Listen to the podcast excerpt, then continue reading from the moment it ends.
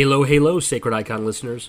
We used to do ads for other people, but I decided, why don't we do one for ourselves? Whether you're here listening to us for the first time or you've heard every episode, I'd like to briefly tell you what we're about and how you can support us.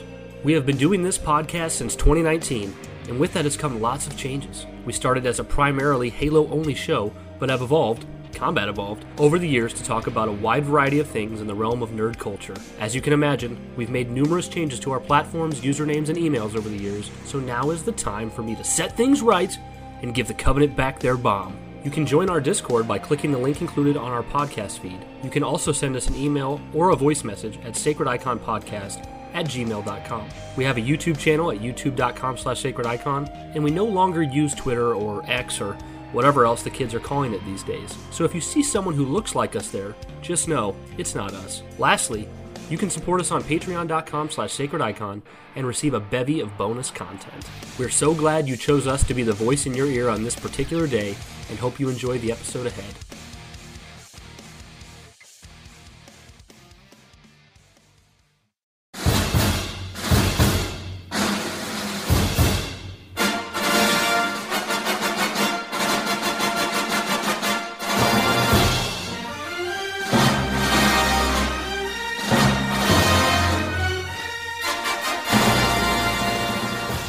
What's good, everybody? Welcome back to another episode of the Sacred Icon Podcast. And get this, guys, this is so totally wizard. You're gonna love it. Brian and I are about to hit the jump to light speed. See, see, see what I did there? On a planned four episode retrospective series covering the entire theatrical Star Wars saga. This is where the fun begins, guys. See what I did there, too? From the prequels and the one off adventures to the originals and sequels, guys. No course no rough, nor irritating content here. No Sir Chris Lee. This is about to be seismic charge levels of fun. Okay, okay. The references aplenty. Okay, kicking off today sees us heading back to a galaxy far, far away, all the way up in that commentary booth on Tatooine for the Boonta Eve Classic. That's Brian and I up there. When a new era was about to begin with the prequel trilogy. Brian, my dude, four episodes on all things Star Wars. I mean, is it fair to say these will make a fine addition to our collection? Yes, I think it is. I think uh, you will give us the other three episodes, is what. Uh, and I'm waving my hand like the force here. Is what that's that's what the audience should say because we have a history with Star Wars where we do an episode and then a year later we do a next one and then we never finish it. So we got to do uh, four episodes on four. Well, we're going to say four trilogies, but it's not really four trilogies. We're, we're going to have prequel trilogy. Then we're going to have the oddballs, which is Solo, Rogue One, and the Clone, Clone Wars, Wars, movie. movie. Mm-hmm. Then we'll have the original trilogy. Then we'll have the sequel trilogy. So we're going to cover it all. We're going to start here with the prequels. Um, I, Josh, I'm excited for this. We're really excited to talk about these three movies. They're uh, special to both of us, way more special to Josh, but definitely special to both of us. We really like them a lot.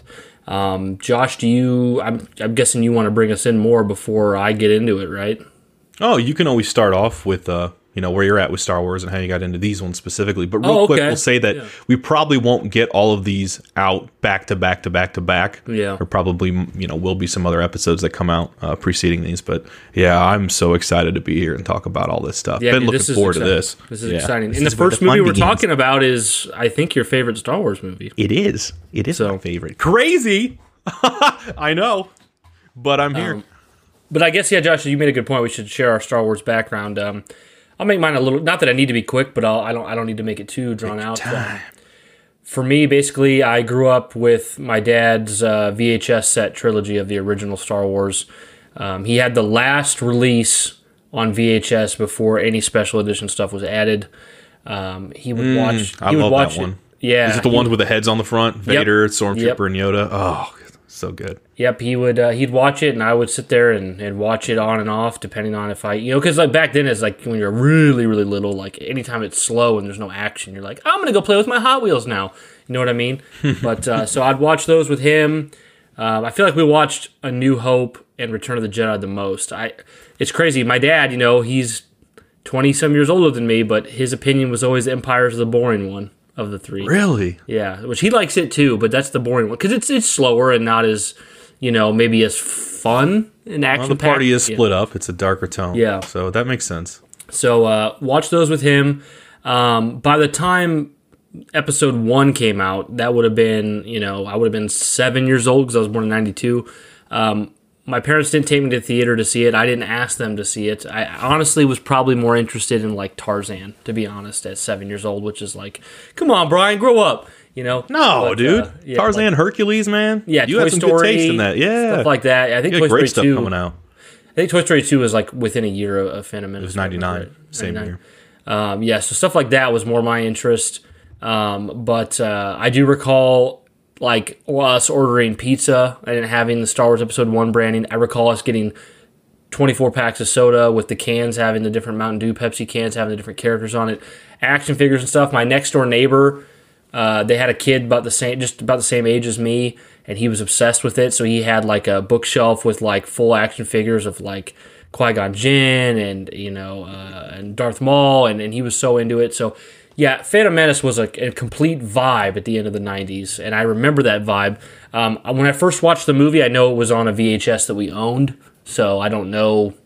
You know, it was at least one full year after it that I saw it, but um, and then uh, Attack of the Clones mostly kind of like eluded me. Like it didn't have the level of hype that Phantom Menace did. And then of course I didn't know this at seven years old, but of course the we know now the the the talk around the prequels after Phantom Menace came around was disappointment. Was everybody was unhappy with they weren't as good, and hopefully the next one can be better. Blah blah blah blah blah. I hate Jar Jar Binks, that kind of crap.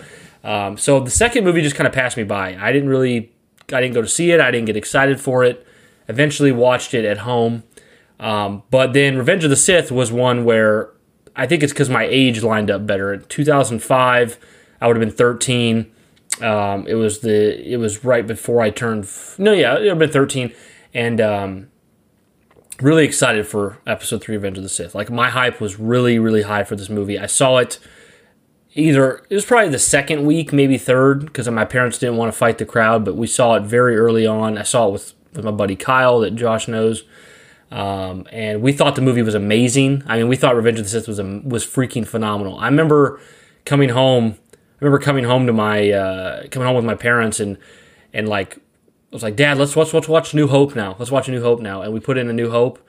And while we were watching A New Hope, I was at 13 years old. I was smart enough to know this. I, I thought to myself, I'm like, these original movies are probably better, but I kind of feel like Revenge is the best one ever made right now because it's new and it's fresh. You were but I, off that high. yeah, but I was also like at 13, I was aware enough to know like that's probably not accurate. But I told my dad, I was like, Dad, you know, is this? You think Revenge is it possible it's better than any of these original ones? And my dad's like, uh, we'd have to have to see, but uh, probably not, you know. And uh, so I so yeah, so the hype was high for that. I remember I actually it didn't last, of course, but I, my my grandpa had bought me this little safe box, lock lock safety box, and I remember when the Times magazine came out and the front page was Star Wars: Revenge of the Sith. I saved it in my safety box so I could be rich one day. and then I The think, Time magazine was going to do it, huh? well, just because it, if it was a mint condition newspaper from the launch of Revenge of Oh, the Sith, okay. I got you. Newspaper. and I had like a mint condition newspaper with the law of Revenge of the Sith for like 20 years later, maybe it'd be worth like, you know, thousands or something. Sure. After a few years, it was just like, okay, this isn't going anywhere. I'm just going to throw it away. You know, I like that uh, you had yeah. it for a few years, though. I did it. It was in my safety my safety box, but uh, yeah. Um, so yeah, I ultimately when the when the trilogy was over, before the Plinkett reviews came out, and unfortunately, well, I don't mind it as much. I, I kind of I, I I enjoy it for the history that it is. I say unfortunately for a lot of fans of the prequels, maybe even Josh. I don't know, but I, I do like the, I do think it's kind of neat that the Plinkett reviews. And if you guys don't know what those are, we'll talk about them in time. I do kind of love that they have a uh, a place in time that kind of exists with the with the prequel movies because regardless of what I agree with them and don't agree with them on, it's just part of the fun for me, and I, and I like them. But anyways, the point of this is, and we'll get to that, is uh, when the when the prequel trilogy ended, my thoughts were as a teenager, I liked them. They're fun, not as good as the original trilogy, but yeah, I like them. And I, I remember thinking that, and I think I thought Phantom Menace was the worst one, which I think that a lot of that came down to probably just a mixture of Jar Jar and Hayden Christensen wasn't in the first one. I think is what really kind of probably made me feel that way. Um, so yeah, it was mostly fine. And then of course, around mid to late high school for me, the Plinkett reviews came out, and that changed the discussion. But that is my history with the prequels. Well, actually, I guess I kind of gave you a little bit of the originals too. I'm not going to go through all my history of Star Wars. This was basically to serve you guys up on a platter how I got to the prequels. So that's that's all I need to say. Over to you, Josh. No, absolutely, man. It's great to hear that. The Plinkett reviews are fun. You know, even though I love these movies and those reviews are doing the opposite of celebrating those that trilogy, I enjoy it because it's almost like commentary from people you enjoy listening to. Do you want So to share I quickly, Josh, what the Plinkett reviews are? There's bound to be somebody who listens who don't know what we're talking. Go ahead. Go ahead. Oh, you want me to? Okay. Yeah, you would Um, describe it better. I appreciate it though.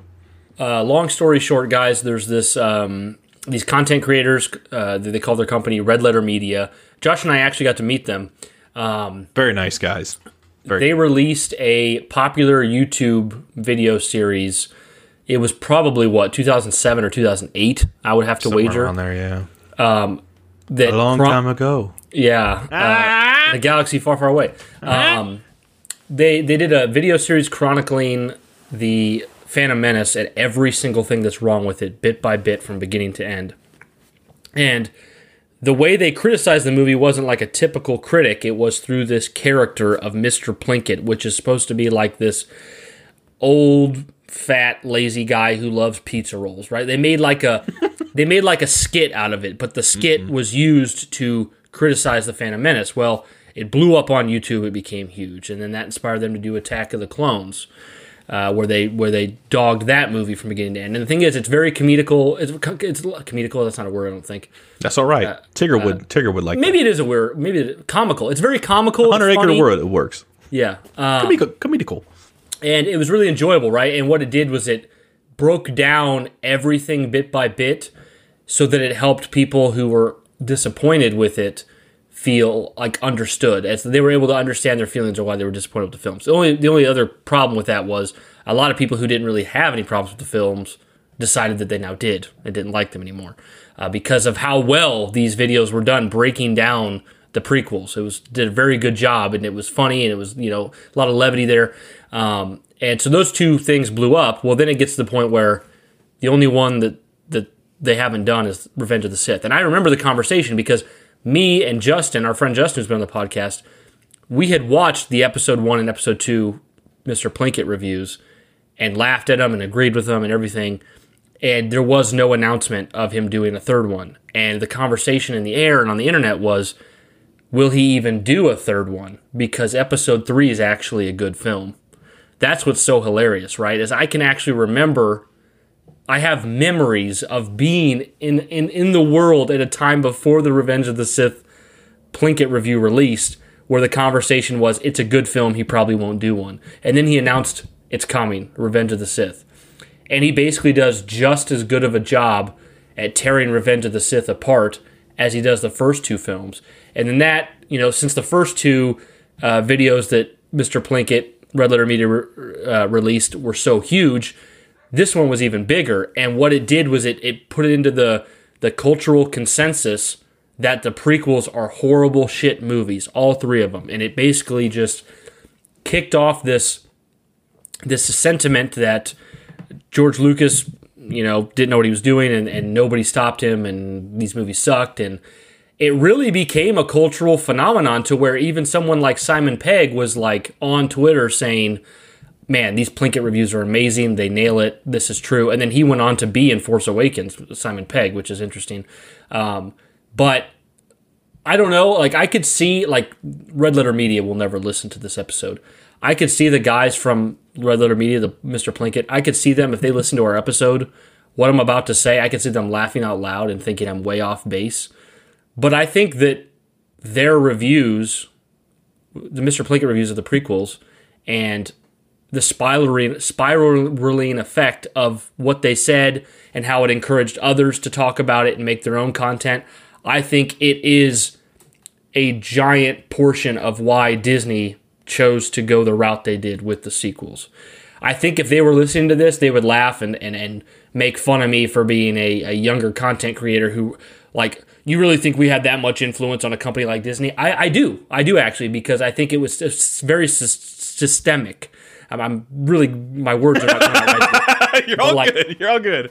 like it was very it was very systemic like their videos were popular but then their videos inspired not only other videos talking about those movies, but the conversation, and then also just it became a style, right? We still see people uploading YouTube videos today that are critical, and they're critical using the same type of humor and style as Mr. Plinkett. So very influential. But all that was to to set you guys up because talking about the prequels, you kind of it's inevitable that you're going to talk about the Plinkett reviews. So that, that lets you guys know what sure. the Plinkett reviews are. But uh, yeah, Josh, share us your history with the. Well, I will say uh, just in addition to what you said, I love watching those for what they are. Uh, but none of that really sways my opinion of how much I love these movies. But I do, enter- I am entertained by them. The third one I thought was a little lacking because I remember they go pretty meta on the actual like Plinkett backstory stuff. Like half of it becomes mm. like going into that. Yeah. And I remember kind of being bummed because I really wanted to see how much they'd go into the Revenge of the Sith stuff, but not as much in that one. But yeah, those were fun. And I, I think I think, you know, I mean, I, I I celebrate them in a positive way, even though they're yeah uh, bashing something I love. Well, but and it, to give to give you guys an example, me and Josh are two different sides of the coin here. To Josh's credit, he loved the prequels, and his mind was not changed by them by the Plinkett stuff. He mm-hmm. just loved them, and the Plinkett reviews came out. Everyone jumped on the train, said they were shit, and Josh was just like, "I love these movies." And then when somebody be around Josh, and Josh would be like, "Oh, I love the prequels; they're my favorite," people would be like Oh, really? Oh, that's cool. and for years, I remember I spent a lot of time around this guy. For years, I remember it being around Josh. He loved the prequels. He'd talk about it, and people would be like, "Okay," or you know, "Don't you know they suck?" And and uh, but and I liked the prequels. But then when I when I watched the Plinkett, see the thing is, I was never as attached to Star Wars as Josh or his cousin Justin. But when I watched the Plinkett reviews, it had to do somewhat with the fact I wasn't as attached to Star Wars. I was just like, "Yeah, they're right. These movies suck. They're awful." And then I pretty much, I mean, I was never a hater. I will give myself credit for that. I was never a hater, but I did have the opinion they sucked because I just went. I mean, I just went along with it, and they made good points, and and even now I think they made good points. But um, so, but then as you guys have seen, maybe some people are too. If somebody's like in their early twenties, that you might even be too young to realize this. But like, once Force Awakens came out, and then the Last Jedi and Rise of Skywalker, the Disney era, everybody went back to, oh man, the prequels were goaded. Prequels are the best. I think Revenge is the best movie of the entire saga, and it changed so and it changed so quickly, and it's just crazy to think about that because Josh and I can remember so vividly what it used to be like.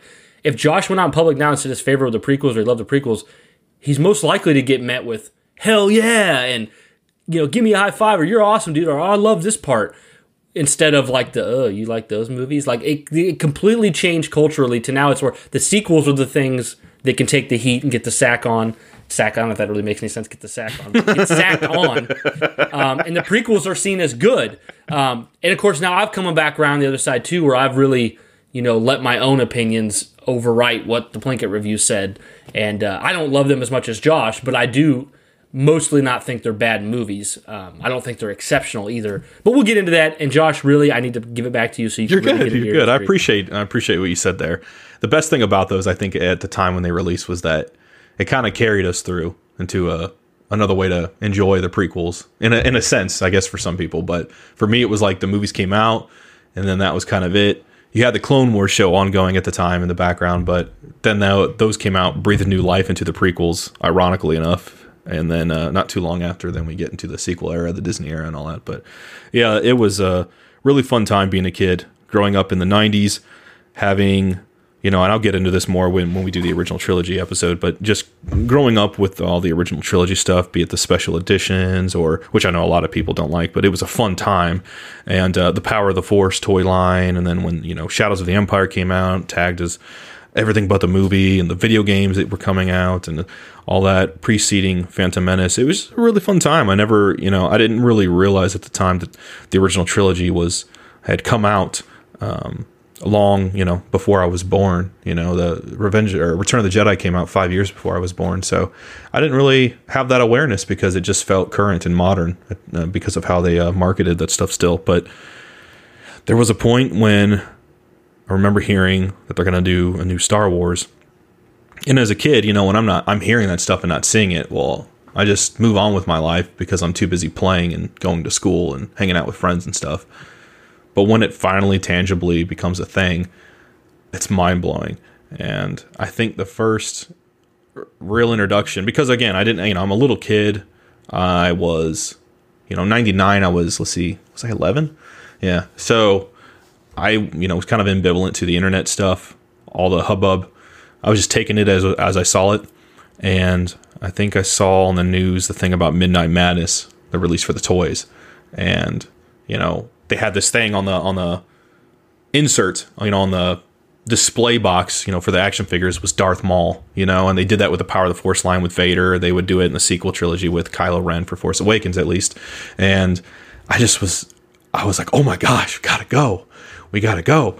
And somewhere around that time, I remember my dad, I think, taking me to an Arby's or a Hardee's, and they had their own toys. I mean, marketing was everywhere at this point. I have never seen. I mean, Force Awakens and um, Phantom Menace got a marketing push unlike any other because they both kicked off a new era of Star Wars. So I'm going there in the drive-through. I didn't know what toy I was going to get, but they had toys there, you know, kids meal stuff. And anyway, I, I remember Dad passing me the stuff, and I'm looking in the bag, and I pull it out, and it's a Jar Jar figure of some kind. And I just remember feeling like a kid who gets a dog for the first time. I just looked at this new. He was my first real tangible look for myself at this new era of Star Wars that was like out of a comfort zone of what I had become accustomed to. And I just looked at him and I thought, I love him.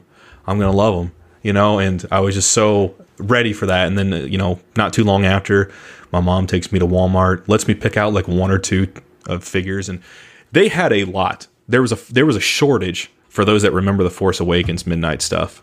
There was a big shortage, but for Phantom Menace there was a lot and by the time I went, which was a couple days past the Midnight Madness stuff, um, there was still a good amount. Things like Maul were picked over. It was hard to find Qui Gons and Obi Wans and stuff, but I, my mom lets me pick out like two. I pick out little Anakin Skywalker and Padme. Now Padme I get, Padme I'm excited for. It's Natalie Portman. I was crushing on her big at the time, but I'm grabbing freaking little Anakin Skywalker. I little did I know he'd become my favorite character overall, but it just I think so. I, I laugh about it because it's like, what am I gonna do with this little fucking figure, dude? I'm gonna go home and have it interact with all my other Star Wars figures. What's he gonna do? He ain't got no gun. He ain't got no lightsaber. What's he gonna do? You know. But it was just cool. I was like, holy cow, this is insane. And uh, yeah, then you go into the movie, and I mean, it was just it was a blast. But you had so many different commercials. I mean, I remember the Pepsi cans, the Mountain Dew cans. You could you could get the Gold Yoda. I remember KFC, Taco Bell, all these different places were doing promotional tie-ins. You could get like these toppers of the characters will go on top of a plastic cup.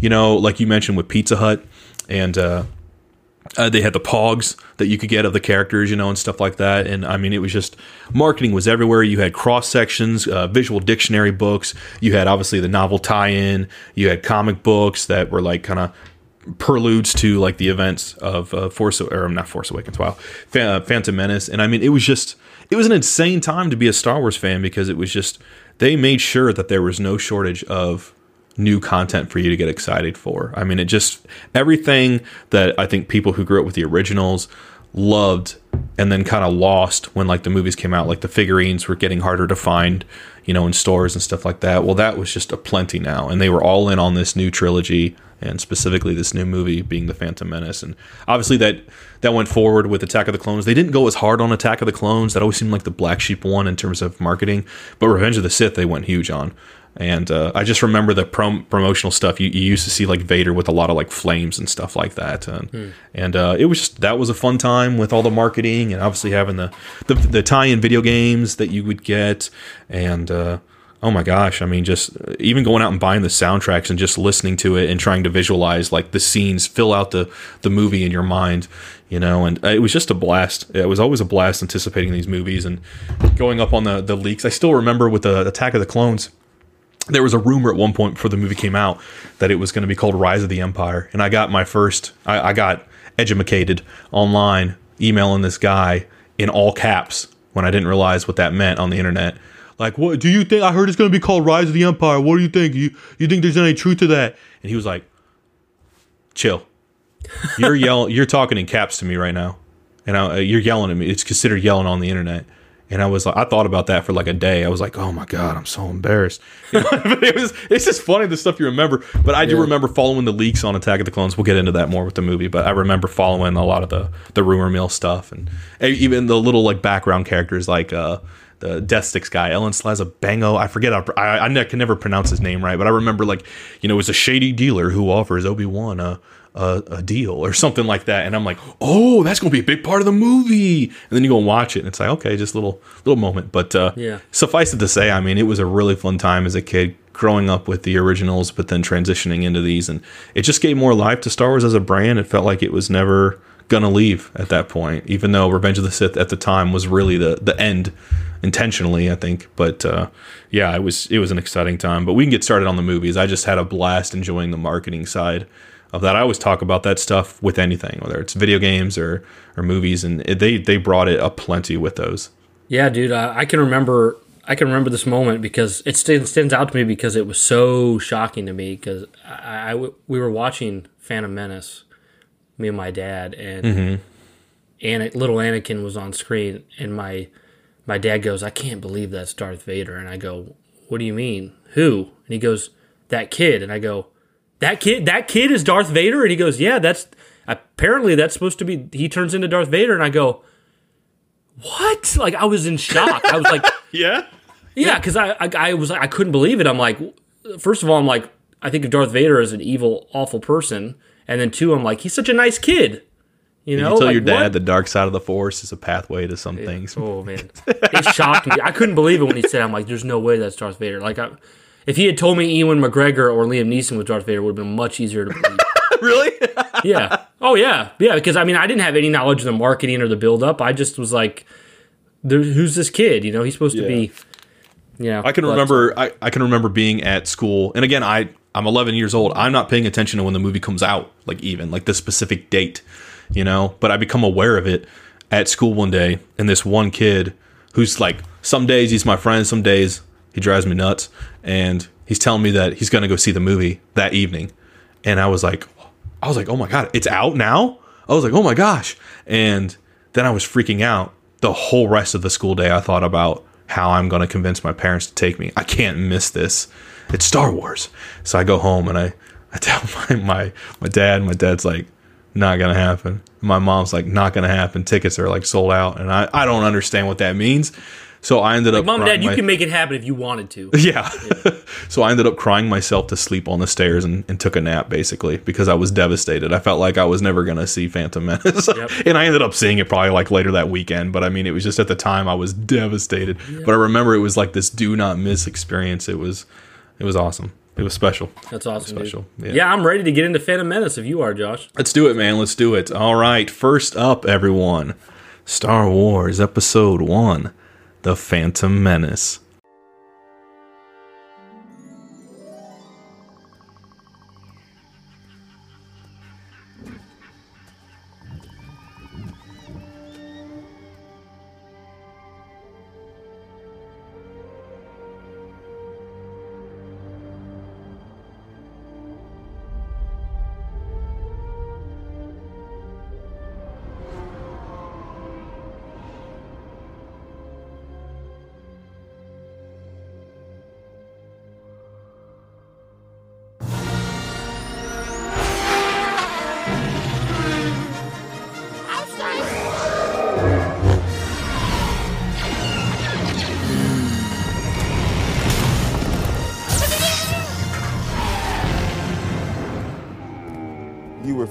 Prophecy of the one who will bring balance to the Force.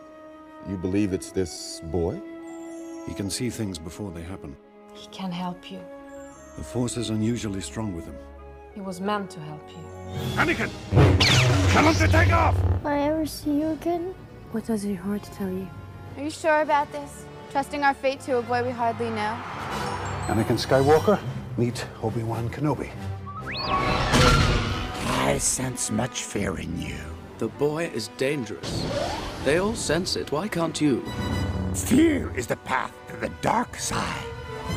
Fear leads to anger. Anger leads to hate. Hate leads to suffering.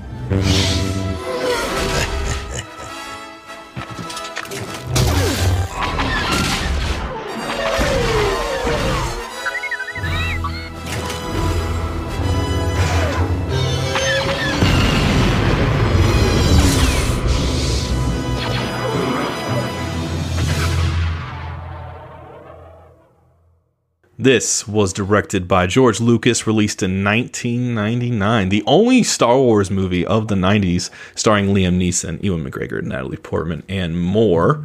At the box office, this grossed in the US alone 474.5 million, and the synopsis is as follows Obi-Wan Kenobi is a young apprentice Jedi Knight under he's not a Jedi Knight yet. Get it right, Rotten Tomatoes. Under the tutelage of get it right, Rotten Tomatoes. Under the tutelage of Qui-Gon Jinn, Anakin Skywalker, who will later father Luke Skywalker and become known as Darth Vader, is just a nine-year-old boy.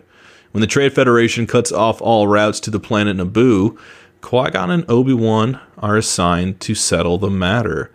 This sits at a 52% on the tomato meter. Rotten with an audience score of 59%. The critics' consensus reading Burdened by exposition and populated with stock characters, The Phantom Menace gets the Star Wars prequels off to a bumpy, albeit visually dazzling, start. Brian, do you want to take it away? Yeah, I think Rotten Tomatoes is wrong. Um, it's understandable why it is this way. I, I think I think the Rotten Tomato the tomato meter is at 52% for two reasons. One, the immense amount of hype and build up to seeing another Star Wars film after it's been over a decade and the original Star Wars trilogy is three of the best movies anyone had ever seen. The idea of seeing another one and and, and having George Lucas come back and it uh, it tell us the events of what happened before the the hype was just insurmountable, right? So it's, mm-hmm. it's a combination of it's a combination of the hype, the the build up, you know, making it easier for people to be let down. It's a combination of some honest decisions that were made in the movie that are fair to not like and, and weight it down. And then thirdly, uh, if you go and look at the Rotten Tomatoes, like you go and look at the reviews, a lot of these reviews were put in far, far after the release of this movie. You know, far, the, far away. 2008, 2012, 2015, people were putting, you know, critics are putting in reviews for this movie way past um, when it came out, and I think a lot of that was put in the air. A lot of those reviews were done uh, post an era of people critiquing them to death, right? So mm-hmm. you have like the hype that boiled it down, and then you have the all, all, the reviews that came in a decade later that are after all the critiques have been made, and it's easy to dogpile this movie. The movie has you know issues it's not perfect. It's not a masterpiece. I wouldn't even say it's exceptional, but I would say it's a good movie. I would say Rotten Tomatoes is wrong. Um, I certainly think people's perception of it today is better than this. I would probably put it around a 70 uh, fresh uh, for Rotten Tomatoes. I like um, that, Brian. I like that. Yeah. yeah uh, I like this. um, now, tell me if you agree with this, Josh. So, obviously, this movie's been critiqued by every millisecond of film. So, if, if I if I said Josh, let's talk about the the criticisms, we could be here all day. I don't want to do that. We we love this movie anyways. But if I was to list the two criticisms that I think are the most fair, because like like I said, we could get into the minutia of things. Like one of the things that got repeated all the time because of the Plinkett reviews is, oh, early in this movie, um, Obi Wan and Qui Gon Jinn use this like super force speed to get out of a situation, and it never is brought up again in Star Wars ever again. And it's like, oh, and the whole joke was like, oh, George Lucas didn't know how to write this scene, so he just made up a power to get himself out of the scene. to that's me, always that's possible, you know, but I don't care. It's possible, I, I but it. it's possible, but to me, to me, that's more nitpick territory than mm-hmm. the big criticism. So I'd say there's two huge criticisms of this film that whether you agree with them or not, I think they're objectively probably the two biggest. And you tell me if you agree, Josh. Jar Jar Binks as a character, uh, as a main character who is also a CG, a completely CG character, which was not very common at the time. Pioneer. Goofy. We don't get Gollum without Jar Jar. We true. Really don't. That's true. That's true. But the two major criticisms were Jar Jar Binks as a character and Anakin, one of, one of the main characters. Some people would argue the main character being a child actor, you know, being a not a strong like like Liam Neeson's in this, but he's he's at the very least sharing screen time with this child actor, mm-hmm. if not playing second fiddle to him. So it doesn't have a strong lead, and that's not because um, oh wow, his name's escaping me at, at the moment. Anakin, what's the oh, actor's oh, Jake name? Lloyd. Jake Lloyd. Mm-hmm. Uh, it's not because Jake Lloyd's a terrible actor. He was just a he was a good like stereotypical kid actor playing kid roles. He didn't have like exceptional ap- acting chops. So the two major criticisms of this movie is Anakin, a kid, a kid lead, and then and Jar Jar Binks. Would you agree with me, Josh? Would you say I'm off? Would you throw in a No, I mean that's one th those are huge criticisms. The ones I always see more is just like people will say politics, although that kind of they kind of apply Okay. that to the whole prequels, and then also just did the movie did the did the saga or the prequels itself really need to begin here? I A lot thought of to people feel like it could have began at episode two. I did think to mention that one, but I was really trying to to weed out the the real heavy stuff from the nitpicks. Sure. So I didn't mention that. But yeah, But you're some no, people, I mean those are what you stated are definitely criticisms most people have had for sure. Yeah, and I would say Jar Jar is probably the top one, but then after that, I would say it's Kid Anakin. Mm-hmm. Um, so going into those two criticisms, um, Jar Jar is a goofy character on purpose. Um, the CG is pretty good for the time. It wasn't, you know, I, I mean, I wouldn't say, you know, compared to what we see today. Steady.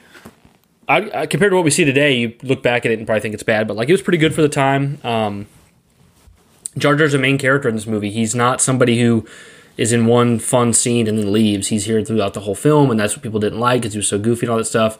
Obviously, it led to horrible, uh, you know, death threats and awful things said to um, Ab- Abed. Is that his name? Ahmed. Ahmed. Ahmed. Um, I got it confused with Community, I guess. Um, Abed's um, great yeah, though. Yeah, Abed. Um, so who played Jar Jar Cool, cool, cool. Binks? But um, I think it's okay. Here's what I'll say. And I, I'm trying to like. There's the part of me like I'm going to be honest no matter what. But there is the part of me that wants to like not go too hard on something because Josh loves this movie. So Go ahead, man. so we we got trying- time. Go yeah, I know. it. So I'm just trying Break to be honest, but I would say if you hate Jar Jar Binks and think he severely impacts this film, I don't think you're wrong to say that. I, I don't feel that way, but I don't think you're wrong to say that. I, I, I think that's a fair criticism.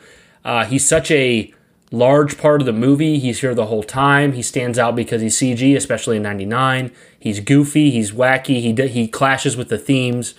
Um, so I think it's a fair criticism. I, I think that's if that's one or, or the sole reason why you have such trouble enjoying this movie, I think it's fair.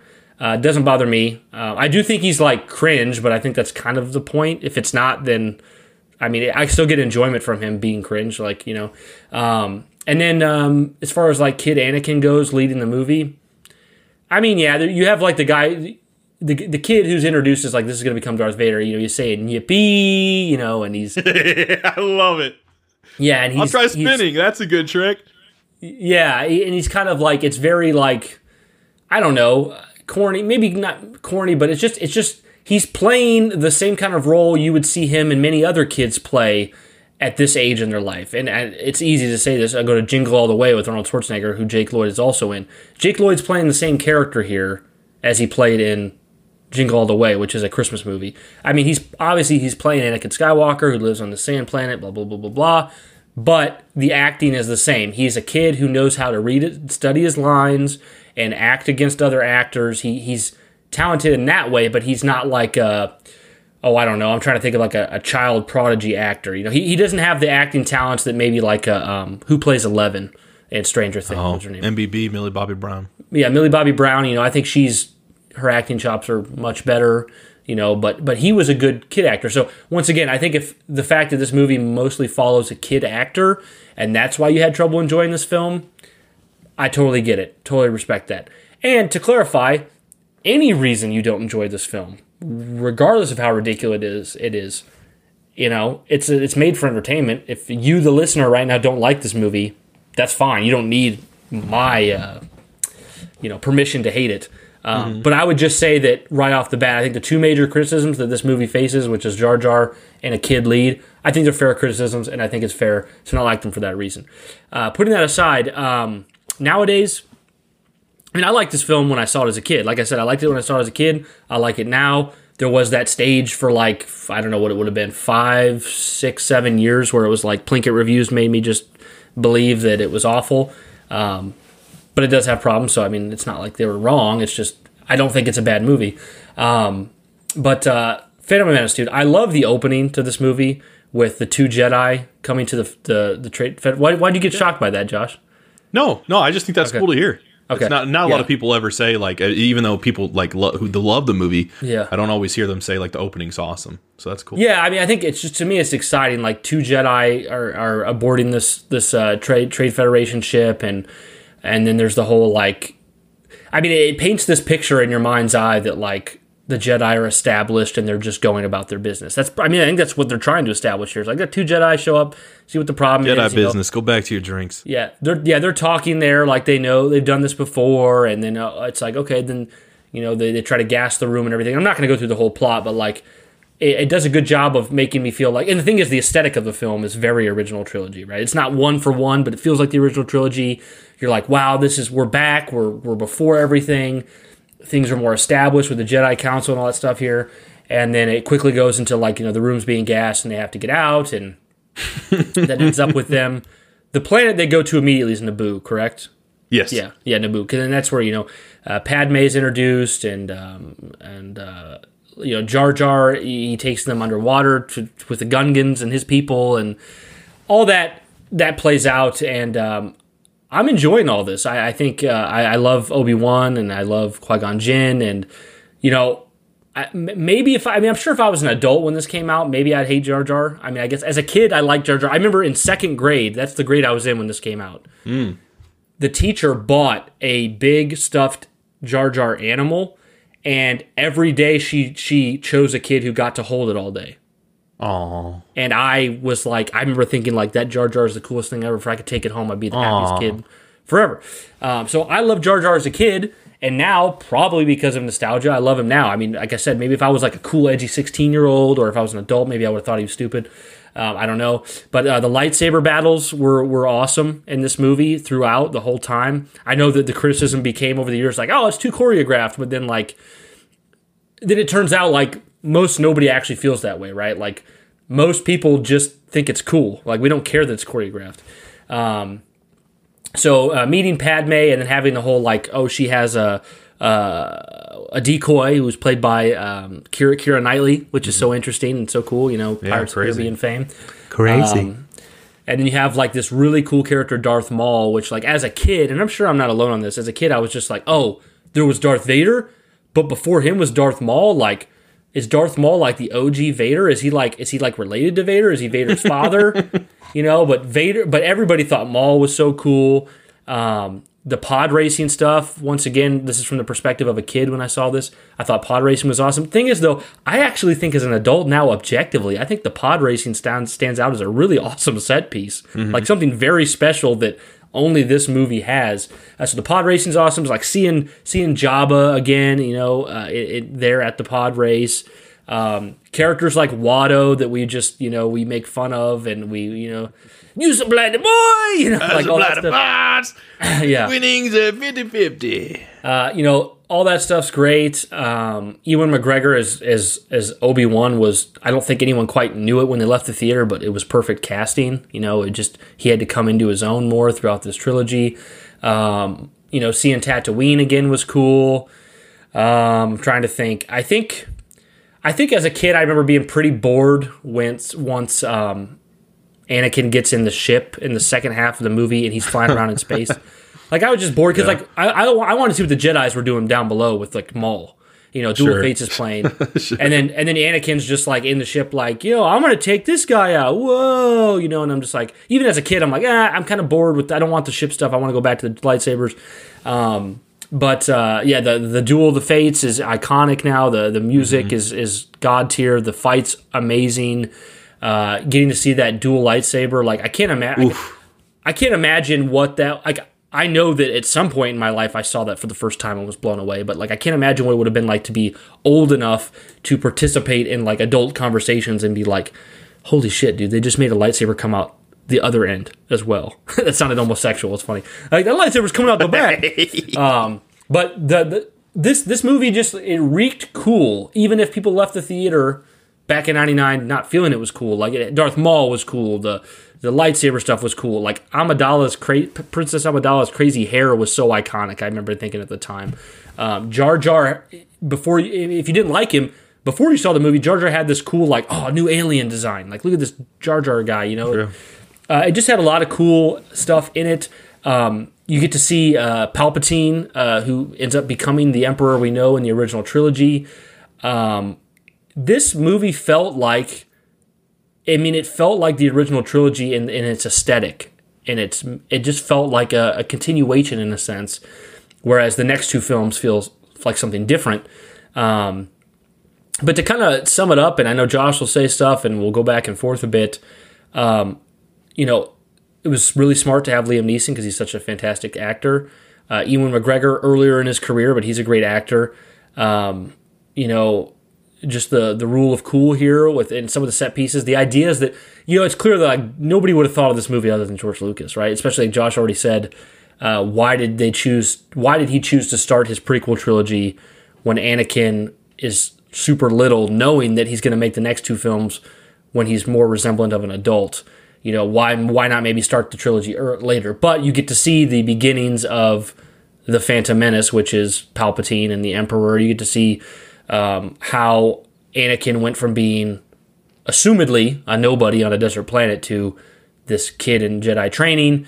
Um, established the characters, uh, established a whole different tone, um, and it it was. A, it's an awesome movie. I love it. Um, I also have a really good memory of getting the six film collection from my parents uh, a year before Force Awakens came out because I, I, didn't own them. I think we had like the VHS DVDs floating around the house, but I didn't own them in any kind of my collection type way. So I was like, Force Awakens is a year a year from now. I want to I want to re-examine these movies again, even though I've seen them tons of times growing up.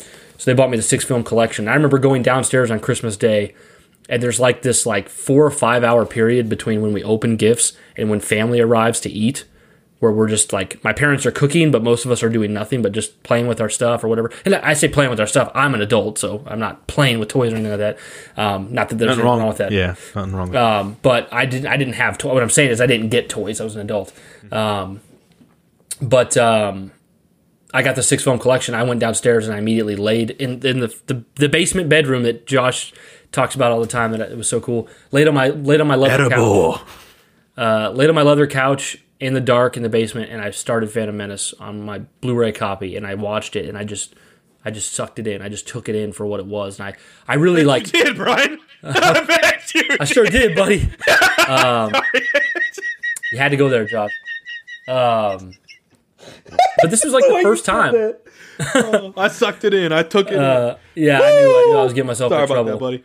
Um, but when I but this this was the first time I watched episode one where I watched it with the intent of liking it over critiquing it since you know in a while. So I remember getting to the end of Phantom Menace and being like, you know, that was a really good time, you know. And then I went through the six films. So I like this movie a lot. Uh, I would say I would say it's about a seventy percent for me. I don't agree with Rotten Tomatoes, um, and I yeah yeah I'll just leave it at that. I this is a I mean it's it's a classic, you know. It's a yeah. classic now. Over to you, Josh. Yeah, dude, I love what you said, man. The Jar Jar story about having the stuffed animal or stuffed Jar Jar in school. Yeah. I never heard that story, bro. I like, never. I mean, yeah, that's what's cool about these kind of episodes is they're bringing wow. stuff out. Yeah, I think that is so freaking cool, man. Yeah, I wanted I, to hold him. I wanted to be the kid who got to hold him. You had the the real sweet side of Jar Jar that was like that. Then on the other side, they had an actual like candy sucker that was Jar Jar's mouth wide open with the tongue being the sucker. So if you want to, so wrong, you know, have the sucker, you're you're basically like making out with his tongue, you're just like tonguing Jar. Yeah, yeah, yeah, literally. So or Jar Jar's was, tonguing you, maybe. That was a very questionable one, but uh, also we did. I didn't mention that we had the we did have the I think it was Taco Bell that we had the Watto topper cup. Oh, nice! I never. I don't think I ever got the toppers. And I still, I would say, as recently within the five last five years, I still find at a garage sale or an antique or a, or a uh, what do you call it? Like a peddler mall type stuff. I'll see a sealed a sealed uh, flea market. I'll see a sealed topper from the prequel era still. Wow. i'll still see that yeah. That's so cool. You know that's a fun thing about when a new trilogy in star wars is beginning is just you know seeing all these characters and not knowing how they're going to take up space in these movies and just letting your mind fill out the blanks until you get to go see them and that's always been that's why I think I have a lot of nostalgia for Phantom Menace and Force Awakens in particular, both kicking off their respective trilogies. Yeah. And the marketing for those was just really your first look at a new era, new characters, returning characters, you know, seeing what they look like now but uh, just new new aesthetics and, and new designs of ships and all that sort of stuff. And that's just your first look at the new era, and that's always fun because it's a bit out of the comfort zone, but it's an exciting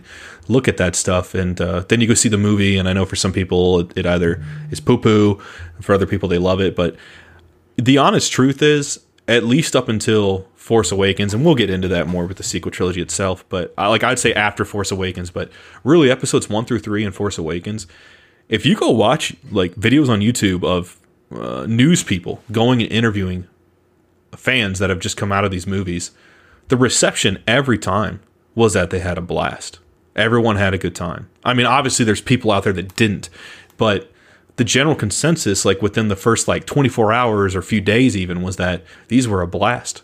And then the conversation between message boards or people just talking to one another would start to devolve. And then the reputation got stuck on that and it didn't really change until the kids that had seen it, even younger than myself and, and you, uh, had grown up and been able to have a voice on the internet. And that's where the, the reception has now warmed to these movies and stuff. But it's just fascinating to see how that turns. Because I do remember even, you know, just recently, like with Force Awakens, people mostly liking it coming out of the theater. And then very quickly it was like, oh, it's a retread of A New Hope. Mary you know? Sue retread. Yeah, exactly. Yep. So, I mean, and I just, I enjoy that brief moment where there's a high where everyone is just enjoying that they just uh, took in a new Star Wars. And that's always yep. a sweet spot.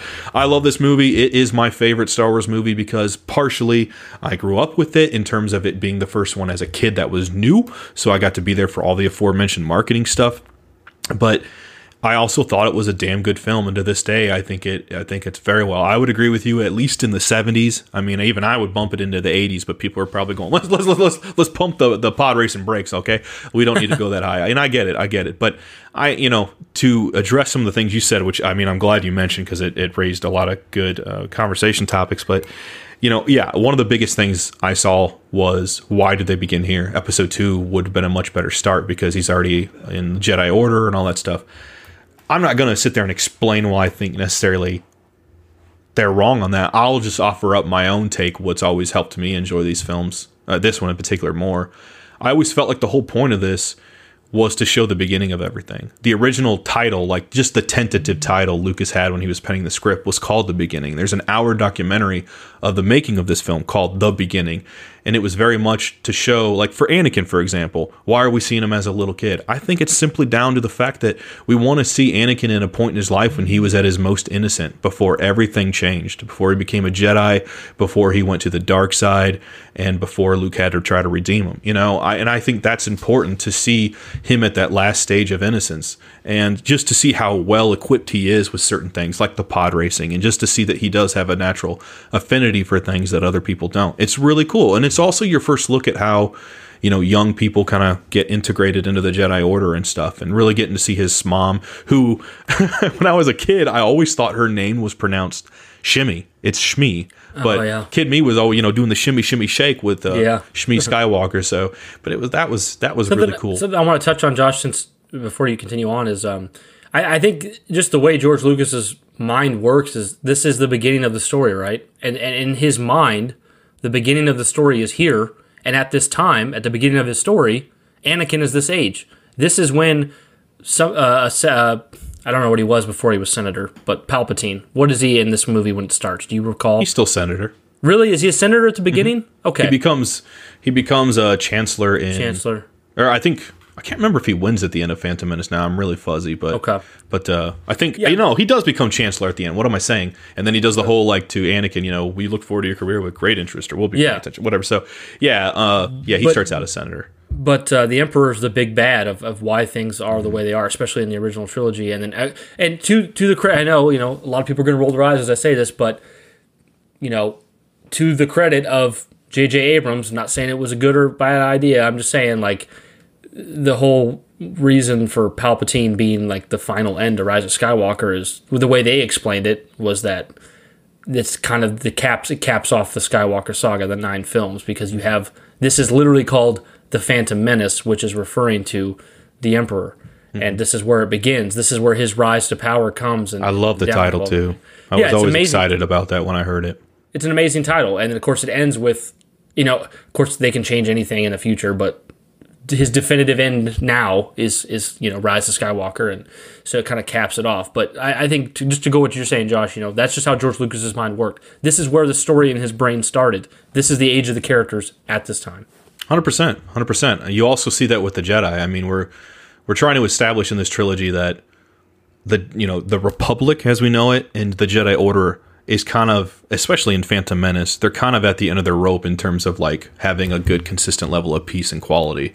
This movie is starting to show how things change. The block, I mean, you have stuff in Legends and Canons that kind of establish stuff before the events, you know, uh, of this movie that that happened and transpired. And obviously, the galaxy hasn't always been at peace, but the whole point again of this one is just to show that it has had a tentative sense of peace for a while, and now this is where things change. So the Jedi going on this mission and getting wrapped up into these politics that kind of come into the fold with Palpatine, you know, and how you know Anakin Skywalker comes into the fold. The whole, I mean, it, it really comes down to the duel of the fates, like not just the song itself, but when that is what's happening playing, yeah, contextually in the film, like. I mean, it's a fire track, but as that's happening in the movie, we're alternating between the Jedi's battling the Return of the Sith, but we're also switching between you know Jar Jar and his people, you know, fighting against these droids, you know, these local, you know, these this, these local people fighting for their uh, right uh, to live on their planet, and with this alliance that they've now formed in a restored way with the actual Naboo people, and then you have you know uh, the Queen and, and Captain Panaka and a couple guards trying to infiltrate and take out, you know, cut the head off the snake with the um, Trade Federation with Nute Gunray, Rune Haako, and stuff like that. So, I mean, you have that going on. I mean, at the same time, you have this space battle, which they're trying to destroy the ship. And I, I mean, I love it so much because as this song is playing, it's very much, I mean, you, it, a lot of people can take it different ways, but I always take it as Duel of the Fates isn't just representative of the lightsaber sequence, it's representative of this is the galaxy crossing the threshold of no return. Like, this is where everything changes. This is where, this is the whole point where we get to everything we get to, everything that we've come to know as happening and existing in Star Wars, even in the sequel trilogy to this day. You know, this is where it crosses the, the point. Yeah, 100%. This is where everything changes. And you also, I mean, on a more specific matter, Duel of the Fates is also about who's going to train Anakin. Is it going to be Obi Wan or Qui Gon? Because Obi Wan doesn't want to do it. He accepts it reluctantly because as Qui Gon dies, his dying words are asking his apprentice, please train the boy. And even Yoda is like, we shouldn't really do this but he does it out of respect to Qui Gon. So it's kind of about who's going to do that. The bal- the galaxy is at a tipping point, and if Qui Gon trains Anakin, it's it's fun to theorize. Maybe things would have been a lot better because Qui Gon really aligned with uh, Qui Gon probably would have let Anakin be a little bit more free willed, where Obi Wan was a little bit more by the book type of guy. Even in this movie, and I know a lot of people love Obi Wan, I do too, but not as much as other people to their respect because Obi Wan in this one, kind of a dick Obi Wan is like when they when they meet uh pathetic Jar Jar life first, form. Yeah, pathetic life. Why why do I since we picked up another pathetic life form? He doesn't want to do have anything to do with that. He doesn't have as big a sense of compassion as we come to see later on in these movies, especially like in something like Return or I'm sorry, Revenge, and then even in the Kenobi show and stuff, and elements of that in Attack of the Clones. But he's very much a by the book Jedi. Anakin's loosey goosey, a little more closer to Qui Gon Jinn. So it really, really hammers the point down that like the galaxy's at a tipping point, and depending on how all this goes here, galaxy's going to change as we know it. And again, at the time when this was a new release, you're not knowing how episode two is going to navigate, episode three is going to navigate. You have a, a, distinct sense of notion. There was rumors back in the day that George always envisioned, you know, Obi Wan and Anakin fighting over like lava, basically, and and we end up getting that. But um, you didn't really have a, a full clear picture. So I mean, it was really interesting to see where the galaxy is at and how it's starting to go downhill like if it's if it was climbing a mountain for a long time gets established preceding all the you know the events in phantom menace it's on a hill and it's just resting. Well this is where it starts to go down you know and this is where everything changes. And i love it too because each beginning film in the star wars trilogies really sits on its own separate and there's a sense of victory and happiness and celebration. And I, this one is the happiest star wars film but we get that victory celebration at the end. In A New Hope, we get a victory celebration. Neither one of those two films give us any real sense of what's coming in the future. Like, yeah, you could say, oh, Anakin's now a Jedi. He's going to go train with Obi Wan. But you don't know, like, in terms of what to expect from the story. Same with The New Hope. What's going to happen to the crew? Do they go their separate ways? You know, if you just take the movie on its own. And I mean, you get a little bit more clue into the sequel with uh, Force Awakens, but it still feels, uh, it's got a sense of optimism going for it despite a darker tone. So, I mean, I really like the first films in every one of these trilogies because they kind of sit on their own. It's like when we talk about Fellowship of the Ring compared to the other films, it kind of gets to sit on its own. It's obviously connected and brilliantly done, but it, it, it's that first experience of like this is where everything changes, but here's a point in time when everything is all together and working before everything splits off and people go separate ways and go on their own character arcs and stuff. So I love this movie. Liam Neeson is Qui Gon Jinn. He's a blast. Probably my second favorite Jedi. I mean, Plo Koon number three, but I love Qui Gon Jinn. I love how much he is respectful of the other Jedi. Would totally have a seat on the council, but he's a little bit more open minded than them. Um, Obi Wan Kenobi, who's a little bit more by the book, you know, respects Qui Gon, but obviously he's a bit more closer to the Jedi of the uh, of the Order of that time you know, Natalie Portman, just favorite actress overall, you know, and I just have always loved her. And this was really my first time seeing her in anything. So I was just having a great time. And I just kind of got the vibe, at least at the time, that yeah, this is going to be who Anakin romances as he gets older and stuff. And uh, I love how they kind of tease that a little with his, uh, I forget the, the name of it, starts with a J, but uh, Japor or something like that, but the necklace he has. And he's talking to her on the ship and how he's cold and stuff like that. And I, I mean, I love that they already at least kind of like build a friendship with these two, even when he's trying to like, uh, he's about to leave from Coruscant and uh, he's trying to say goodbye to her, and you know it's it's technically I think it is Natalie Portman in the gear, but they're saying like you know as as a queen, but uh, as Padme Naberrie, you know, not the queen. She's saying that she's away, and we'll tell her her heart goes with you, or something like her heart goes yeah. with you. I can't remember the verbiage exactly, but I mean, I love that. I thought she was just great as the queen. I, I mean, I really liked her. I love the you know well, he heard on Tatooine telling Qui Gon like, "I don't approve of like how he's doing yeah. stuff." You know, like she doesn't think the Queen would, even though she is the Queen, and then saying, "I don't yep. approve." And yeah, I love Jake Lloyd as Anakin. I think it's so great to see Anakin when he's innocent. The last time we see him, the first and last time we see him as he's innocent, at a point in his life when he's close with his mother, doesn't want to leave. That having that really builds a tether to the issue of attachments that Anakin forms in subsequent sequels. Yeah, the fear of loss and all that, and we get to, to get to see that. Uh, it's nice to see Ma- uh, Master Yoda back, man. I loved how in this one originally we saw the puppeted version, which looked very different from the original trilogy. Got a lot of criticism, but I liked it just because of nostalgia. But then they later changed it to make it look like the episode two and three version we get with the CG model.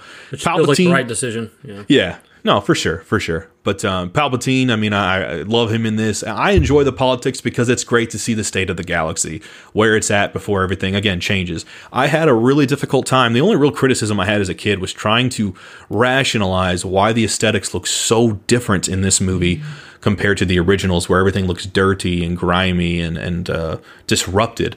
You know, it makes sense that, that, as the empire takes over, it becomes this imperialist type look for the yeah, very very imperial, minimalist.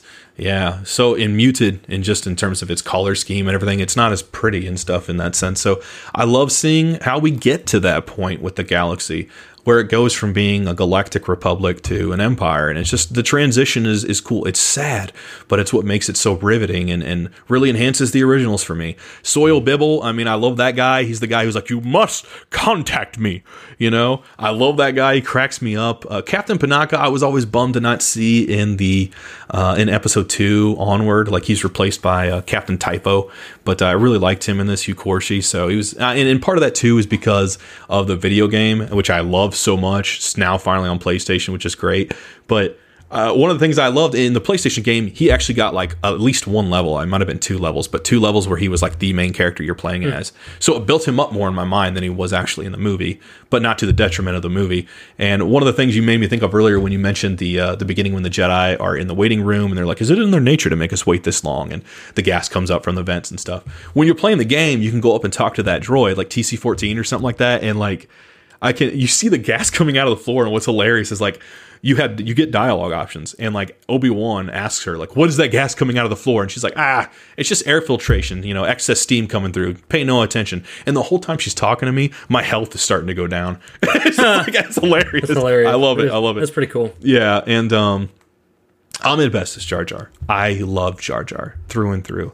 He made this for kids. If adults got to enjoy this, awesome. You know, that's an added benefit. But I was a kid. And yeah, I was starting to get out of that and get ready to go be a teen. But I love Jar Jar Binks, man. And I never found him. I'm not saying he objectively is or isn't. I just, for me personally, I never felt like he was a detriment to the film. He never necessarily did stuff that made me laugh out loud, but I loved him in comparison to how serious and stern Qui Gon is, trying to like get a vibe check on Anakin being a Jedi, Kenobi being kind of low key, like racist, and also like a little bit like against just everything. You know, and all the seriousness with the politics and stuff, Jar Jar kind of broke that up for me and kind of like made me appreciate that stuff more because I could alternate between that. You know, him doing a, my, my tongue is fuzzy, you know, and how wooed, and you know, I never thought it was bomb bad. I, I mean, I love one of the best things we didn't even mention to come out of this trilogy is prequel memes. I mean, those are amazing, and I love. There was one meme that put me in stitches one time of like when that one uh, creature during the pod, beginning of the pod race farts and like yeah. he gets that stinky like face reaction and people were like i mean i won't even go into it but just the way people have changed some of these memes and integrated them with other stuff is hilarious and adds new life i love mace windu um, sam jackson i mean I, I i definitely was like everyone else i want to see more mace windu because of sam jackson he was in a lot of ways i feel like the most recognizable face at the time in this movie. But Darth Maul was super cool. I love, I mean, how he looks. I mean, it was very, very cool. Kind of like you said, that speculation early on of like, who is he? You know, and like you know, also they even, lead you on purpose to believe that that's the Phantom Menace. That is, yeah, exactly. Like he is the main villain, and I love how much the the the end of this movie kind of segues up a little bit without giving you too much for episode two, what to expect with you know.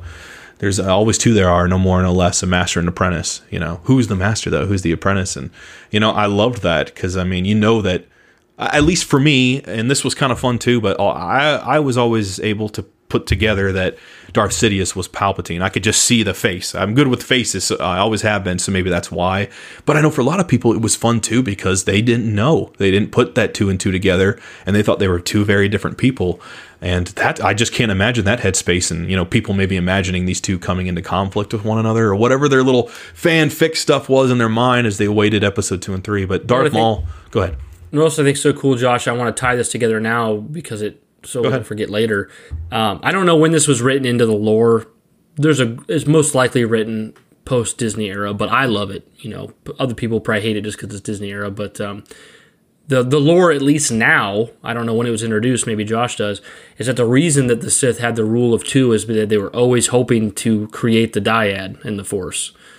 That's that's the reason the lore and the dyad is what you end up really learning if, just through film is what uh, Rey and Kylo become in Rise of mm-hmm. Skywalker. It's it's it's two specific strong force users that are able to bond in this special way. That's why they can communicate through the force and hand stuff off to each other and all that. Um, and it's like it's an extremely powerful thing that the sure. Sith have been trying to replicate for forever. Um, and that's why they continue to do the rule of two is to to to get that to find the dyad. To it never happens. That. Yeah, sure. to manifest that. No, absolutely. I love that. I think that's more of a sequel trilogy, like retroactive. Yeah, I retcon, think so. Or retcon in a sense, or however you want to look yeah. at it. But I love it. I think that enhances that all the more personally. Uh, that soul aspect for sure. I mean, and, and, another thing too. I mean, there was a, a Tarkin, the Tarkin novel. You know, and I know some of the canon with the books, you know, if, if, if, something in live action wants to do something, they're going to, you know, and it may potentially step over the books or comics, like established lore, they're going to do it. But I mean, at least in that book, in the new canon, it's established that deep down underneath that Jedi temple is a Sith tomb, like it's a shrine, I think it is, and that's been seeping up and kind of affecting uh, a lot of the Jedi and, and, clouding their thoughts and stuff. And I mean, for me, even that it retroactively enhances how and why the the Jedi are kind of more passive and they got to talk about things before and rather than taking action and stuff yeah. like that. So I love that and what it does for this movie. The Plagueis novel, which is Legends, does so much to enhance this. But um, you remember the guy, Brian, in Guardians of the Galaxy 1 who calls the Guardians, what a bunch of a-holes. Do you remember that guy at all vaguely? Yeah, vaguely. Yeah. yeah. He does the actual voice of Darth Maul. So that's oh, that guy. That's yeah. cool. Yeah, very cool. cool. Um, and Ric Olié, I loved him. He was that pilot that's kind of talking to little Anakin at times. I loved yeah. him. And um, he had a couple lines I used to quote all the time as a kid, and I, I loved. I just loved this character. I wish we had gotten more of him. Chancellor Finis Valorum, you know, having Terence Stamp, you know, Zod himself yeah. uh, there, I think was just so cool. You know, tears uh, of joy. yeah. When I rewatched that, I uh, like last year, I, I thought of you immediately when Dad and I were watching that, I was like, ah, yeah, this isn't like a big funny moment, but like this is a thing for Brian. So. Yeah, it's like a, it's like an in-house meme. yeah, family. Yeah. But no, one other thing you didn't mention, Josh, and maybe you were getting there is um, as a kid, I was fascinated by the proto C3PO, like C3PO mm-hmm. as he's being built.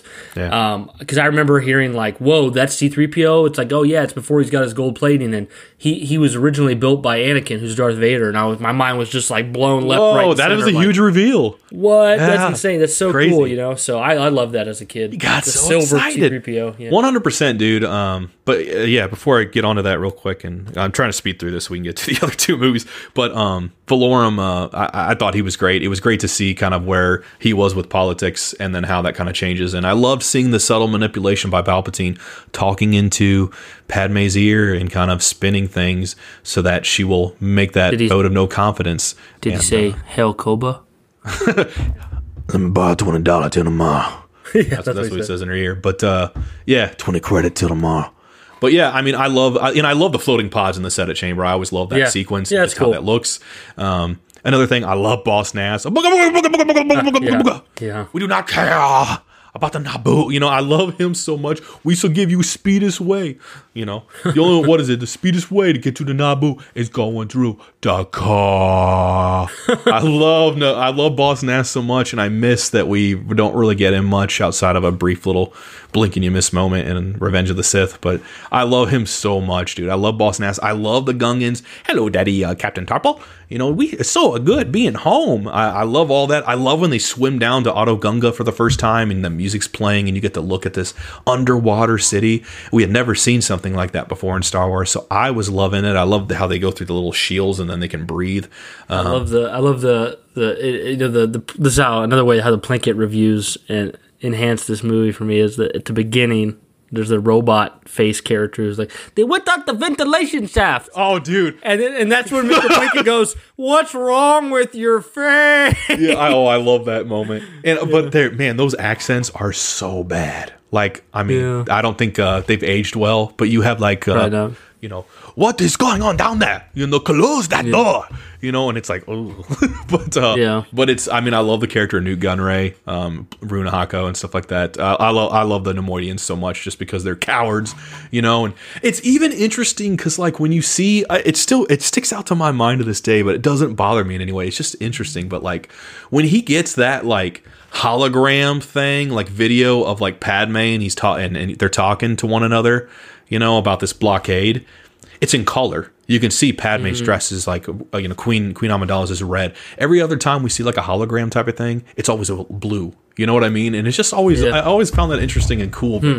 I love George Lucas's inspiration with um, Flash Gordon, and that's kind of where you hear that the sound it kind Yeah. of makes as it uh, the visage appears and stuff. But yeah, I love that R2D2 was back. It was so great to see the intro to him where he's at in the galaxy, and he gets his moment to shine in this on the Naboo ship. I thought that was so cool going up top, and he's the only one able to stay on there as they're trying to escape the blockade. Yeah. R2 gets to be a hero and helps them, and and then you have C3PO, like you said, a huge reveal that Anakin was the one working on him. Doesn't even get to finish him, but you get to see the very first introduction between C3PO and R2D2. I mean, stuff like that. I just ate up because again, it really did feel like the beginning. Like it's not the beginning of the galaxy. It's not like the Big Bang Theory.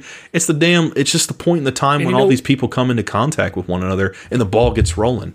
You know what? Some credit we need to give this movie too is we live in a time where prequels and and midquels and sidequels and you know sides just all that kind of stuff is made all the time and usually and, and we eat it up but like usually the the temptations there to very much do a wink wink at the audience for every little thing like you know if uh I, mean, I can't think of anything off the top of my head but you know if there's a prequel to a movie or a prequel or a sequel or a sidequel or whatever, a lot of times they'll be like, "Oh, remember when this? Remember when this thing happened?" Or like, "We're gonna have this character say this thing to this character because we know in 20 years from the original movie they're gonna meet and say something similar." Sure. The Phantom Menace was the Phantom Menace was really exceptional for its time at being a prequel that doesn't wink wink all the time. It's a very original idea movie. No, no, f- I, I didn't feel No. too much fan service. I mean, No, it's not very felt fan necessary. Like you could say, oh, R two and C three PO talking Yeah, is like a fan, but- ser- but they got to meet somehow. So it was great to Yeah. see that. You know, it felt necessary. It worked. I didn't really, as for the midichlorian stuff, I never minded it. I understand about why people don't up, like yeah. it, but I never minded it because it never took away from the mystery of the Force for me, which it did for people. And I, I, See, I never understand understood that. what they were talking about until the Plinkett reviews. Sure. And I was like, oh, yeah, that is dumb. But now I don't care at all because Yeah, it's it's- not a thing. you know? I thought it was cool, at least at the time, because I mean, I mean, and I still think it's cool now, but I always liked it because it just felt like our first. You know, w- when you get through three movies and the original trilogy is all you have, you know, and your mind fills these blanks, you get to the next movie, and obviously it's it's taking a place way before the events of what we're familiar with. So it's so far back it kind of gets to exist on its own, but it still manages to kind of like peel back the layer a little bit as to what that is a little bit more. And I always still felt there's a mystery to it, you know, and I always still wanted to know more about the Force and the Wills, and they didn't fully go into that, so it didn't really bother me. I don't know. I always took took fine to that, but I mean, I uh, you know, overall, I mean, I love this movie. I have so much fun. Like, shout out to Kitster. Uh, you know, I think it's hilarious that it's kind. Of, I mean, it's fucked up, but it's hilarious. But like, Anakin's best friend is Kitster, who constantly like doesn't believe in him.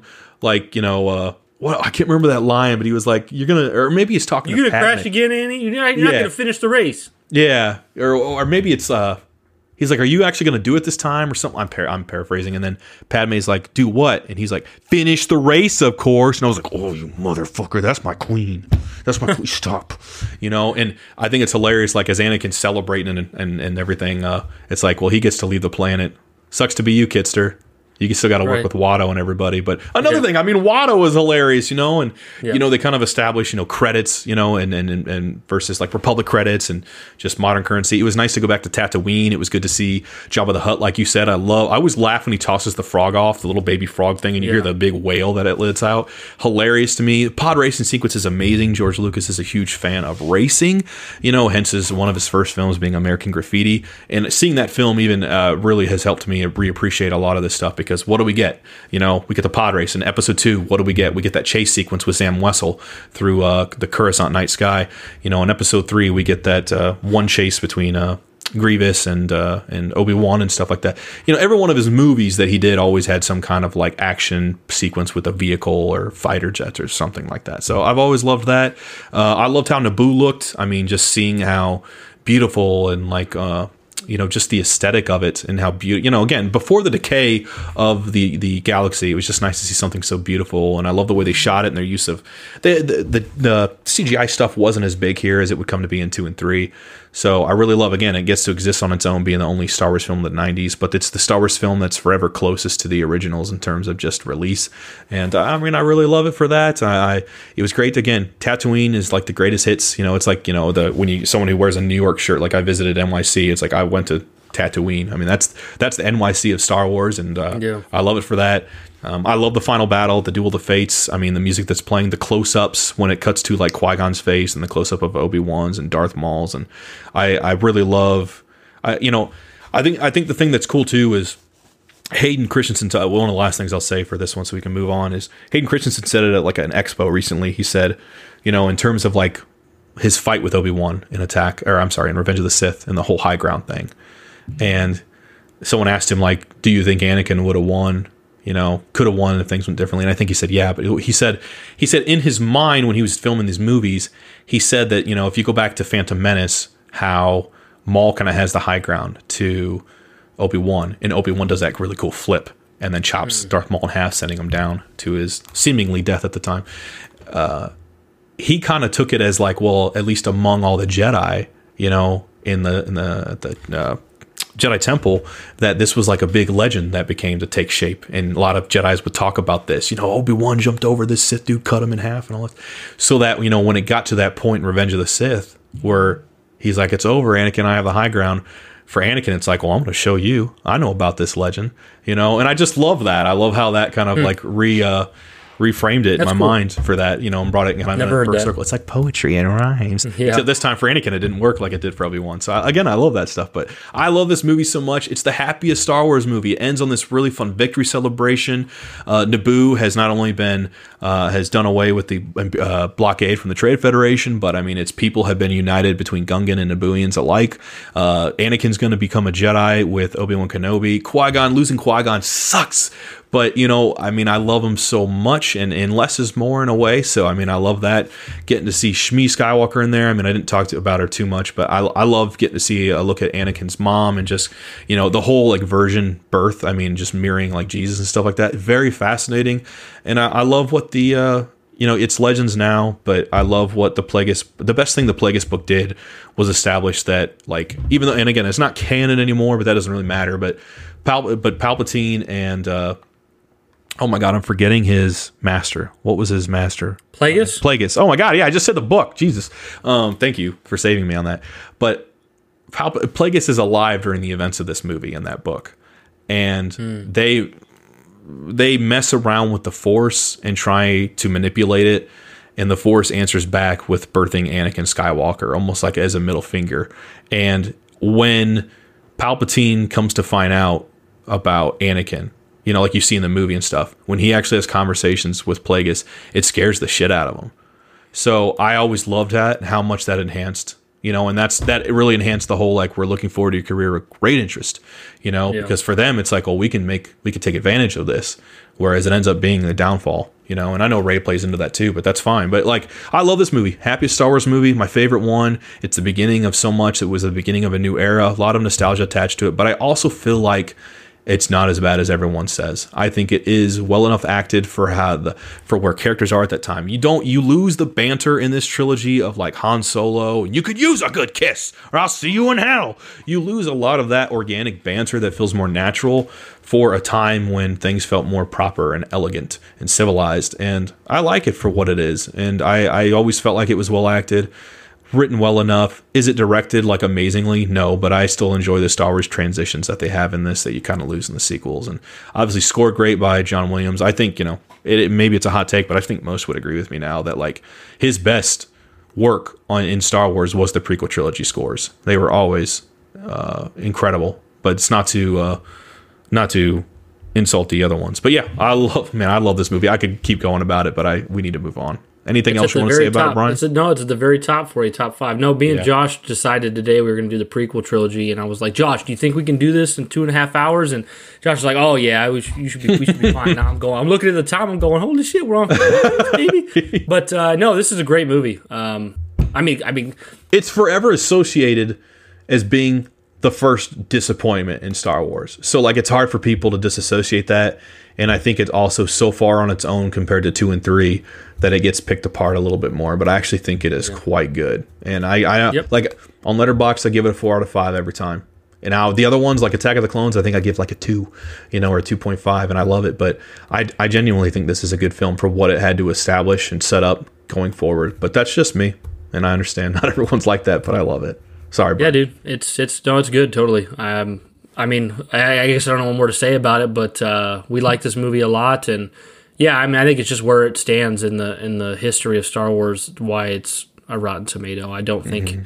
I don't think it's that at all, and I, I don't really detect. I don't really detect bad directing in this movie either. I don't think it's badly directed either. It's just like when you think about other movies out there. I mean, Yeah. George Lucas isn't necessarily the best director, but I think he's a Yeah, great it's, it's no. Empire Strikes Back direction Right. for sure, but No, yeah, for sure. For sure. Well, all right. We will move on now to Star Wars Episode 2 Attack of the Clones.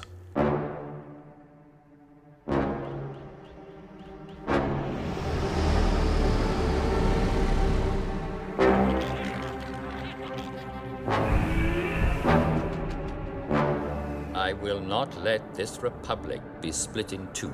My negotiations will not fail. If they do, there aren't enough Jedi to protect the Republic. We're keepers of the peace, not soldiers. You know I don't like it when you do that. Sorry, Master. I forgot you don't like flying. Well, you've lost him. If you'll excuse me.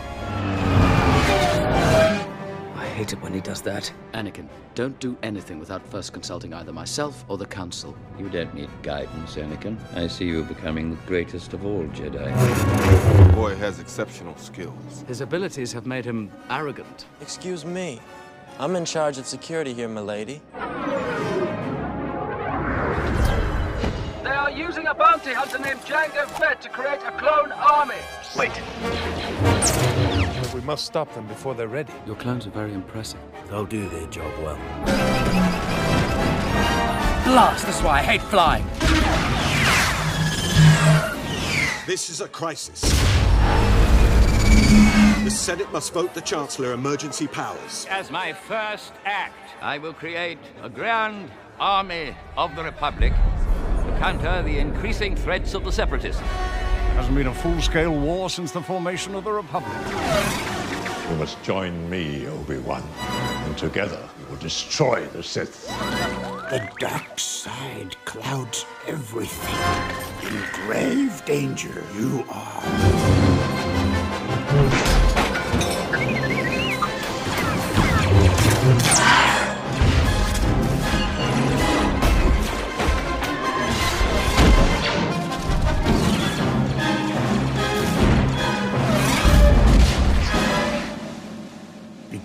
This Clone War has.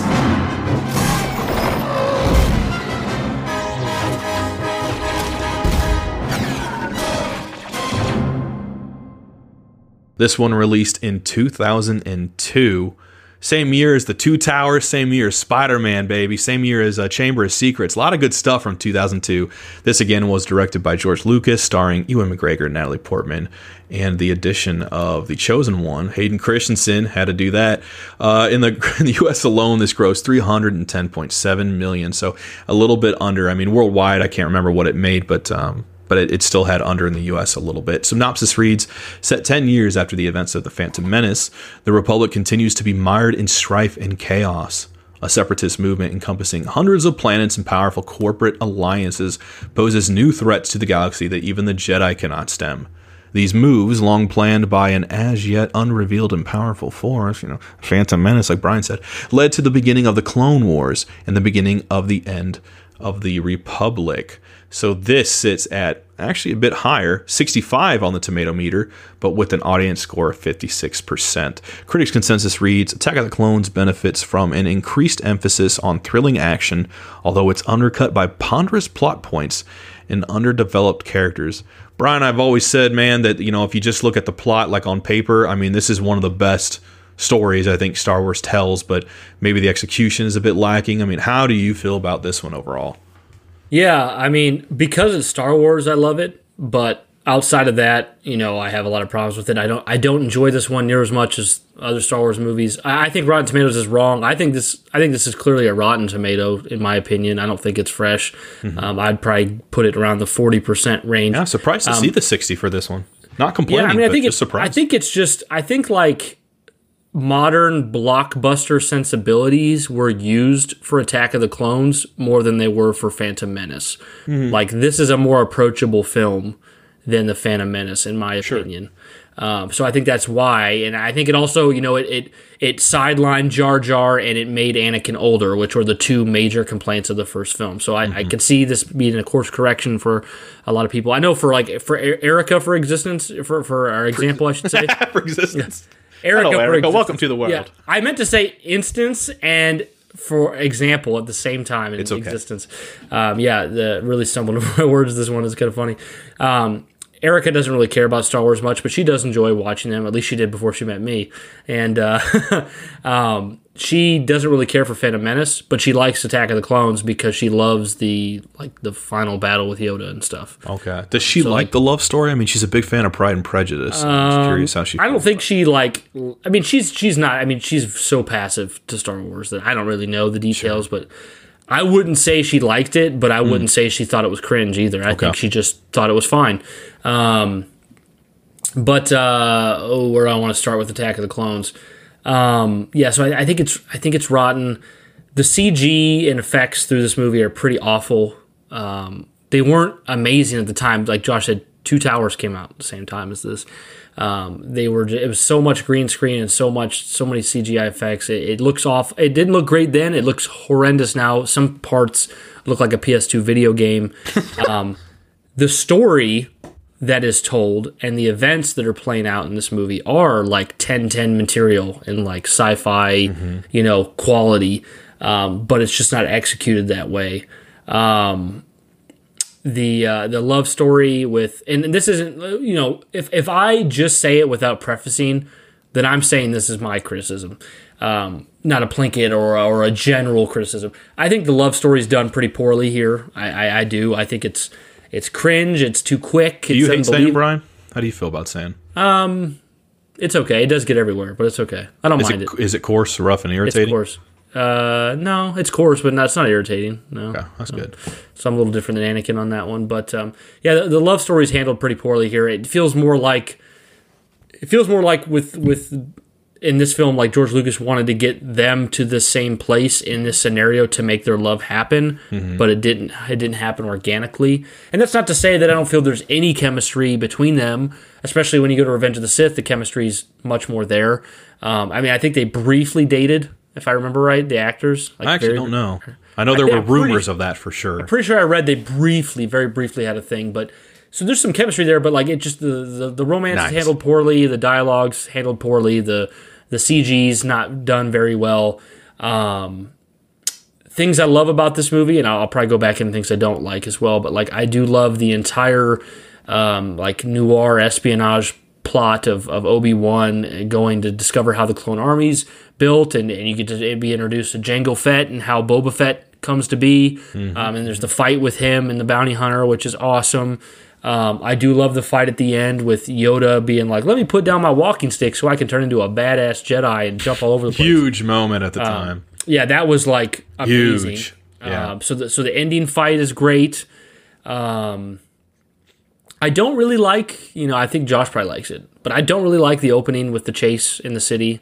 Um, Hmm, I think I find it I find it pretty boring and, and underwhelming, and you know the dialogue's not very good there again. With you know, you know it's like I remember there's a part I think it's in the Plinkett review where it's like uh, you know Anakin jumps out of the, the, the, the ship that he's driving around in the city. I hate it when he does that. And then and then, and Mr. Plinkett goes, "Yeah, so do I," or something like that, or I, I hate it too. You know? I Like, love the but- part. I yeah. love when he had the trailer for attack. I'm sorry, when he had the trailer for Attack of the Clones, and it was the part where Mace Windu is like, like he's teasing he's about to do the Attack of the Clones review, and you see Mace Windu do the thing where he puts a lightsaber up to Jango, and he's like, "This party's over." And then you hear the record scratch, and you hear Plinkett go, "No, this party's just getting started." Yeah. oh, that killed me. I love how he has that talk with like it's like a lip that hangs out when he Yeah. talks. Um, but yeah, so uh, yeah, I didn't really like the opening. Um, they try to be they try to establish that you know Hayden Christensen and Ewan McGregor have this long brother like relationship over 10 years that between films. I don't feel like it works that well. It's not bad. I mean, they do have some camaraderie here. And, and you know, I'm just to, to skip ahead a little bit, I do think they have a lot of these complaints are rectified in Revenge of the Sith for me. But here talking about Attack of the Clones, it's it's it's not it's not as believable as I want it to be. Um, like I said, all the stuff between him and Padme is kind of cringe. But I mean, the real standouts here is Obi Wan's noir, subplot with the clones and, and Jango Fett, um, the final fight with Yoda and them. I mean, there's there's the cool moment where you you know there's the stuff with Count Dooku and like he has Obi Wan like trapped in that like gra- gravity prisoner thing where Mhm. he's like floating in the air. Um, yeah, I'm trying to think. I mean, the, the stuff the arena was really cool as a kid. Oh I yeah, mean, the the whole arena with all the Jedi fighting. You get them all. Do you like the in. beginning of the Clone Wars, basically, with the Yeah, troopers? yeah, you get to see that, and there's the, the big monster things that they're trying to avoid while they're chained up to the poles. And, Do you like Kamino and all that with Jango? oh yeah, Owns Kamino- a very impressive. You must, you must be Yeah. very proud. Kaminos were Kamino was great. The the the uh, alien creatures that are there that are work. I don't know what they're called. The aliens, the, the long neck type aliens. Camonians. Kamino, Camonians. Okay, um, I might cool. be mispronouncing that, but yeah, Uh, Cam Owens, I think. Yeah, I like that. Um, and then the film, you know, it ends with oh, I I guess I, there's the whole uh, where they visit. Um, he, they visit his uh, what is it? Is, is it his nephews? Wh- What does Uncle Owen end up? What is he to Anakin? I can't Stepdad. remember. Or Cliegg Lars. Cliegg Lars plays his stepdad, and then you know brother-in-law, basically. Yeah, when he goes to visit bro- them, stepbrother, stepbrother. What am I saying? Brother-in-law. You get But- to see the classic like place in Tatooine where Luke lives, and uh, you know, of course, then he goes to visit the village where his mom's you know about to die, and he ends up slaying them all. Some of that stuff's like good and bad. Like you know, I think I think the whole going to Tatooine and seeing the the place where Lars lives and and um, the, the going to the village to save his mom is good. I think the the speech when he comes back and you know he's he's crying and he's angry. He's telling Padme that he killed them all. It's not executed that well, and yeah. So I think um, this film, and a little spoiler here for when we get to the sequel trilogy eventually. For me, and for me, this film sits neck and neck with Rise of Skywalker for quality, and it's for completely different reasons. Rise of Skywalker, its filmmaking sensibilities, its cinematography, its dialogue, um, it's pr- all, everything from the stance of creating a film um, in a technical way is better in Rise of Skywalker. Sure. Like, inf- infinitely better. I mean, we're talking like this is a two out of five. That's a five out of five when it comes to cinematography by comparison and stuff like that. Oh, Um, interesting. well, in, my- in my opinion, anyways. Sure. Well, I'm not judging you. I just- yeah, I think you know. I think the cinematography and, and the filmmaking sensibilities are so so so so so so so much better uh, in Rise of Skywalker. I think the acting is so much better in Rise of Skywalker, but the uh, the actual story, the narrative, the believability of things, the the setting up of events, the lore, all of that is far superior in episode two to Rise of Skywalker. So where pretty much all the mistakes Rise of Skywalker makes, Attack of the Clones doesn't. All the mistakes Attack of the Clones makes, Rise of Skywalker doesn't. And so for me, the, those two sit at the bottom barrel of Star Wars for completely different reasons. But um, yeah, I I, uh, I enjoy watching this movie when I go through a Star Wars like phase and I'm watching them all. Like right now, I'm going to start watching the prequels here soon again, and I'm going to be excited to watch Attack of the Clones because it's part of this trilogy. But this is never a movie I want to seek out on my own. Like I'm never in a mood. If you had to rank the Star Wars movies in like a gold, silver, and bronze tier, it's so it's safe to, to assume, right, that Attack of the Clones is kind of more in that bronze tier for you. Yeah, it's Or- bronze. Okay. It's completely bronze. Like, and I, I know there's going to be somebody out there, uh, probably several people listening, who go, "Attack of the Clones is way better than Rise of Skywalker." I don't feel like that. I feel like they're both got so many issues for different reasons. Now, I mean, if you're just talking about story, yeah, I would agree. Attack of the Clones is a lot better. But like as films, like we're just looking at them as movies, like they both just are so messy in so many different ways. And uh, so this, like, whereas I talked about Phantom Menace and I was happy and I was like, this is good and it's you know. I feel like Attack of the Clones is more, much more appropriately judged. It's, it's, it's, yeah, it's, it's a tough one to get through for me sometimes. So, uh, but it does have great moments, you know. And I, um, yeah, so I don't agree with Rotten Tomatoes. I'd say it's rotten. This is at the bottom for me. Uh, over to you, Josh. Yeah, I mean it's at 60. I think that's awesome to see. I would even or 65. I'm sorry. Um, I could see it being a little lower than that, but I love it. I absolutely love it. My favorite thing was uh, during the. I'm just gonna play it briefly, but it's I'm not gonna play it for long. But when the first teaser trailer that came out for this movie was just images, quick like flashy shots, like maybe a second here, a second there, of parts from the movie, overlaid by just Darth Vader breathing. And uh, let's see here. It was just, I mean, it's just different shots, you know. And I mean, listening to it, you don't get the context of what you're seeing visually, but it was just visuals matched with that, and you really got that sense that like, holy shit, this is gonna be a much darker movie than than Phantom Menace was, and there was just uh, it created this sense of mystery that you couldn't wait to see. And I, I mean this was the period for me where i was really the most out of star wars i'd ever been. And it was only because in between phantom menace and attack of the clones i discovered my love of middle earth with fellowship of the ring so that kind of took me by surprise i was really getting all the more into video games and the three year gap between movies is a long time to wait so when this came to Especially when theaters you're a kid, it feels like an eternity. it does. So I didn't even see it in theaters, but when it came out on DVD, uh, even to this day, I think it, it is my most technically watched, rewatched Star Wars movie um, because of just how I, I loved it and it brought me back into the Star Wars fold immediately. And then I would just play it over and over again while I messed around with toys or did other stuff. It became like that background movie, a comfort movie. And uh, yeah, I love this movie so much. I, I mean, I agree with pretty much uh, most of the stuff you said, Brian. I mean, like I. I think this movie, I always have felt like if I'm telling somebody who's never seen the prequels, but they've seen the originals, and, uh, uh, you know, if I'm trying to tell them, describe this movie, and I'm like, well, Obi Wan goes on this espionage, you know, thing, trying to discover, like, that these this factory on this one planet is building up, you know, all these droids, and at the same time, he finds out on another planet that these people are building up these these clone troopers that become stormtroopers, and you're like, what? And I'm like, at the same time, uh, Anakin, you remember, and and and, uh, and this woman he's, he's he's he's on this mission with, they they fall in love, and they get married at the end of it in secret. You're like, oh my god, that's Luke. And, yeah, dude, Luke and Leia, and uh, you get to see uh, this older this older Sith dude who used to be a Jedi, and it's revealed he was the apprentice, uh, or he was the master of Qui Gon, but he was the apprentice of Yoda. And you're like, what? And guess what? Yoda uses his lightsaber. No fucking way, you know. And it's just like all this. And Jango Fett, who's Jango Fett? It's Boba Fett's dad. No, fuck, you know, and it's just like, holy shit. All this stuff sounds incredible on paper. I mean, the plot wise, I mean, they had it down. It's just the execution.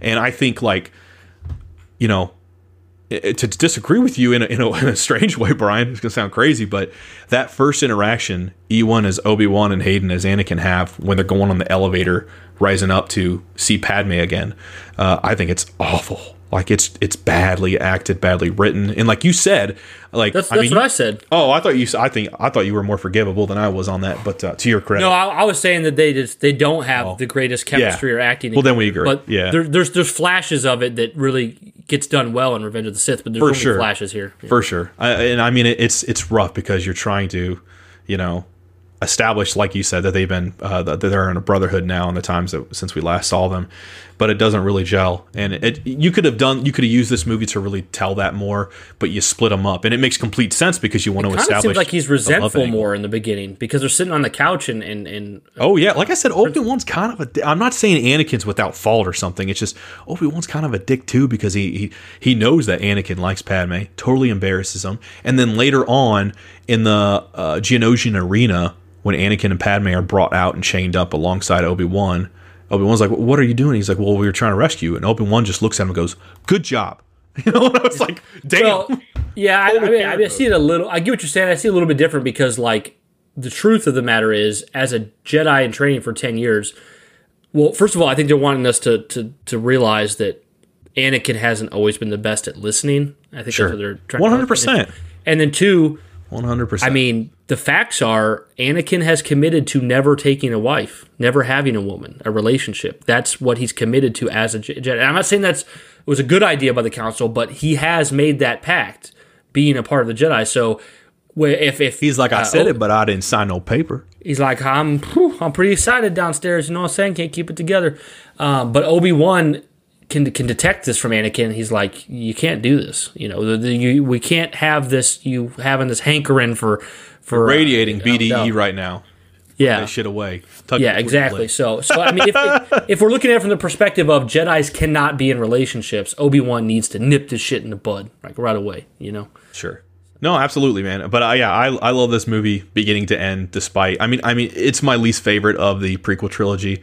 But at one point in time, it was my favorite. So I I uh, I absolutely love it. I love the developing relationship between Padme and Anakin. And I know, I mean, I agree with everyone else that the dialogue is poor. It doesn't get to be the best acted. I mean, and you know, the elephant in the room was that Hayden Christensen could not act and had wouldn't act. And I had seen Shattered Glass prior, the film that came out before. I we've all seen him in Kenobi since, you know, and I think that that narrative has been thrown out the window. And I think it was more. I always attribute it more to the writing. Hayden has a very deep kind of monotone voice, and I don't really think it's the kind of voice nor is he the kind of person that is like loud and obnoxious and good with playful banter like he's he's in a different way that he's good with that stuff and the dialogue doesn't really do a lot to complement how he sounds who he is as a person trying to act as a character i don't think it's very complimentary to that but i you know at the same time i understand all the criticisms but i i always love you know like sorry master and you know obi-wan telling him as they go into that uh that nightclub like why do i think you'll be the you know death of me and stuff and i'm like Yeah. oh my god foreshadowing it's like poetry and rhymes yes you you like you know, it, re- yes. regardless of what the reason is, I think when you watch this movie, it definitely Hayden Christensen's acting doesn't come off good in this movie. No. It, it doesn't. It doesn't matter if it's if it's his fault or it's the writing or whatever. It just doesn't work here. You know, and uh, he's like Hayden's one of my favorite actors. Anakin's my favorite character, so of course I'm going to rationalize it. But I always just think of it like this is a Please be Shadow the Hedgehog. yeah, dude, for real. But I always rationalize it as look, he's like uh, tw- no, 18, 19, 20 or somewhere around there uh, at this point in time. He is someone who has come into the Jedi Order later than most kids, has had a preconceived notion, a preconceived or a life of being a slave, and has left his mother. He has formed attachments. He doesn't have the same headspace and upbringing that other Jedi have had. He's had a harder life and now he and we see this more in Revenge of the Sith, but he is someone who is being told to act one way but suppress all your feelings despite what he endured as a kid. And exploring that is very fascinating in Revenge of the Sith. But in this movie, I just look at it as someone young who's still going through a lot and dealing with a lot of new experiences, feelings in the loins, you know, some uh, some pelvic sorcery stuff as he sees this beautiful woman again that he's now more of age, you know, closer to and I mean, I think it's fascinating. So it makes sense to me, but I understand every criticism. Like I won't debate it. It's just for me when I watch it, it's like, oh yeah, this this is plausible for where he's at, trying to be a Jedi and follow, you know, his mentor's roles, who's essentially his closest thing to a father figure, but then also like try to grip with his own emotions that are developing and stuff. But I love I love that. I know that again the love stuff isn't written the best, but it, the love theme is one of the best films I, or themes I've ever heard like in anything. I, I think it's so great because it really like tells a story of, of, of a duo of two people whose love is going to tear the galaxy apart and it does of what it brings on and what ends up coming out of it you know and it's a net negative in a lot of ways depending on how you look at it for other people it's a net positive. But uh, I love Count Dooku, uh, Christopher Lee. It was so great. I mean, what a time for him. 2001, we see the release of Fellowship of the Ring. 2002, we see Two Towers, and we see Attack of the Clones. 2003, you know, you see Return of the King. Two years later, in 2005, you see him come back with. Uh, uh, Revenge of the Sith, and I think the Charlie and the Chocolate Factory movie. I, I can't remember now Mhm. what year, He's but I mean, dentist. yeah, I mean, he was just. It was just. I love seeing him. I love Count Dooku. I love his lightsaber hilt. It's one of my favorites.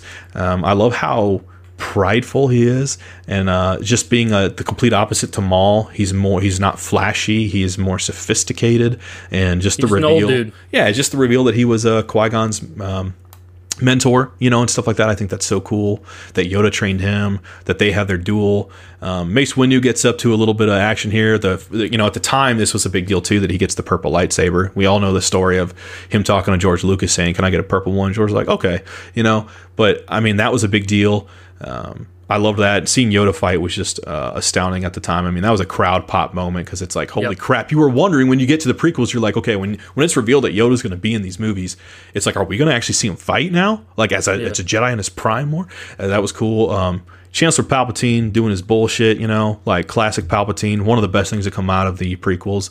Um, poor Shmi dying. I love that Anakin went on a rampage. Anyone who loves their mom or even dad doesn't matter, but who wouldn't consider doing what he does in that situation after what he finds the you know his parent uh, going through. I mean, it's just insane. You know, you feel for it. you feel for him, even though it's like horribly wrong.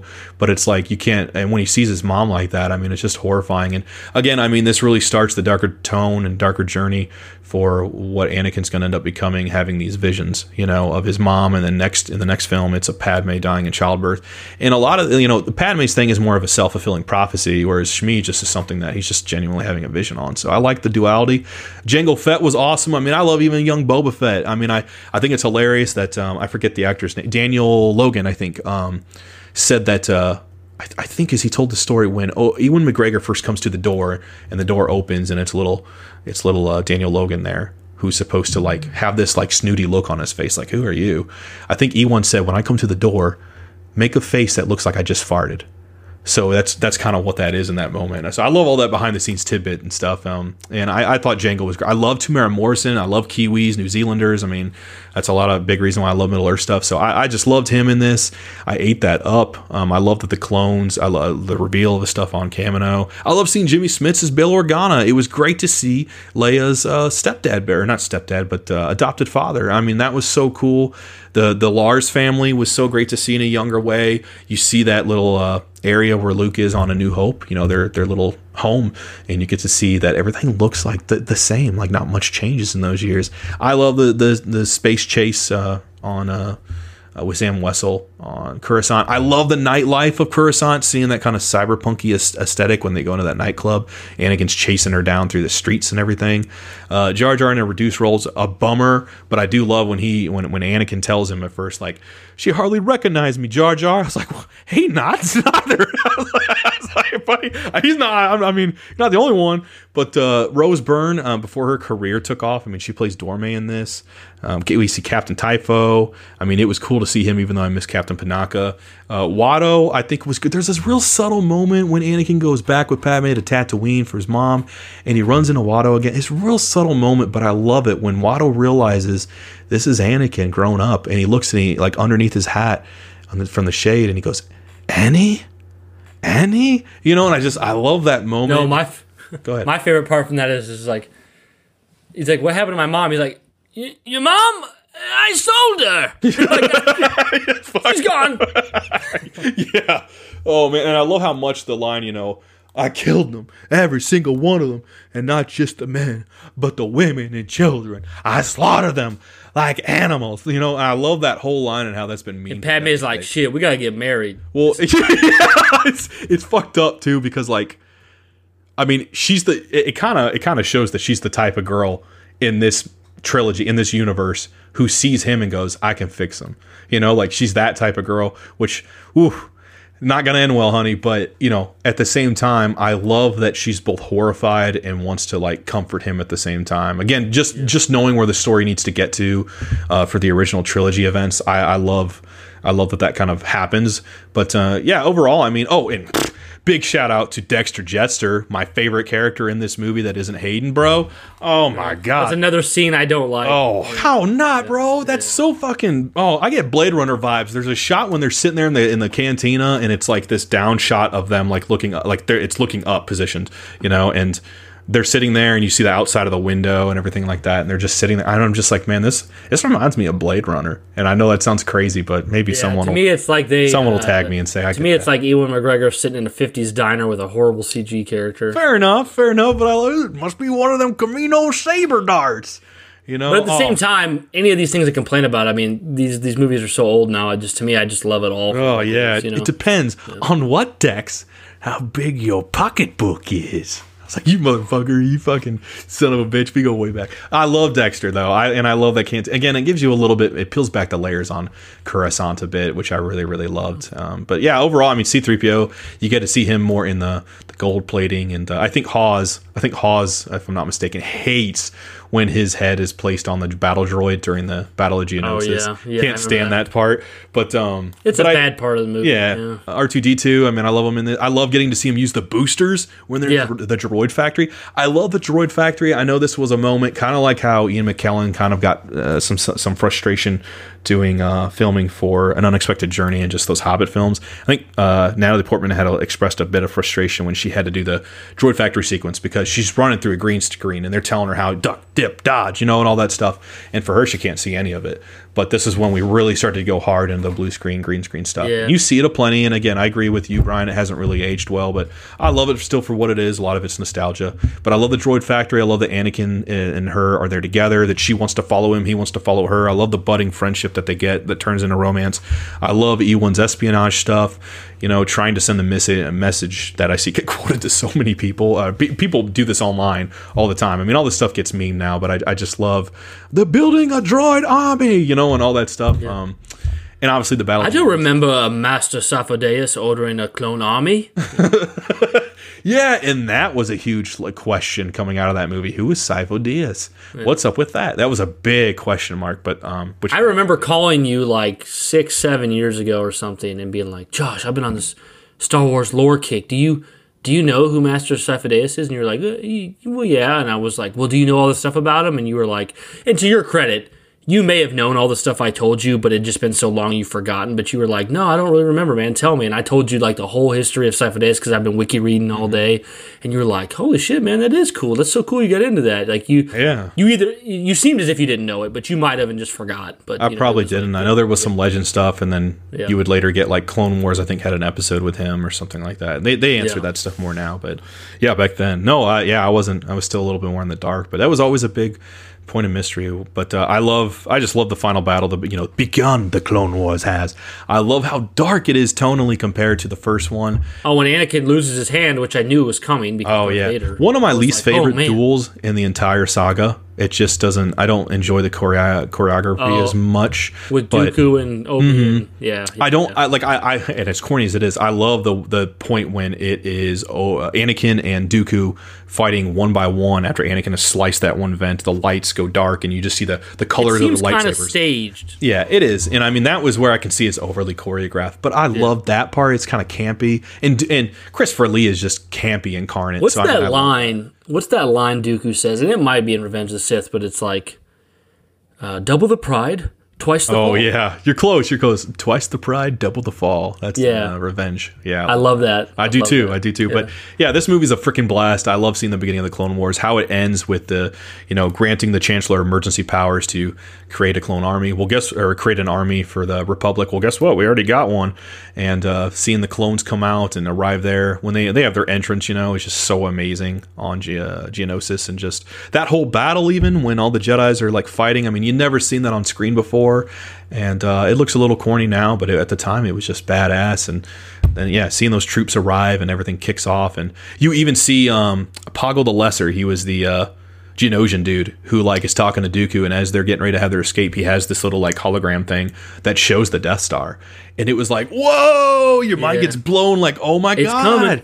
Yeah. The seeds are being planted. Seeds of our future sown in our past.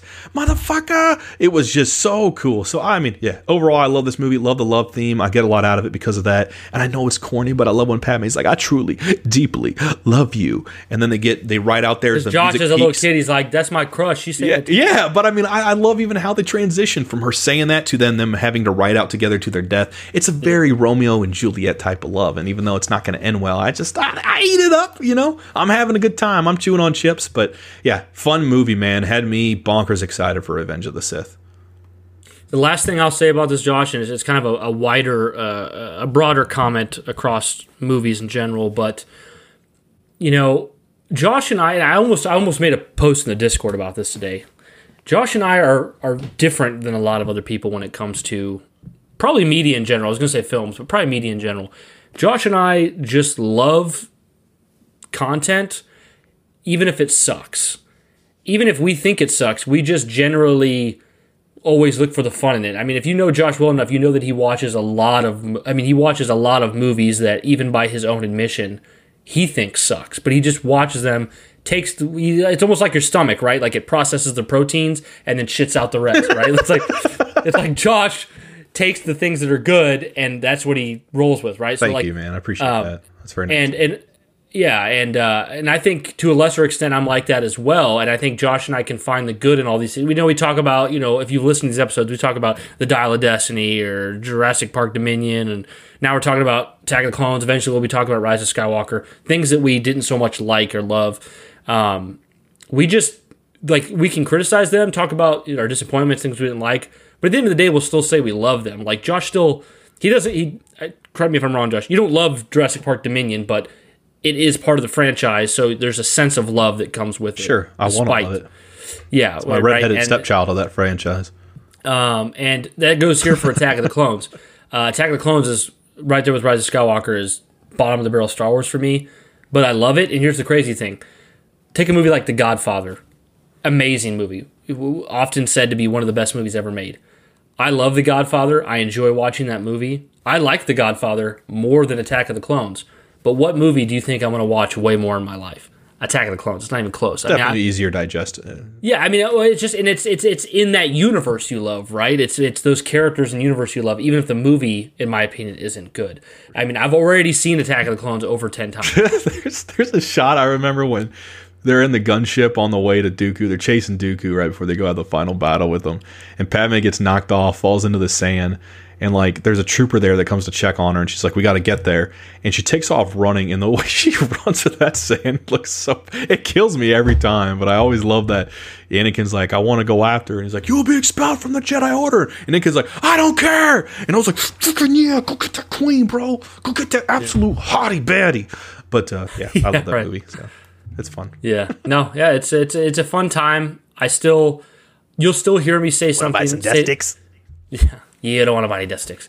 Um, yeah, you'll still hear me say the words "I love Attack of the Clones," and it's because I do love Star Wars and I love it all.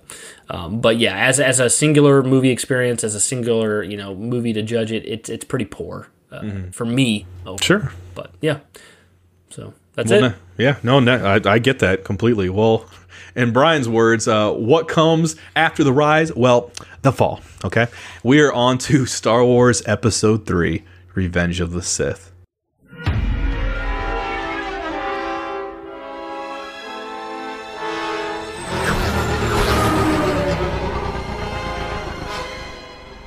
Dark side of the Force is a pathway to many abilities some consider to be unnatural. Is it possible to learn this power? Not from a Jedi. The Council wants you to report on all the Chancellor's dealings. That's treason. We are at war, Anakin. Very dangerous putting them together. I don't think the boy can handle it. I don't trust him. I need your help, son. I'm appointing you to be my personal representative on the Jedi Council. You are on this council, but we do not grant you the rank of master. What? Obi-Wan and the Council don't trust me. Learn to know the dark side of the Force, and you will achieve a power greater than any Jedi. You're under arrest, Chancellor. Are you threatening me, Master Jedi?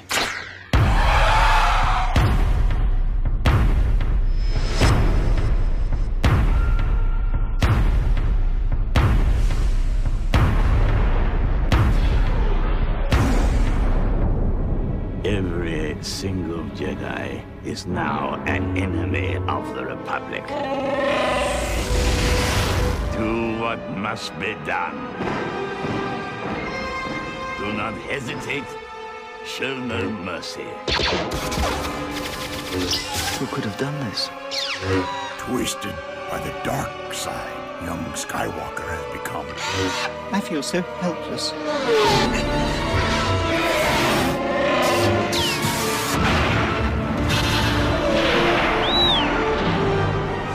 Chosen one!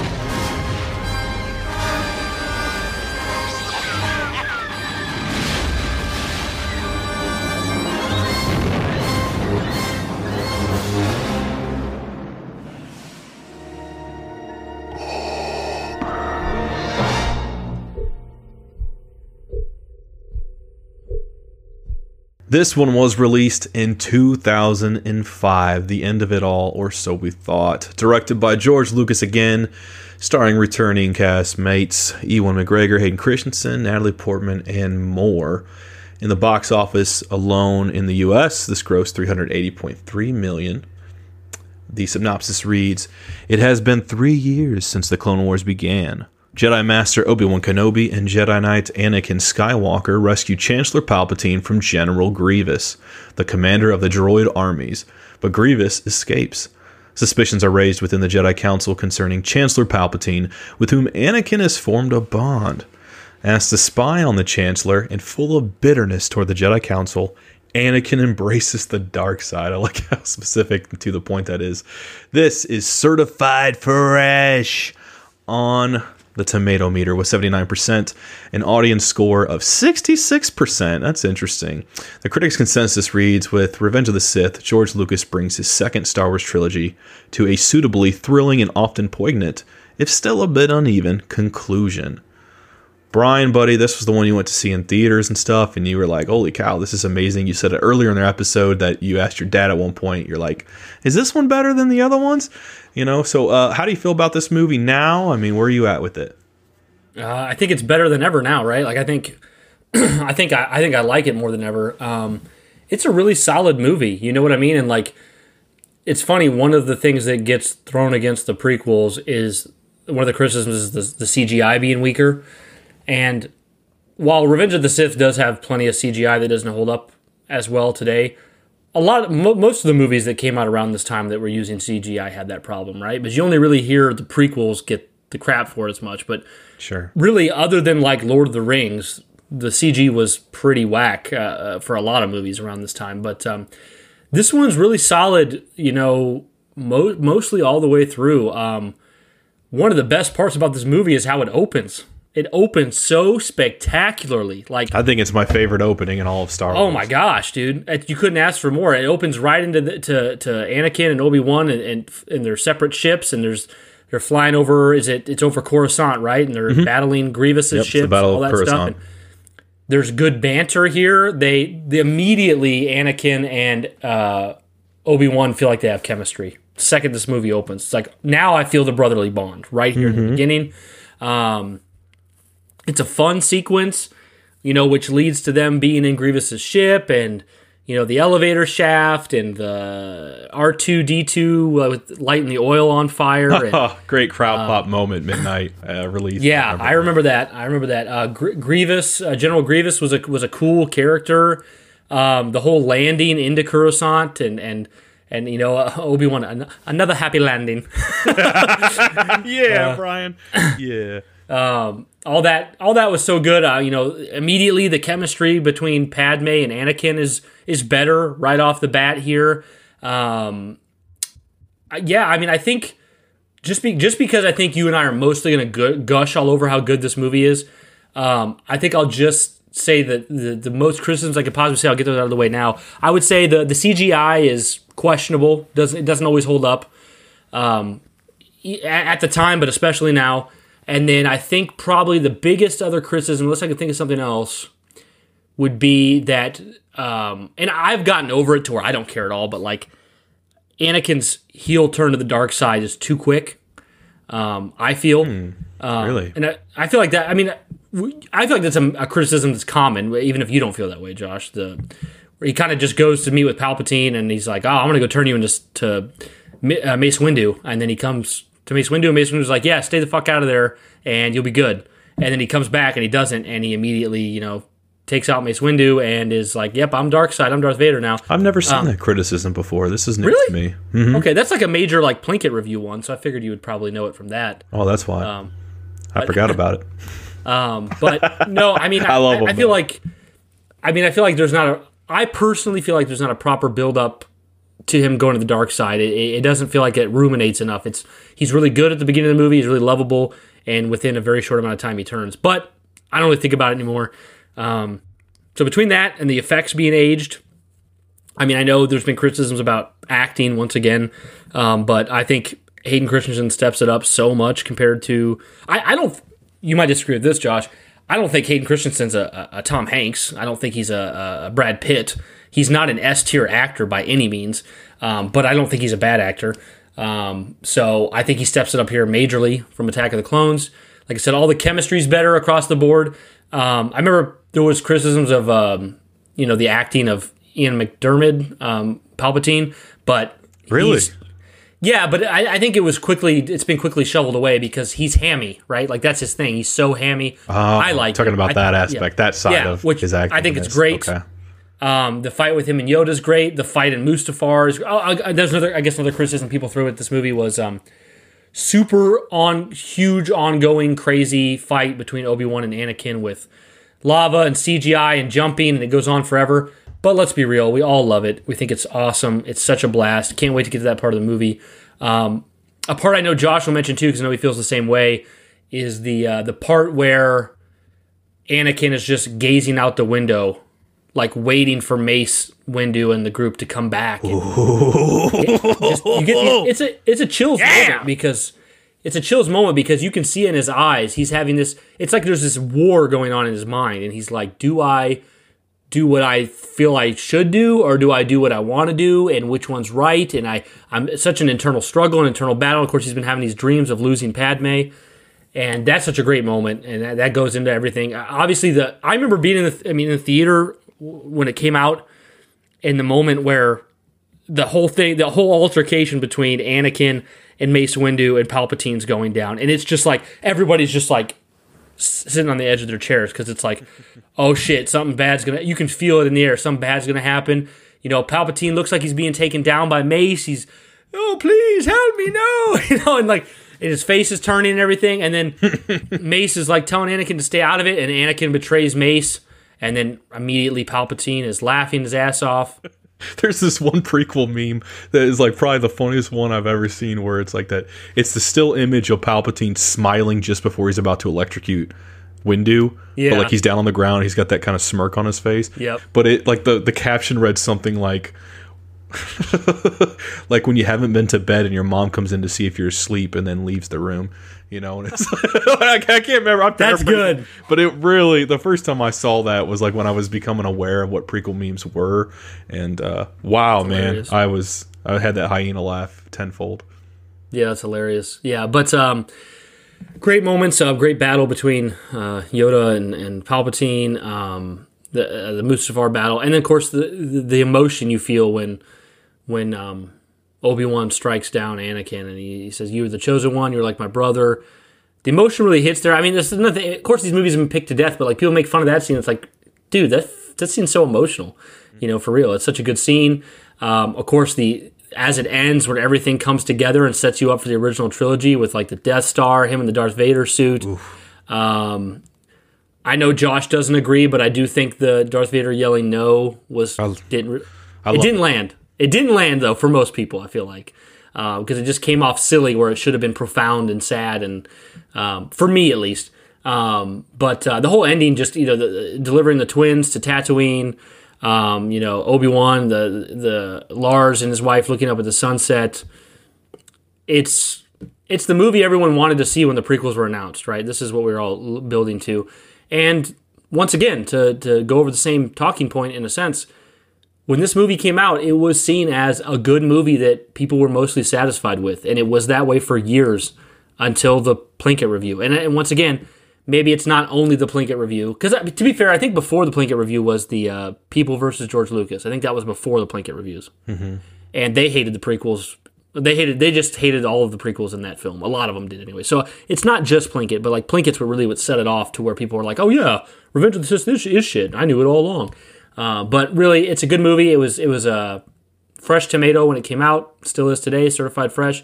It's a fun movie. And today, in today's um, today's world, with a lot of the people who grew up with this movie, this is often in the conversation for definitely top three, if not people's favorite Star Wars movie. It's constantly mentioned. I, I see people all the time either going, Yeah. "Revenge is my favorite" or "Revenge is my second or third favorite." It's always up there. Um, so yeah, I mean, it's a good thing. I almost have less to say about it because it is so good, but there's no part of this movie I dread. Not a single part. There's there's parts in a, well, a lot of Attack of the Clones and, and maybe a few parts in Phantom Menace, maybe. Um, but there's nothing in Revenge of the Sith. It's just a great time.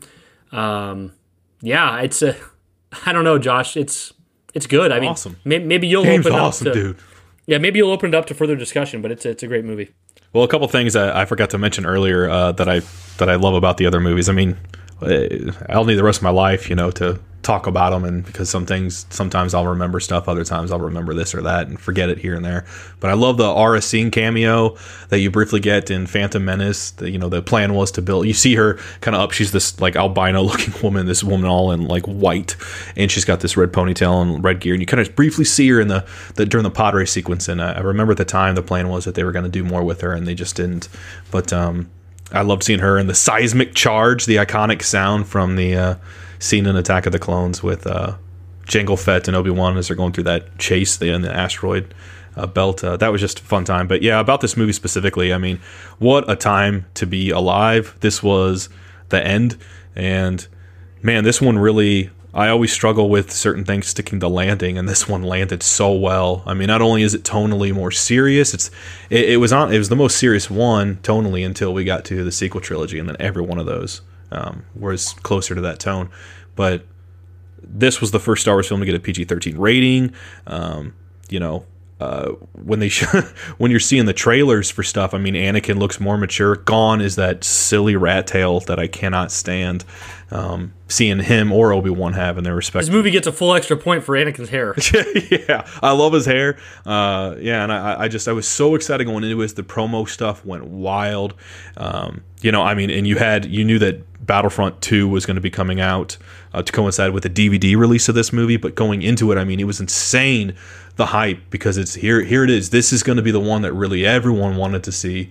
That everyone that we've been working toward is how do these connect to what we've come to know? How does he become Darth Vader? How does everything fully fall apart? We've seen how it's we've seen sort of like the A all the way through like the majority of the alphabet when now we're about to get to the Z and it was just it stuck the landing so well. I love like you said opening with the Battle of Coruscant was amazing. You know, I have to give a hat off to the it's it's legends now, but again, doesn't matter. But the uh, Tartakovsky Micro uh, 2D series of the Clone Wars that first came out, that was, and I don't know if you've seen any of that, Brian, but there were those three minute shorts that would come out on Cartoon Network that I've were just kind seen of like clips. I've never seen a full episode. Okay, well they're like three minutes, they're pretty short, so you might Really? have technically seen an episode. There was no, there weren't, there were never twenty minute episodes, huh? No, I mean Didn't you that. can watch them like you know on uh, uh, Disney Plus or YouTube, and they're all like bunched together as like an hour Yeah. type of thing. But like there was two seasons, and anyway, if you know people were following along with those preceding the movie, it it shows you Grievous going to Coruscant and kidnapping Palpatine. It showed that just as Grievous was boarding the ship, Windu was chasing after him and used the Force to crush his windpipe. Hence the coughing that we see from Grievous immediately when we're introduced to him in this movie. So all that stuff was really really fun and uh, just made it very exciting going into this and stuff. But yeah, I mean I love the opening with the Battle of Coruscant. It was like in, on one sense you had the downside of like well damn like all this time that you know from a new hope that obi-wan mentioned the close, clone wars and episode two kicks it off and we see the beginning of it. Well now we're seeing kind of the end of it in this movie and that's cool. I love it. But there was that small part of me before going into the movie where i was like well, damn, I want I want to experience the Clone Wars. I want to like live in that for a bit and see what that was like. Well, you know, then I would get treated like other people to the actual show. But once I saw the movie, I was like, I don't, yeah, yeah, yeah, yeah, I don't care. I, I'm here for this. And the battle just itself was awesome. Seeing the way the ships are piloting, the camera work on this was so great because just, I mean, again, and I know it's a lot of it, it's all CG, but I mean, he's following behind the ships, and then he gets to a point when like the ships go like they're funneling along the big star destroyer and then when it when they go over it bam you see the battle below the music crescends and there's just nothing but blaster fire and all these ships blowing up and shit. I was like oh my god. I was like this is the clone wars. It was just so amazing to finally see that fully realized on screen. It felt like a dream come true seeing the rapport from them right away and then going into the ship and I, I one of my favorite i mean there's a lot of great moments in this opening but you know, I, I love that Anakin helps him helps him out, you know, with uh, trying to save Obi Wan on his ship, and he's like, "Just go, I'll be fine." He's like, you know, I'm not leaving you, master, or whatever, and then like helps Yeah. him. And R, and then there's that crowd pop moment. R two has so many in this movie, but the moment where like R two has to fight one on one with that little like pit or not pit droid, but it's like a little Yeah. little ship droid, and he's like trying to electrocute it, and he does, and it goes sailing off. I remember the crowd clapping at that, just as Anakin's going, you know, you got him, R two, good job, or something like that. Everybody loved this movie when it came out. Yeah, and when they get in the actual the invisible hand, the ship of Grievous, um, when they get in there, I love it too because Obi Wan's like, "Oh, I have a bad feeling about this." They crash land. Obi Wan leaps out of the ship from the cockpit, slices into a couple droids. Anakin, in, in laid back style, calmly gets out and just starts slicing and dicing. But I love it, and uh, I love. And I think Anakin says, "Like I sense a trap. What do we do?" And then Obi Wan looks at him with a smirk on his face and says, "Spring the trap." And I just, I love, I love that. See, and, the chemistry's there immediately in this movie. Absolutely. I love, I mean, I, I won't break down the whole movie, but I, I love a lot of this stuff in the opening. There's this, you know, I, I think I've said this before in the past, but it's kind of like a self meme with me among friends. But like, I'll always, if someone in a franchise has been like, has been in a movie and then in the subsequent, like, followed up, follow up that they uh, get killed off. Like early on, I always say they got Count Dooku. That's always been like an inside joke because Count Dooku is a part of this movie, but by the time you finish the movie, you forget he was even in it because he gets killed off right in the. I always first- forget. Yeah, so he gets he gets killed off, but I mean, it is so freaking awesome. I love obviously the R two with the oil, you know, with the droid, like you mentioned earlier. That was a huge crowd pop moment.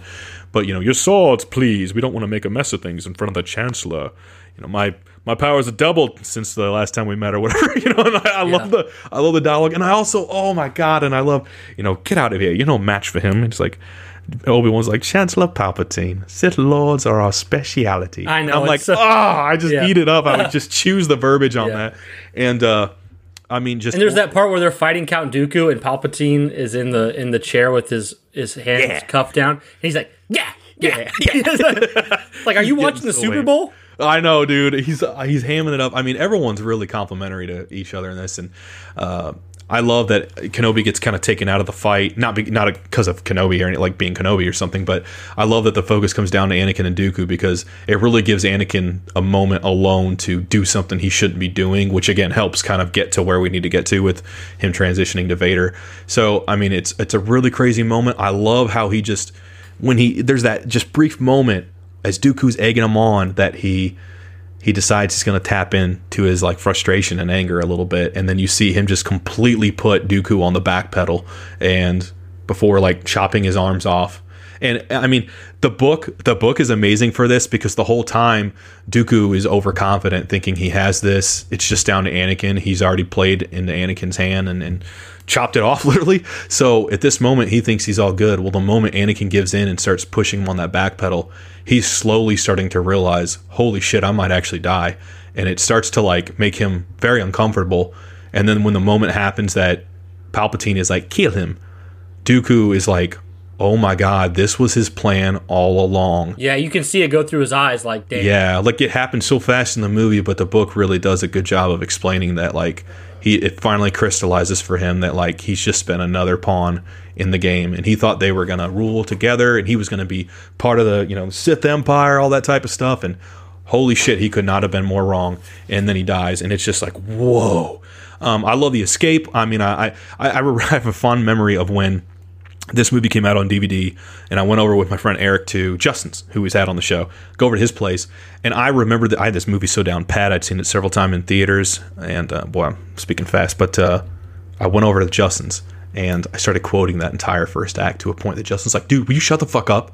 It's like he started getting mad, and I completely rightfully so. But it was very funny because I was like, you know, we're still flying half a ship, you know, and another happy landing, like you said, and all that stuff. And uh, given the ability to pilot this thing is irrelevant. Strap yourselves in. I mean, I was quoting all of it, and I mean, it just having a blast. And uh, but as for the rest of the movie, I mean, look, one of my favorite things going to Kashyyyk, getting to see the home of the Wookiees. Oh, that, I, how did I leave that out? Every okay, time I see that on screen, every time I see that on screen, I'm like, I can't believe this was filmed. This is so Yeah. cool. We get the return of Peter Mayhew uh, as Chewbacca. Yeah. I mean, and Captain Tarfful, or not Captain Tarfful. That's from um, that's from that's that's the Gungan. Um, oh my gosh, what is his what is Uh, his name? I can't remember. Oh I know my gosh. talking about though. Can you Google like while I'm talking the uh, the Uh, go ahead. captain? Yeah, I'll Google. Um, oh my gosh.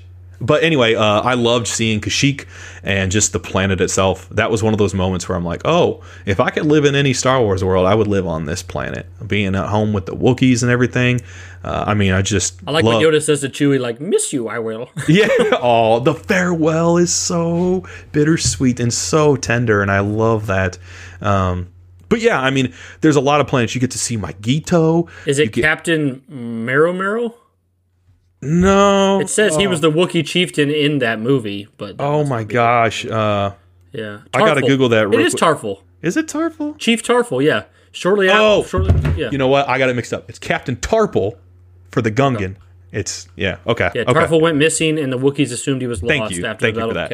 of. But yeah, I, I love that. I love getting to see Mygeeto. Um, you get to see a couple other planets. Briefly, Cato Neimoidia, which is like the homeworld of the Neimoidians and stuff like that. That's the planet you see briefly when Plo Koon's getting killed and stuff like that. Which super sad when the Order sixty six moment happens. I mean, that's Oh, become an iconic. leave that out too, man? I'm glad. I was just I was just too excited to talk about how good it was. Josh, I'm sorry to interrupt. No, you're Order good. You're good. But it's Order 66 fun. is amazing. Yeah, it's this has become an iconic staple for Star Wars. Like if you're telling a story around this time, you got to kind of you kind of got to go and just like the Tatooine greatest hits, like I've been to New York City type thing. You got to cover the Order 66 thing and tell it from this person's perspective, and it's always interesting and uh, somber, and devastating how you know it, what's so crazy, Josh, is is I, I heard I heard back when the prequels were hated, I heard people like mock that like, oh, when Obi Wan in, in A New Hope said uh, he, he was with he served with his father in the Clone Wars, Mhm. people were like, well, I didn't actually think they would be clones. Like that used to be a criticism, like, Yeah. oh, it, they meant Well, literally clones. people- but oh, go ahead, Josh. Go ahead. Well, I was gonna say ahead. there was there was speculation for a long time before the prequels that Obi Wan Kenobi stood as a he was an actual clone, standing you know like OB1, like number one like the Oh, first wow, version. okay. Yeah, it was something like that. But a lot of people had that speculation. But I loved getting. It. Go ahead. No, I was just gonna say that people. That used to be a criticism is that wow, the clone, the Clone Wars was literally on the nose. They're actually clones because like I think people thought that that was like a name that meant something deeper, Deeper. than than actually just flat out cloned people. But when you take in the story of like the secret cloning facility by Sifo-Dyas and then the the the built-in code that where when the proper time arises execute order 66 can be called and they all turn on everyone that's such a amazing plot idea like a narrative thing i just I'd love it it's great Well, and I love it. I love this movie too because it's split into two halves of that. So like you have the downfall, but then you have the point when it seems like the war could actually turn out pretty well. And it's that it all crescends in that moment when Anakin and Obi Wan are parting, and Anakin's going to be staying there on Coruscant with Palpatine and buddying up at a, the worst time possible for that to happen. Whereas Obi Wan's now going to go chase after Grievous, and a lot of people probably know where I'm going with this, but like when you see Anakin standing and Obi Wan standing, the way Lucas framed it was brilliant because Anakin standing kind of more in darkness, like where the lighting is, Mhm. and there's Obi Wan standing on the ramp in sunlight, and it's just very, you know, is obi-wan higher also Uh, he's lower. up? He's lower in that. oh okay But uh, so I yeah, but I mean I, I it's such an iconic moment and uh, something you don't pick up on the first time through or even the first couple times. But I mean I love Amidala in this. I love getting to see Anakin and her. And I I mean I remember my friends like that I saw this with even mocking it not too long after release. But I always loved the part where he's like, "You are so beautiful," and she's you know, and they have that moment when they're flirting, kind of in her like bedroom area.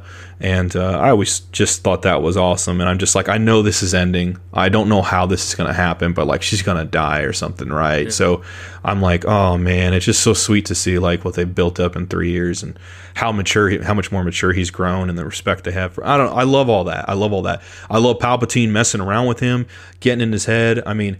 I, I suppose that is a fair criticism that you don't see enough of that to feel the transitions justified. I guess for me, just enjoying it as a fan. feel that way. Yeah. No, I didn't feel that way because I'm like, well, this is the third movie I've gotten. Like, you don't see it as much in episode one. You get the tease. Episode two, it's a tiny bit, but in this one, you get the most of it. But then, just as you get the most of it, is when the fall happens. So again, I can understand it. I just, for me, I guess it works. But I love the moment that he pieces together that he's a Sith Lord and Anakin. Man, oh, well, him and Wait, I I don't like Mace Windu a lot of times because Anakin's my favorite and Mace Windu's kind of a dick. Sometimes justifiably so. Other times it's a little too much. I, I find a, a good balance. But one's good, one's evil. Yeah, and and anyway, he goes to tell Mace, and I like this is the this is the one time I feel like Anakin's a pretty good Boy Scout. Like rather than take action himself, he goes to tell Mace, Yeah. and I'm gonna die on this hill. And Brian can debate this, so don't forget this in case I ramble for a bit if you want to say something. But the part where he goes and tells Mace about Palpatine being the Sith Lord, and Mace Windu's like, "Stay here. If what you say is true, you will have earned my trust." I'm like, motherfucker, you fought with this dude in the Clone Wars for three years, let alone the preceding ten years of knowing this guy as a coming up as a Jedi and you're suddenly telling him you're going to trust him like that word probably doesn't have as much meaning as i'm reading into it there contextually but i'm like bro like you are you're insinuating in that moment that like anakin's just always been on rocky water with you but i'm like look at all the shit this dude has done let alone retroactively all the stuff we know with Ahsoka and how he's trained her and stuff and now she's doing her own stuff. She's off to fight maul around this time but like i'm just thinking like man what a dickhead. So like no wonder why anakin goes back Didn't he do- your hand off Didn't Anakin like wasn't Anakin hot headed and did questionable things throughout the Clone Wars though? Yeah, well, to be honest, I think Anakin proved that he was deserving of his title in the Clone Wars. He still does stuff like the means he does that stuff. Yeah, yeah, yeah. Sometimes is like questionable. rules. But yeah, but it wasn't enough to be treated like a dickhead. I think, but I don't know. But at the same time, you have the preceding stuff where you know, and, and I get it. For for Windu, it's more. I think he's pissed at Palpatine and he's taking it out on Anakin because the whole like you are on this council, but we do not grant you the rank of master. What? You know that's outrageous. That's unfair. Take a seat, Skywalker. You know, man. You know. And I mean, ultimately, just what it comes down to, though, is it's like, Josh, I could be an unmitigated asshole to you for three years. You murdering people does not justify. So, yeah. No, that's even- true. even but I mean, yeah, yeah. it's not like Windu knows about that. You know, what Windu doesn't about? know won't hoit him. So What do you mean? Uh, oh, oh, you mean the that he, he doesn't know that? Anakin went and killed the uh, the Tuscan Raiders. If that's what you're referring to. Oh, I was referring to all the women and children after the fact. He after he became Darth Vader. Oh, well, yeah, Yeah. yeah. Yeah, That, that comes after. that comes after. But but no, I mean, it's an iconic. That's what I'm saying moment. is his his reaction. I'm sorry, I didn't mean to interrupt you, Josh. I'm just saying like what I meant was is like you you talk about how like uh, Mace was unfair to Anakin. Mm-hmm. Well, as a as a retort to that unf- supposed unfairness, he ends up stopping Mace, cutting off his arm, leading to his death, and then he becomes evil and kills a bunch of other people. So my well, my point is is that even if Mace happened to be a dick a few times, like murder doesn't justify it isn't justified either. well, I don't blame Anakin. I sound crazy, but I don't blame Anakin because between the two guys, one of them's clearly been more kinder to the other than the other. And even though that one that's been kind to him is manipulating him, he doesn't know that. And uh, he's looking for a father figure. And Palpatine fills that void, whereas Mace Windu's just never really kind of liked him. So I kind of I don't blame him for making the choice he does, even though it's clearly the wrong one. But uh, in terms of his character and his journey and how people treat him, I mean, Palpatine's like, hey, embrace your emotions and your mental health. That's how Anakin's taking it. But Mace is like, suppress all this shit. So again, I, I, I maybe that's partly why I like Anakin. I like the duality there, and it comes to upon that precipice of that moment. And for me in the theaters, I was flipping out, losing my mind, seeing that this is how Palpatine gets all the f- caked up makeup that he gets when we see him in that brief cameo in Empire, but more specifically Return of the Jedi. I was like, oh my gosh, it was Mace Windu, the lightsaber the lightning. I was, I was like, oh my god, oh fuck, you know, as you would say. I was, How I was, clairvoyant that was George Lucas to make a, a relatively young actor look so old in Return of the Jedi? Yeah. man, did that work out? Yo, dude, so much. And, you know, I know a lot of people want Mace back. I don't want him back, not because I dislike him, but because, like, it, it just, it would, on, oh man, I, I just, I feel like his death is so powerful because How would you bring him back? He's so much older. Well, for a lot of people, they'd be like, well, you know, if you don't see a character die, it doesn't doesn't mean they really die. I'm just saying, like live action. How do you bring him back? He Oh, I know. older. I don't know. I think he just goes into hiding basically, and he's still around. And if you saw Dial of Destiny, we don't want a whole de-aged Mace Windu movie. Yeah. Yeah, no, I, I just I I feel like his death was powerful because it, it cemented that was the moment Anakin fully turned to the dark side. And Windu was that like martyr to that. So it's a powerful moment for everyone involved in that. You know, so I love that sequence and how it plays out, you know, um, and even the voice that emanates from Palpatine when he's like, You henceforth you will be known as Darth Vader. You know, like the way he does it, I'm like, holy Darth fuck. You know? that's. Is the, the way they, they just I don't know what they did with his voice. Maybe it was Ian McDiarmid himself just having that BDE. He's like, oh fuck, and he's a, he's an. I think he swallowed a kazoo. It's it's almost erotic how much he is like the high that Palpatine is on in this moment because it's like this Oh, is what he has been building toward, and everything is Oh, yeah. everything is proceeding as I have foreseen. So I mean, it's a great moment, and then he's like, you know, do what must be done, Lord Vader. And You notice show how he says it? He's kind of like, "You shall now forth be known as Darth," and he kind of pauses and he like winks real quick. Wait, uh, yeah, it's so good. And I mean, that's an iconic moment too. It's moments like Palpatine's makeup getting put on. It's moments like the Darth Vader name, stuff like that. And obviously, you know, when he becomes Darth Vader, I'll get into that later on. But like, like when he fully gets the actual like iconic armor.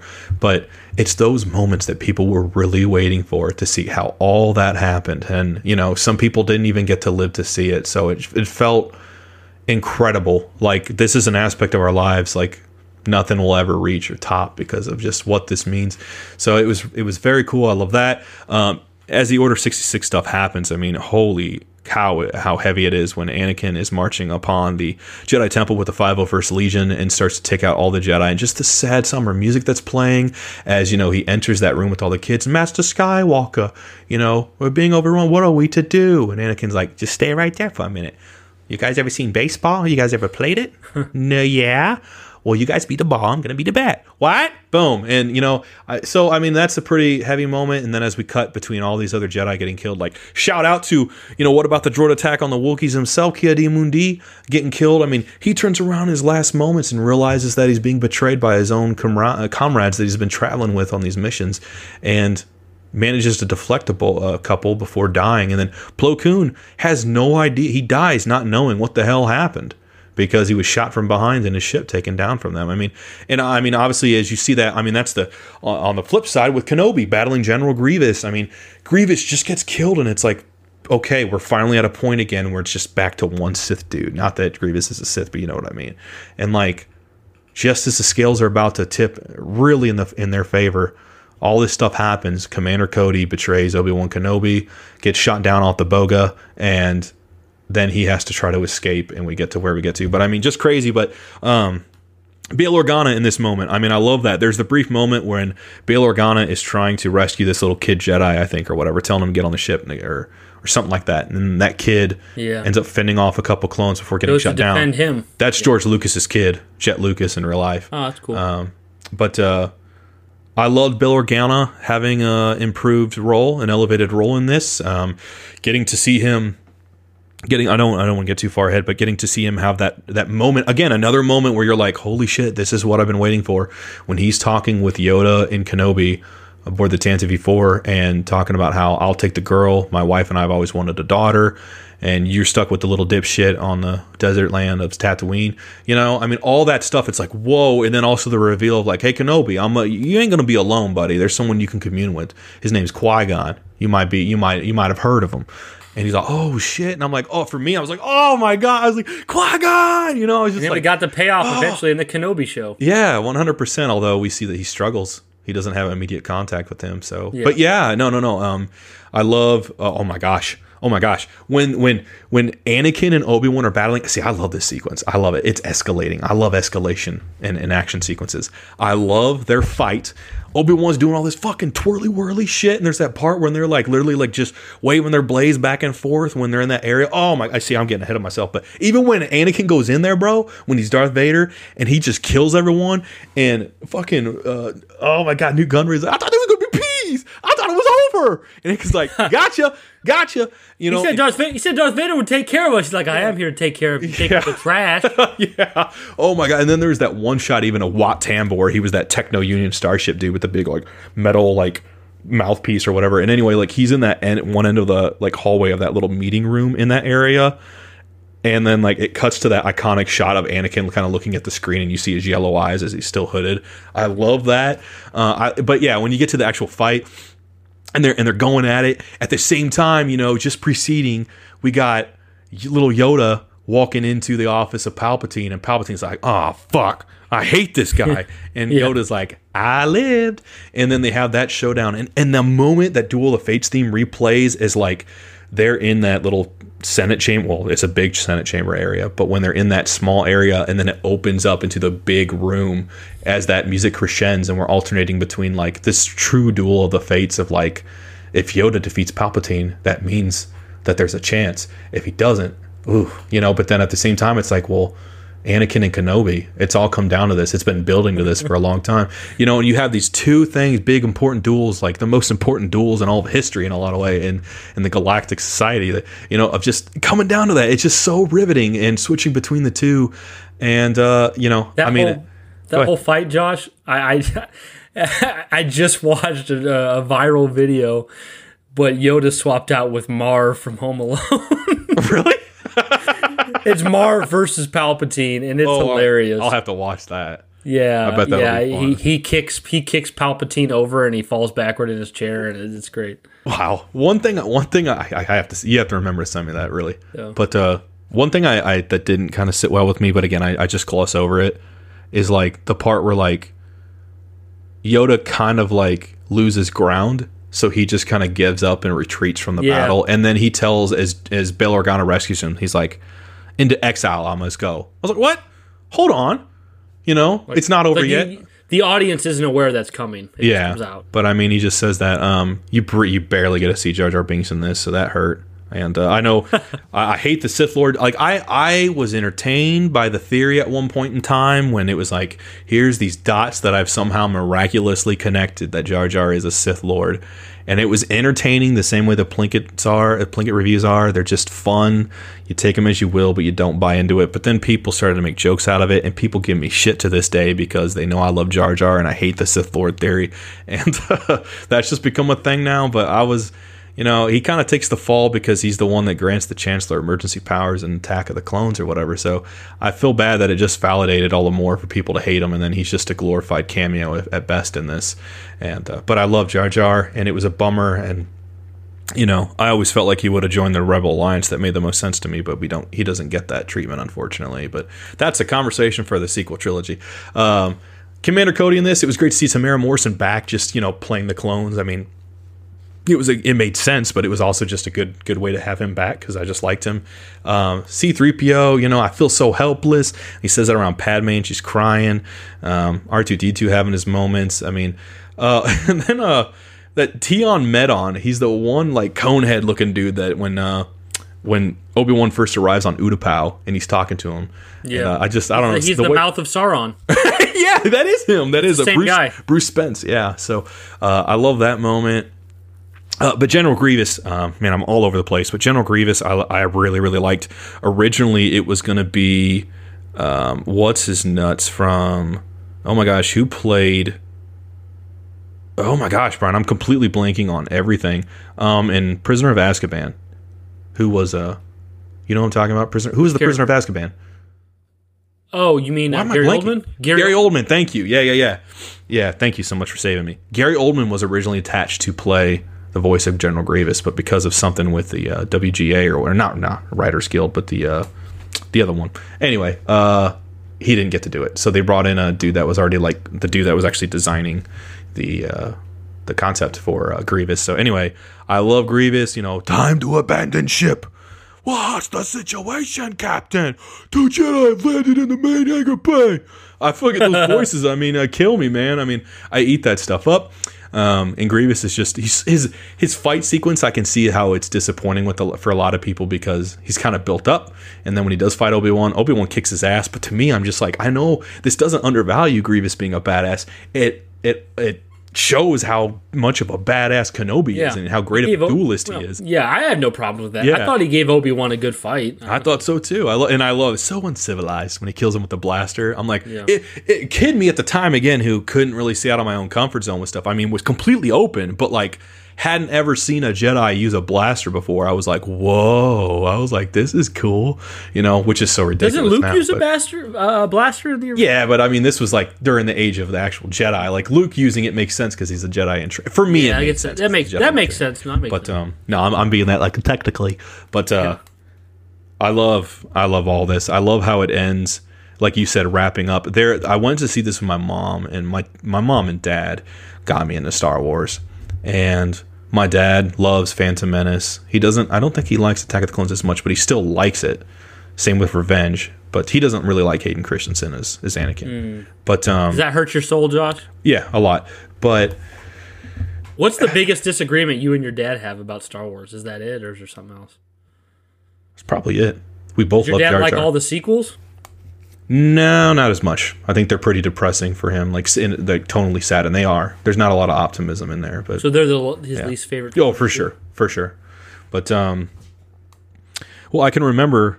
Oh, this is a bit, you know, uh, it's relevant here. So, but when I came home from Force Awakens, and I was, he was asking me my thoughts on the movie, and I was talking to him about it, and there had been a thing on the news earlier in the day, and it was something about talking about how like people are excited because this one won't have Jar Jar in it and all that stuff, and I was telling Dad about that among the conversation with Force Awakens.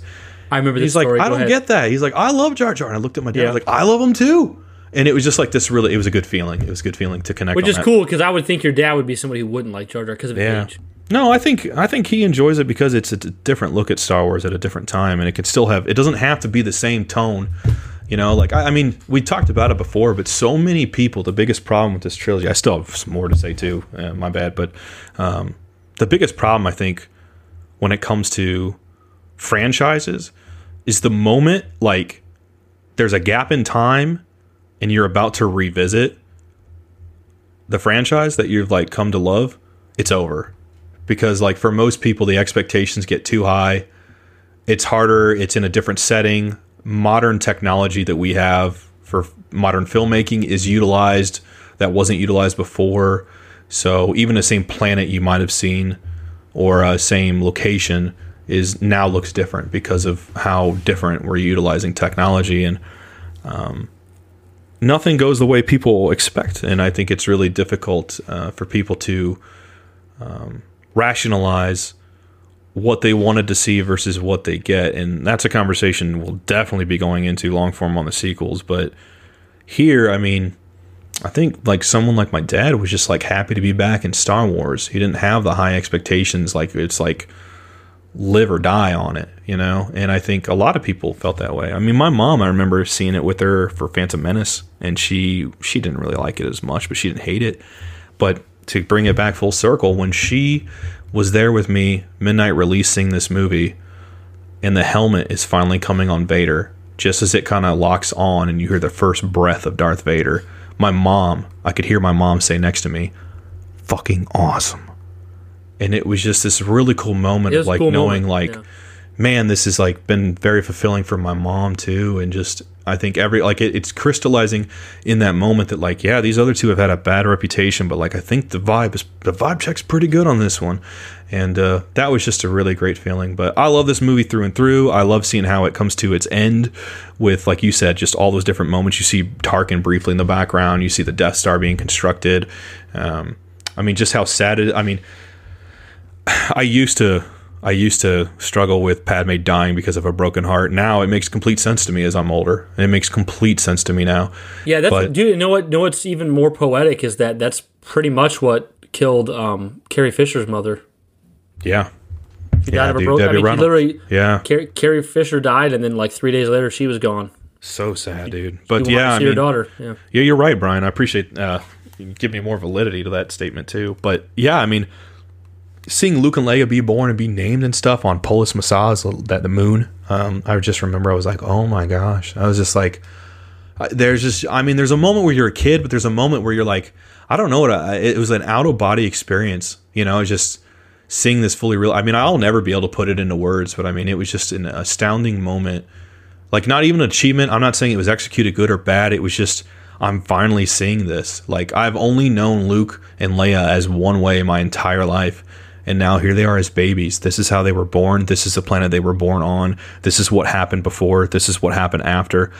I had to go home and, and put in A New Hope and watch the first 20 minutes just to, and I fell asleep. I was, I was so tired, but I was just, you know, it was just insane. But uh, it was a beautiful film. I love the transitional period, like you talked about, Brian. I mean, that moment when you can tell, like, it's got to, it's about to go downhill, and this is where everything changes, and uh, he's gonna, he's gonna go commit sin, and uh, it's just, it's sad. It's, it's like the opposite of Jesus, you know, and it's just fascinating exploring that in the movie of just like Anakin was going to be the best of all of us, but instead he ended up being the worst.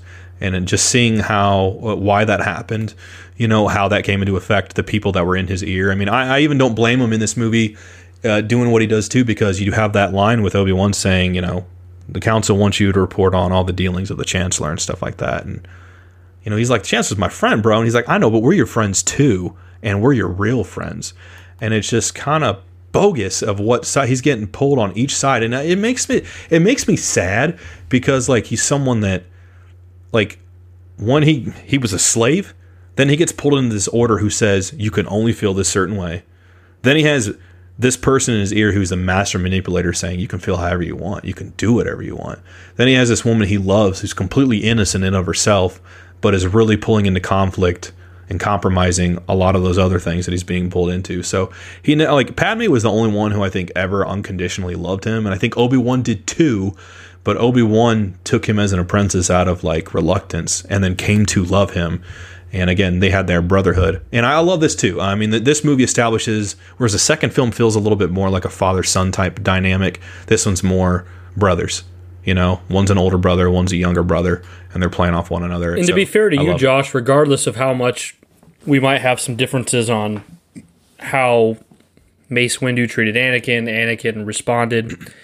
The fact is that the Jedi Council was full of hubris and were not uh, acting as they should, and that's what contributed to their downfall. Mm-hmm.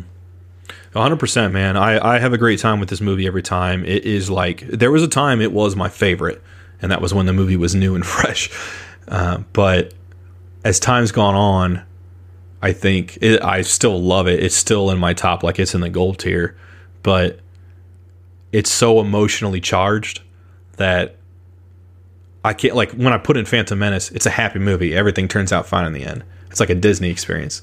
But this one, it's like that's only half the movie. The other half is devastation. And I'm like, oh, do I really want to cry?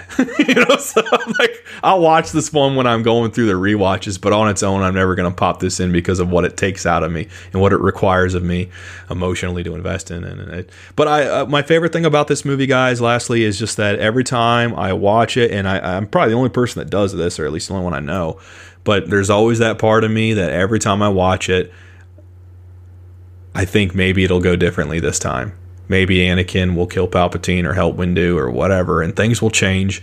It's and, the Mufasa situation. Yeah, I always hope he's going to live. Yeah, it's and it's like almost a Mandela thing, kind of, where I'm just like, uh, it's always it's possible, like it'll change, and then it still goes the same way. It's kind of like when I, you know, back in the day, I used to talk about Halo Reach, and it's like you know how it's going to end, but you don't know how it's going to get there. And there's always that part of me, even when I play that game, I'm like, could this go different? Just like Rogue One, could they all live? Nah. Yeah. But uh, yeah, I mean, it's just it's a it's it's a great film, great cap off to the trilogy. Definitely the best objectively of those three, and I am so glad that this trilogy went out strong because it's the last taste in people's mouths of this trilogy, and I think since the younger audience that grew up with these, even over you and I, definitely have been.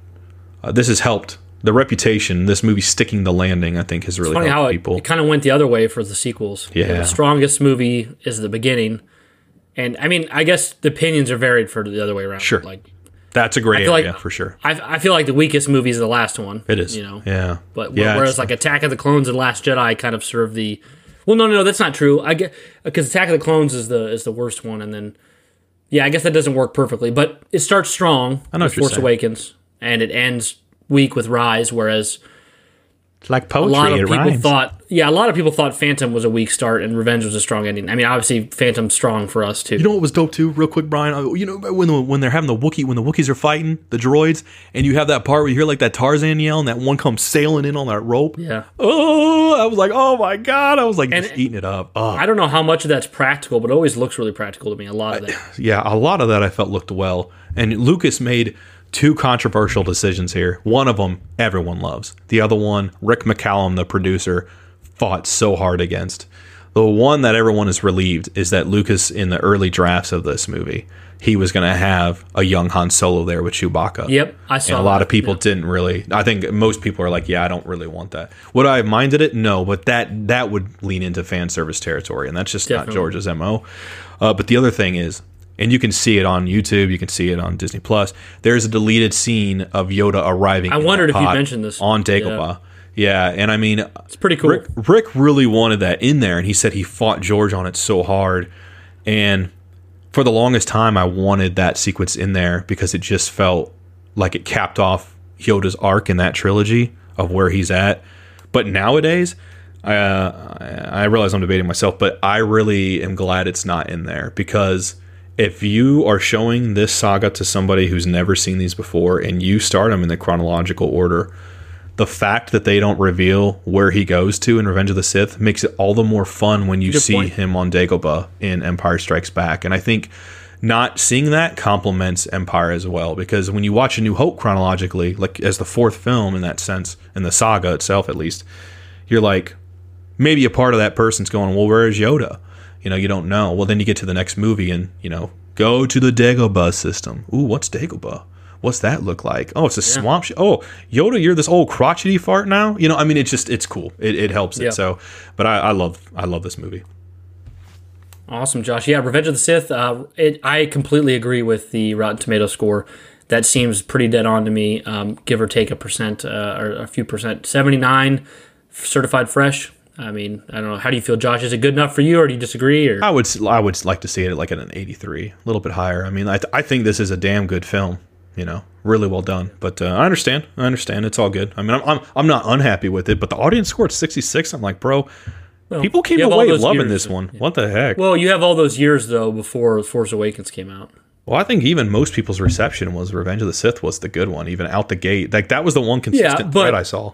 But for audience scores, though, those can you know it's what I said though, right, Josh? Like after the Plinkett reviews, everyone said that Revenge of the Sith hated was, was sucked. Going Yeah, into Force true. Awakens, They do get so lumped think- together. No, fair enough. Yeah, so I think that's what happened. But Yeah, but no, I mean, uh, any final thoughts you got to say on this movie? um, it's the best of the prequels. It's a great movie. Um, if people think it's the best Star Wars, like, well, I mean, yeah, if people think it's the best Star Wars, fine. I mean, it's a good Star Wars movie. I mean, I, I feel like it's it's a really good movie. I don't feel like it's the strongest of the Gold, silver, saga. or bronze for you, Brian? Man, I wish there was four options because it, I feel like that almost forces it into because I want to like silver feels too low, but gold feels a little too high for me. Sure. Uh, because because gold Silver's would be okay. gold would be Empire and the original Star Wars, and that's probably it. Okay. But because I, I want to put, I would love to put Force Awakens in there, but then everyone would be like, It's oh, okay. it's a, it's a repeat that was the movie that made you a solidified Star Wars fan. Yeah, so. Force Awakens is my Phantom Menace. Yeah. that's what it is. So uh, it, it, there's it's just the movie that connects with me the most. But I think the only I think the only I don't know. Yeah, I think the only gold tier would be Emp- Empire and um and the original. But I could I could be convinced to put Revenge of the Sith in the gold for sure. Okay. It, you would actually be it'd be easier to convince me Revenge of the Sith is gold than than Return of the Jedi. Okay. That's fair. That's fair. But they're both silver as far as I'm concerned right now. Okay. Bronze is Attack of the is a is a Attack of the Clones and uh, Rise of Skywalker, and I think that's it. I know plenty of people would throw people want me to make a new below bronze for Last Jedi. They want like freaking dirt, the so dirt far off tier. in the distance, yeah. Yeah. In a landfill Yeah. somewhere, like the ET cartridges. Which weird because there's actually and, and to really piss people off, there's there's moments where I'm like, there's moments where I'm like, is Last Jedi gold tier? But ultimately, I think it's fair to say silver. But Yeah, fair there's enough. some moments of some moments of Last Jedi, I'm just like, holy shit. But you know, I will But say when I oh if yeah go ahead I don't want to get no, I'm just gonna say Re- Revenge of the Sith is awesome. It's a favorite for a reason. when I came I out agree. of this, yeah, dude, I, I'm I'm glad to hear you high on this one. I mean, it seems like this is your is this your favorite one technically of the prequels, or is it Phantom? Absolutely. My my ranking, my personal ranking, not objective, just personal ranking for Star Wars, just to get to Revenge of the Sith goes Force Awakens, A New Hope, Empire, Last Jedi, Return of the, Return, uh, Revenge of the Sith. Sorry. Okay. So it's number it's number five. That's pretty good. No, I'll take that out of eleven movies. You know, so or Yeah. twelve. I And- guess if you count Clone And Wars. and most people would put it above Last Jedi for sure. Probably also Force Awakens. Yeah, but but no, that's awesome. That's awesome. Yeah, when I left this, I went and saw it with a couple of friends and my mom in 2005, and I remember I've said this before, but I'll summarize it. Going home was a somber experience because you're on the high of this movie, but it's like three in the morning, and dropping friends off one by one. We weren't doing like a sleepover, and uh, I was gonna. My mom was letting me stay home from school the next morning or the next day, but uh, you know, still had to part ways with the friends. And then my mom had to get to bed, and then I was going up to my room and again put on the 20 minutes, first 20 minutes of A New Hope, and just kind of sitting there. And it's like it sucked because at this point you're so. It's like nowadays we're just You're hanging antsy. around our friends, we're going out to eat, we're talking with all this, all these people and these crowds and stuff. You want to be around that and live in it and eat it up, even if you're super tired. You want to fall asleep to the ambiance of people talking about it. But I was there in my room by myself without internet, watching the first 20 minutes of A New Hope that came out in 1977, fresh off of a 2005 film. It was tough. it was tough times. Yeah, I mean, you did the same thing it. I did because I, like I told you, I went home and I started New Hope. Uh, it, also with my Yeah. parents. Yeah. It was cool to see how it how it connected. You know, I just wanted to go into it fresh, and uh, yeah, that was that was an amazing time. And there was the Dark Lord Rise of Darth Vader book that was kind of a bit of a sequel, or at least a bridge between this and A New Hope at the time that I remember just pouring through. The Revenge of the Sith video game was iconic, had the dual modes. I mean, oh, I mean, Star Wars games is its own episode sometime, but uh, oh Yeah. goodness, I just had fun with this era of Star Wars. It was it was sad to see it go, but boy, I felt like it ended so high that uh, I I almost didn't need more, even though I wanted more. Yeah, no, it's, it's it, it capped off the prequels uh, really well, and it. um, yeah, it's it's easy to take this It's trilogy. fide. It's bona fide, Brian. It is bona fide. Um, it's easy to take this trilogy as a as a wholesome good thing because I feel like, you know, everyone loves Revenge of the Sith, and then there's a lot of love for the other two. You know, and even me who has so many problems with Attack of the Clones, it's got great parts too. And it's also, you know, it's it's there's more of a through line between Attack of the Clones and Revenge of the Sith. If know, you had- closely tied. So. If you had, can you give me your at least what's your top two favorite characters or top three favorite characters in the prequel trilogy? Oh, in the prequel trilogy? Yeah. Um, I would say Anakin and Obi Wan Okay. for sure, and then the third would probably be. I'm thinking it's. I'm thinking it's Qui Gon. Okay. Yeah, which is pretty pretty, uh, very basic. You know. No, but mine's mine's pretty close. I'd probably say Anakin, Padme, and Qui Gon. But I Yeah, love 'em. I mean, I love I- so yeah. many. Love R two especially in this trilogy. So. yeah, I don't know if I like Anakin or Obi Wan more. Hard for me to say. Um, Oh, interesting. So Anakin could potentially just be your favorite overall. of the prequels, yeah, because Yeah. I mean, I, I mean, despite him becoming a mass genocidal murderer, I still like. Well, everyone loves Kylo Ren and wanted to see Ben get redeemed, even though he was a Yeah, I, He yeah. too. I mean, So- Kylo No, Ren's also a mass murderer. Right. So yeah, yeah. But, no, I I get it. That's that's and I, I love fair. Kylo Ren, so you know. That's that's that's fair. It almost sounds like you're a Jedi there in the in the temple that uh, managed to survive, and you got salt still after all these years. Yeah, Even like though you know he's a genocidal maniac. I mean, he did good things Yeah. for us 20 years ago. For yeah, three years. yeah, right. it's like uh, well, you haven't you haven't seen the you haven't seen the the last episode of Game of Thrones, Josh, but uh, basically Jaime Lannister does so many horrible, heinous things, and Jaime Lannister dies. Uh, by running back to his sister because he's incestuously love in love with her, and he, Mhm. and he runs back to her, and then a building falls on them, and they die. And Play this whole Your thing, enthusiasm music. and the the thing, one of the things that Jaime wanted throughout the series was he wanted to be he wanted to have his name written down in the book of like I don't know if it was called like the book of kings or the book of valiant men. He wanted to have his good deeds written down in this book. Well, you know, he's mostly a very flawed person who's made a lot of mistakes and been awful to people. But as the series is concluding, uh, Brienne of Tarth opens the book and writes down all the good things that he did. So Oh, it's kind of like so it kind of it's like kind of like Anakin, right? It's like let's just remember the good parts, not the, all the shitty parts.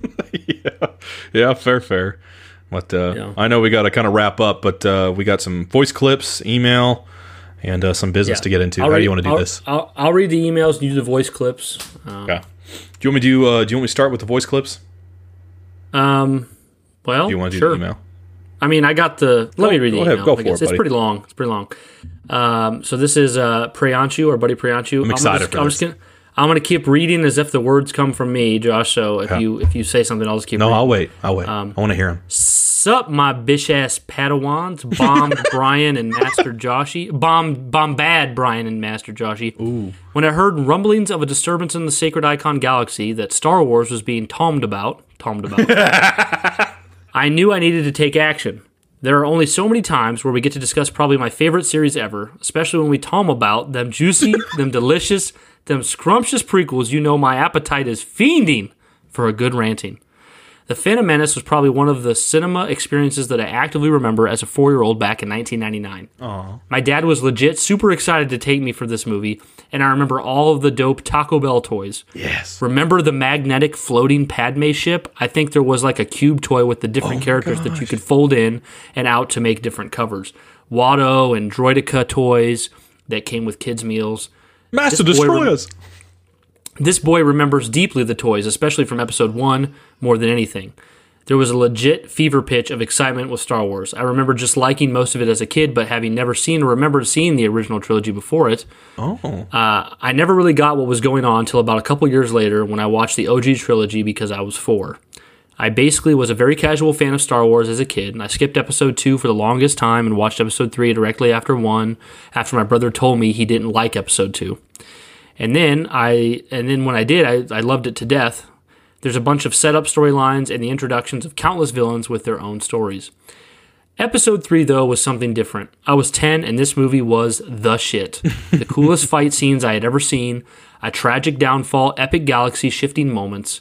Me and my friends played as Jedi and Sith with our different highlighters that we pretended were either the Jedi, blues, greens, and pinks, or Sith, reds, and blacks.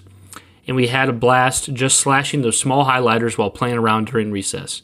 I remember often playing as Palpatine as well, where we would have the special attack of lightning out of my hands for added damage. One of the people who played with us every day is still one of my best friends today, and I don't know if without Star Wars we would be able we would be as close today as we are. The prequels are inherently super special to me, one and three anyway. They're what I grew up with, what formed a never-ending love of sci-fi, fantasy heroes, and villain stories. The fact that the stories are still being expanded and built upon and keep adding more and more layers to this ins- in- already insanely complex story just increases my love for it each time. There's a reason I am super not down with folks who say, enough Order 66, or how much do we need to stay in this era? Bish, you try to describe the simultaneous deaths and cover up of eight to 9,000 superheroes and protectors of the galaxy.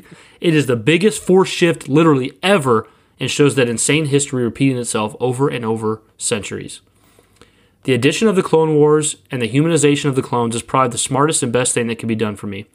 I remember the epicness and scale of episode 3, but the story was kind of like I I guess that this dude has just turned bad and he's kind of goaded.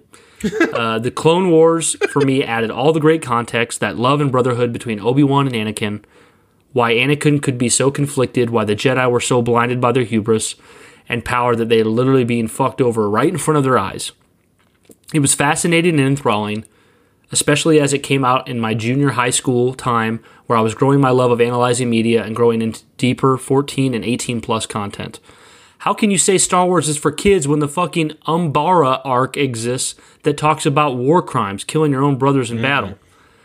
I feel like if you come at this part of Star Wars from a place of learning and wanting to delve delve deeper and deeper, this is where uh, tis all there is actually well connected without feeling forced at all. Maybe Ahsoka does ask a bit more. Now we are living where we get to see almost five to seven different displays of Order 66. We have Episode 3, Clone Wars, Bad Batch, Jedi Fallen Order, and Rebels to all show us pieces and gleamings of the biggest tragedy in that universe. I think there is always a story to tell, especially when the lines between prequel and orig- original trilogy start to blur. The Bad Batch, Rebels, Ahsoka, and Tales of the Jedi.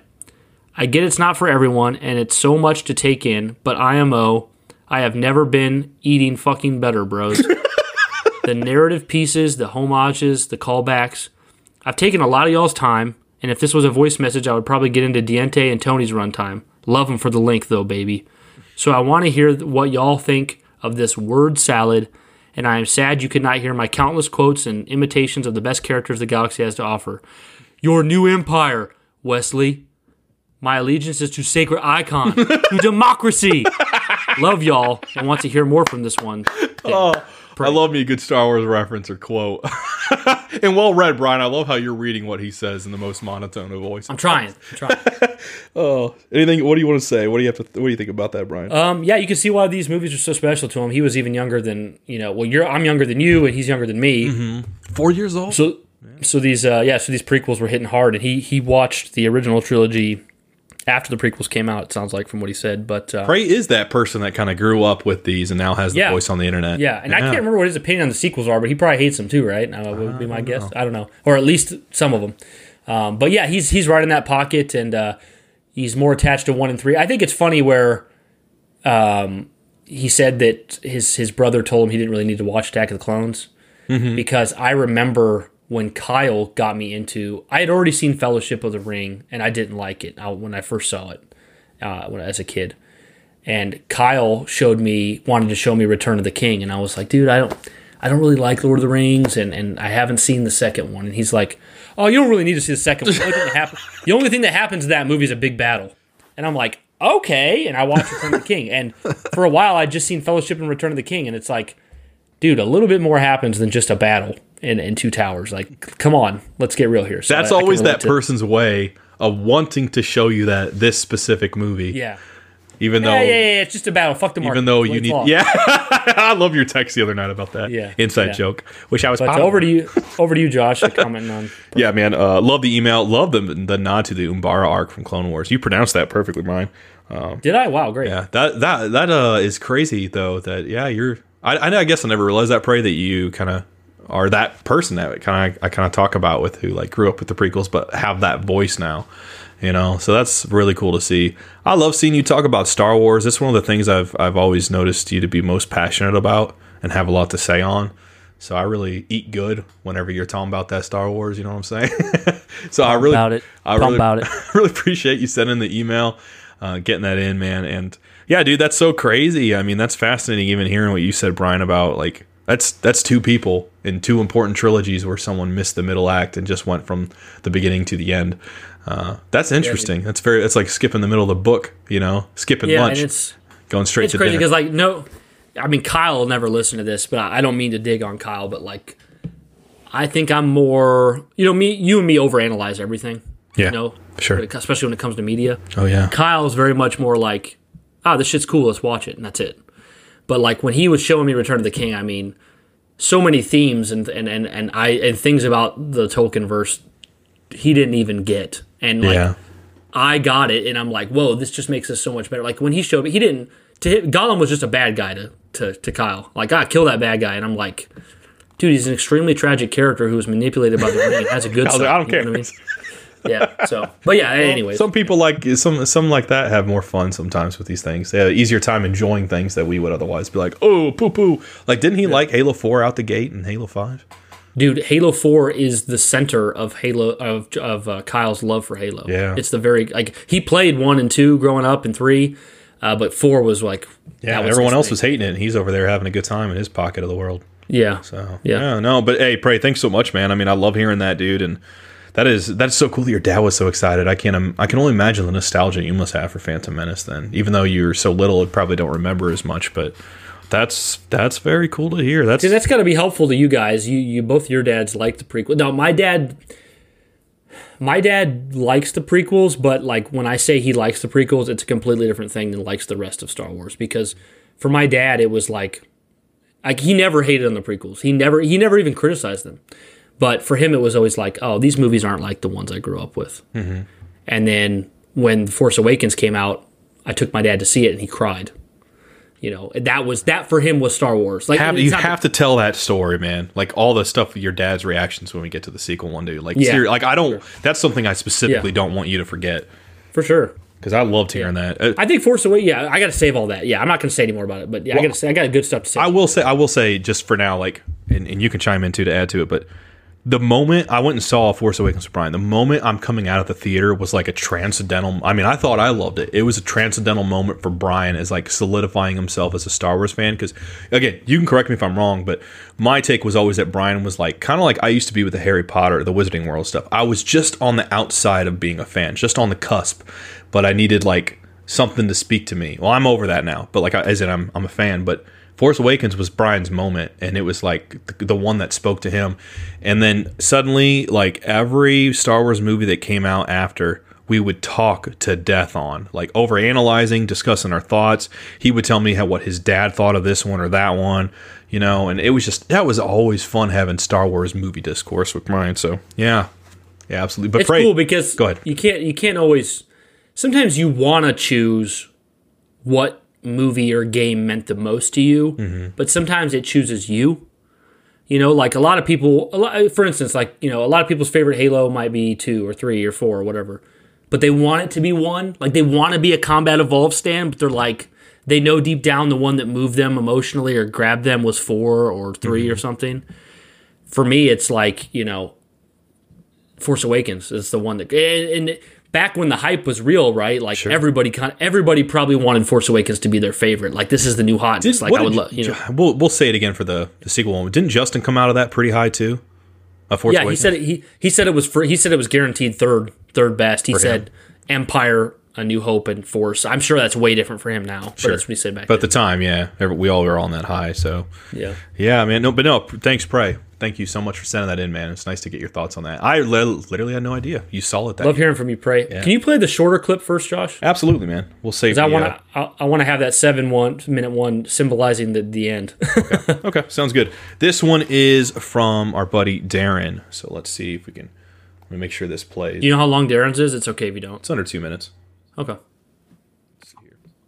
Hey Josh, hey Brian. I just gonna try to keep this as brief as possible since I know you guys are trying to wrap this up. So, uh, the prequels, I grew up with them, but I remember watching the original trilogy the most before I watched that one, and I think it specifically was because Revenge of the Sith was PG thirteen, so my parents didn't feel as comfortable with me watching it when I was younger. I don't know. I think that's just one of the reasons why.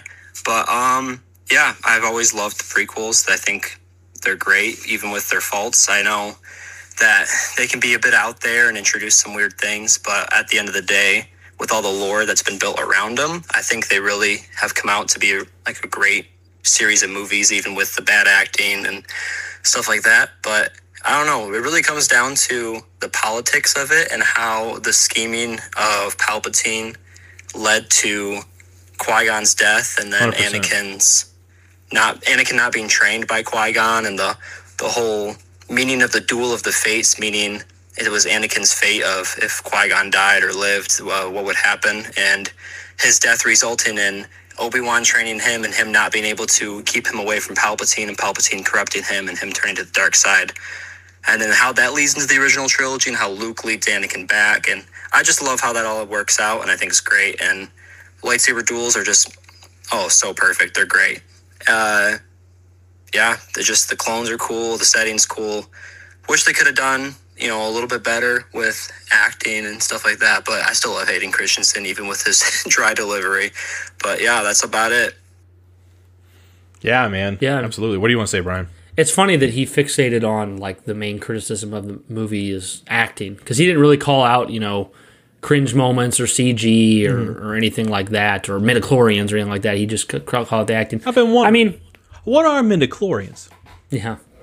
Uh, yeah, I think there's like memes where it's like like uh, Liam Neeson's like, "Let me tell you, idiot," or something like that.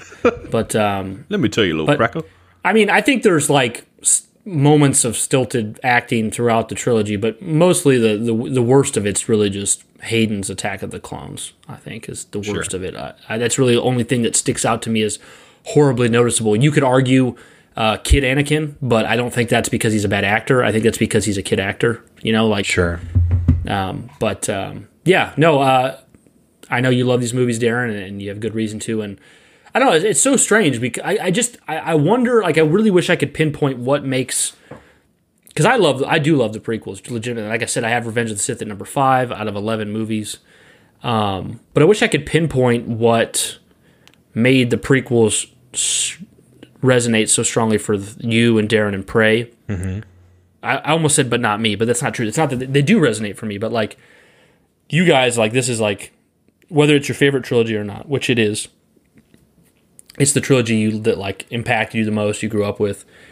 Technically, I did too. So I don't know what I don't know what was missed there. I don't know what. Um, It could be just a different taste in things too. I mean, like you and I both love sci-fi and fantasy, but fantasy is definitely more your thing. And I would say it's more mine too, but you know, I don't know. Yeah. But I think, I mean, something I didn't even mention, but plays into this is like this. I mean, whether you were coming off the original trilogy or not, I mean, this was our first look at Alderaan. Even you get to see Alderaan briefly at the end. Yeah. The planet that gets blown up, and you finally get a peek at like what it looked like and stuff. So Yeah. I think for a lot of people, I mean, it, I can't speak for everyone, but I think it was just going to the vast reaches of space, exploring different planets with different alien life, and you know this religion of Jedi and Sith, and all the beautiful colors and scenery, and um, yeah, droids even and stuff. I mean, I it's just I'd the sense of adventure wager- these movies have.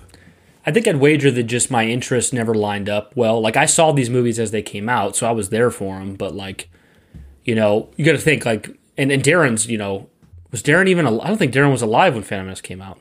Uh, Oh, I'm not sure when he was out. I'm not sure when he was born.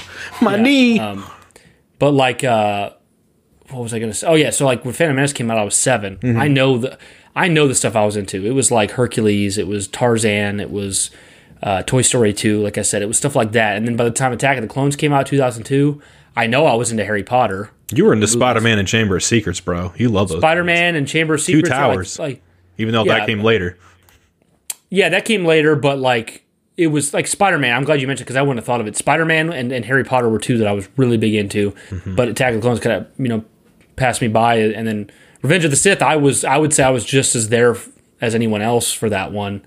Um, excited to see it, but it was it was more like let me see the last film closing my dad's series. You oh, know, gotcha. Sure, sure, sure. whereas then like Force Awakens felt like oh this is my series now, That's what which Indiana is weird. Jones felt like for Dial Destiny, like what Yeah. you just said verbatim. Yeah, so I get that in a good way. But yeah, thank, thanks for that, Darren. Sure. Yeah, thank you for sending that in, man. I love what you know. You felt the same way about Duel of the Fates and hearing your love of that stuff too. It was, uh, I think it was just a special trilogy. I mean, this one, it's much more colorful, plays around with the special effects more than I think the originals or even the sequels do. The sequels feel like a better hybrid, and the original, you know, Well, kind of stand on their own. The prequels just they the prequels take they don't take the easy way out. He could have done three movies that felt very much like the original three all over again, but set beforehand. But instead, he's like, "Nah, I'm." Cr-. He basically, in a sense, you I think you guys will get what I'm saying because he didn't actually do this, but in a sense, he crafted a whole new universe for the prequels. He's like, "This is my Star Wars, but it's set at a different time with Yeah. different politics, different people in control." This is what it looks like, and it feels so original and so fresh and so different, right? Mm-hmm. Whereas the uh, the sequels, as much as I love them, as much as the sequels are my favorite um, overall, the sequels are basically like, what if we did the originals again with a modern day spin on it? You know, With their own 2077 spin on it. it's what you'd expect of a leg like legacy continuation. You Yeah. know, whereas whereas the prequels does not feel like a legacy. Like George Lucas did an amazing job in making like because the the prequels are so different from the original trilogy, there's almost a sense that it's believable they came out in the order that they did. Not from a technology standpoint, Mhm. granted, because they look way, you know, in a sense they look way better than the originals, but like episode 1 through 6, it doesn't feel like you got you know, original movies and the legacy movies. It feels like you got two distinct different trilogies. Sure. That just so happened to come out backwards in release. So Perfectly said, man. I Yeah. I completely agree with that. I think time has shown that that was the better option to take than um, trying to retread over stuff. Yeah, because then you're not And innovating. And can you imagine? Like, obviously, it would never replace these because these are iconic. They're moments in histories. These this will these will always be the best Mhm. because they are the original. But just imagine if these exact same characters and plots and stories of the Mhm. prequels were done today with the best directors and right. You know, your Denny Vel. Think of Denis Villeneuve did Phantom Menace with all the best actors you can get. I'm not saying it. I'm saying from like a filmmaking standpoint. It's not going to be better than the original because the original is always going to be what what it was there first. But I'm just saying, like, if you had taken all of George Lucas's best aspects and then given him, got rid of the bad ones and, and gave him the best, like, I can't imagine what a modern, you know, I, I wouldn't want that because we Right. have these. Right. But I just can't imagine how good that. Oh, would be, yeah. you to see Yeah, I think where the acting or the CG fell short, they wouldn't have to anymore. That's true. That's true. I think uh, even George Lucas, I think going into the prequel trilogy, I think he wanted Spielberg to direct those. And Spielberg was like, no. Ain't happening. And then I think even Ron Howard, I mean, who would end up going to direct the solo movie, that he was like, are you kidding? This is Star Wars. Like, oh, look, it's too intimidating. So, yeah, but uh, no, I agree with you. And I mean, something you said reminded me of it, but I think, I think growing up, in terms of people in society, like the prequel trilogy was like the first time I really saw like an ugly side of fanboyism, and it really gave me a distaste for talking about Star Wars with a lot of people. And I I, think it didn't probably really for me too. to. Yeah. And because that came before Crystal Skull, that came before the Hobbits. well, it's like even when, and it's another thing for the sequel trilogy, but who knows? I might forget it then, so I'll tell it now. But even when Justin and I were going to the midnight launch or the midnight uh, madness for the Force Awakens merchandise coming out, the Force Fridays they called it. Yeah, guys there that were just neckbeards. like, like I'm talking about the kind that are dick bags, want to, you know, sit on the computer and say mean shit in YouTube comments and, and toxic Twitter shit. I mean, you could tell the guy's energy, like guys is in like several right away. And I remember that because there was a shortage across the line at any place of Force Awakens merch, that um, I was Justin and I were at the back of the line. We weren't even going with the goal to buy anything. We just wanted to see what was there and like look at it and ooh and ah. But there were other people in front of us that really wanted to get certain things, and those guys bought everything. And I thought, you guys are the same fucking dudes that are like, I have have to watch the originals unedited. Uh, George Lucas raped my childhood. The prequels are garbage. Hayden can't act. Uh, I'm, Jar Jar makes me want to kill myself. Um, you know, Jake Lloyd's terrible. All this mean stuff that got said over the years. I mean, those were those guys epitomized, and I just, I, it made me realize like, talk like, I, it, it's a deeper conversation, but I was like, man, certain parts of my personality I'll have to save for certain people, and I can't just 100% be myself around every single person. You know what I mean? Because like, if I try to talk to this person about prequels, you can see the excitement die in their eyes, like you said earlier. You know, when they're like an original trilogy person and wanting to talk about that, and I'm like, well, I love it all. I love the prequels, and I love how we get. And they're like, oh, you know, and then or or they're like, They're like, well, you have a sickness. well, you know what? Yeah, dragon sickness. But uh, you know, and then just seeing how everyone always like, if you were, it's kind of like the sequel trilogy now. But like when you would start talking of the prequels back then, the conversation would very quickly go into why I don't like it. Same thing for the prequels now. Why I don't like it. Why this one wrongs me, or why this one burned me, or why I don't like this or that. We're all guilty of it. But like that was the that was the narrative for the prequels back then, and it was just a bummer to see uh, because I love those, and I'll never forget around that same time. It was like a few days after at that same Toys R Us I went to the Force Friday event with Justin. A few days after, I go into that store, and I just I want to get a better look at what they have, and I was wanting to specifically get this Chewbacca Funko Pop, and I went in there to see if they had it, and there's this other guy there around my age. I've told this story before, but him and I started talking. He's like, "Oh, you're here looking at the stuff too?" And I'm like, "Yeah, I didn't really get to check it out the other day." And he's like, "Yeah, I didn't either." Blah blah blah. And it's like, "Oh, this is cool. Yeah, that looks cool." And we just got talking about Star Wars in general and how we're excited. I'm like, "Well, I loved all of it." He's like, "I love all of it too." And he's like, "I love the Clone Wars." And I was like, "I love the Clone Wars," you know. And we were just vibing. And I just remember walking out. We literally left the store, neither one of us buying anything, walking out that Toys R Us talking as if we were friends. And he goes to his car, I go to my car, and it was literally like, "May the Force be with you."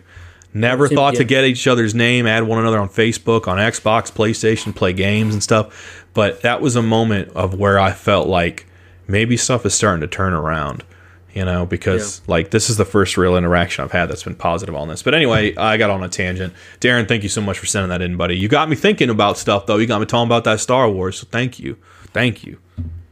But uh, all right, we got one last clip. This one is a long one. I was looking, lo- really looking forward to hearing this one. Wesley is about to pop off for some Star Wars, and I haven't listened. I didn't listen to Darren's prior. I didn't listen to Wesley, so I don't really know what he's going to say here. But uh, you ready for this, Brian? Yep. This is where the fun begins. All right. I freaking love Star Wars. Maybe not as much as I used to, actually, not nearly as much as I used to. but there are only two fandoms that I can remember from my early, early childhood. We're talking like six and under. And that is Superman and Star Wars. Uh, when did Phantom Menace release? 99 or 2000? So I, either way, I was either four or five. Um, it was because of the hype for that movie that my dad was like, "Oh boy, yeah, you should watch Star Wars." So Oh, boy, yeah. that led to many, many trips back and forth from our local blockbuster. Well, that dates it quite a bit, doesn't it? oh man, blockbuster. Anyway, I know, man, so you I got hear lots you. of trips back and forth from from blockbuster, watching all the Star Wars movies on VHS. Bef- before before some some of the more recent like CGI inserts in like insertions I, I should mention. The the youngins may not even know about some of that stuff. um, but anyway, so Phantom Menace kicked it off. But I mean, I watched, of course, I watched the original trilogy first. I don't remember what my reaction to Darth Vader was. I was so young. I don't. I have no idea. I just like by the time I became like a self-aware human being, Star Wars was already in my life. If you know what I mean. Like it's it's that early an investment for me. And Force was calling to you. oh man, I just I got so many memories. I'm I'm gonna try to like condense this for you a little bit. You're good, Wes. There's just so much. I remember the merchandise for for Attack of the Clones, especially.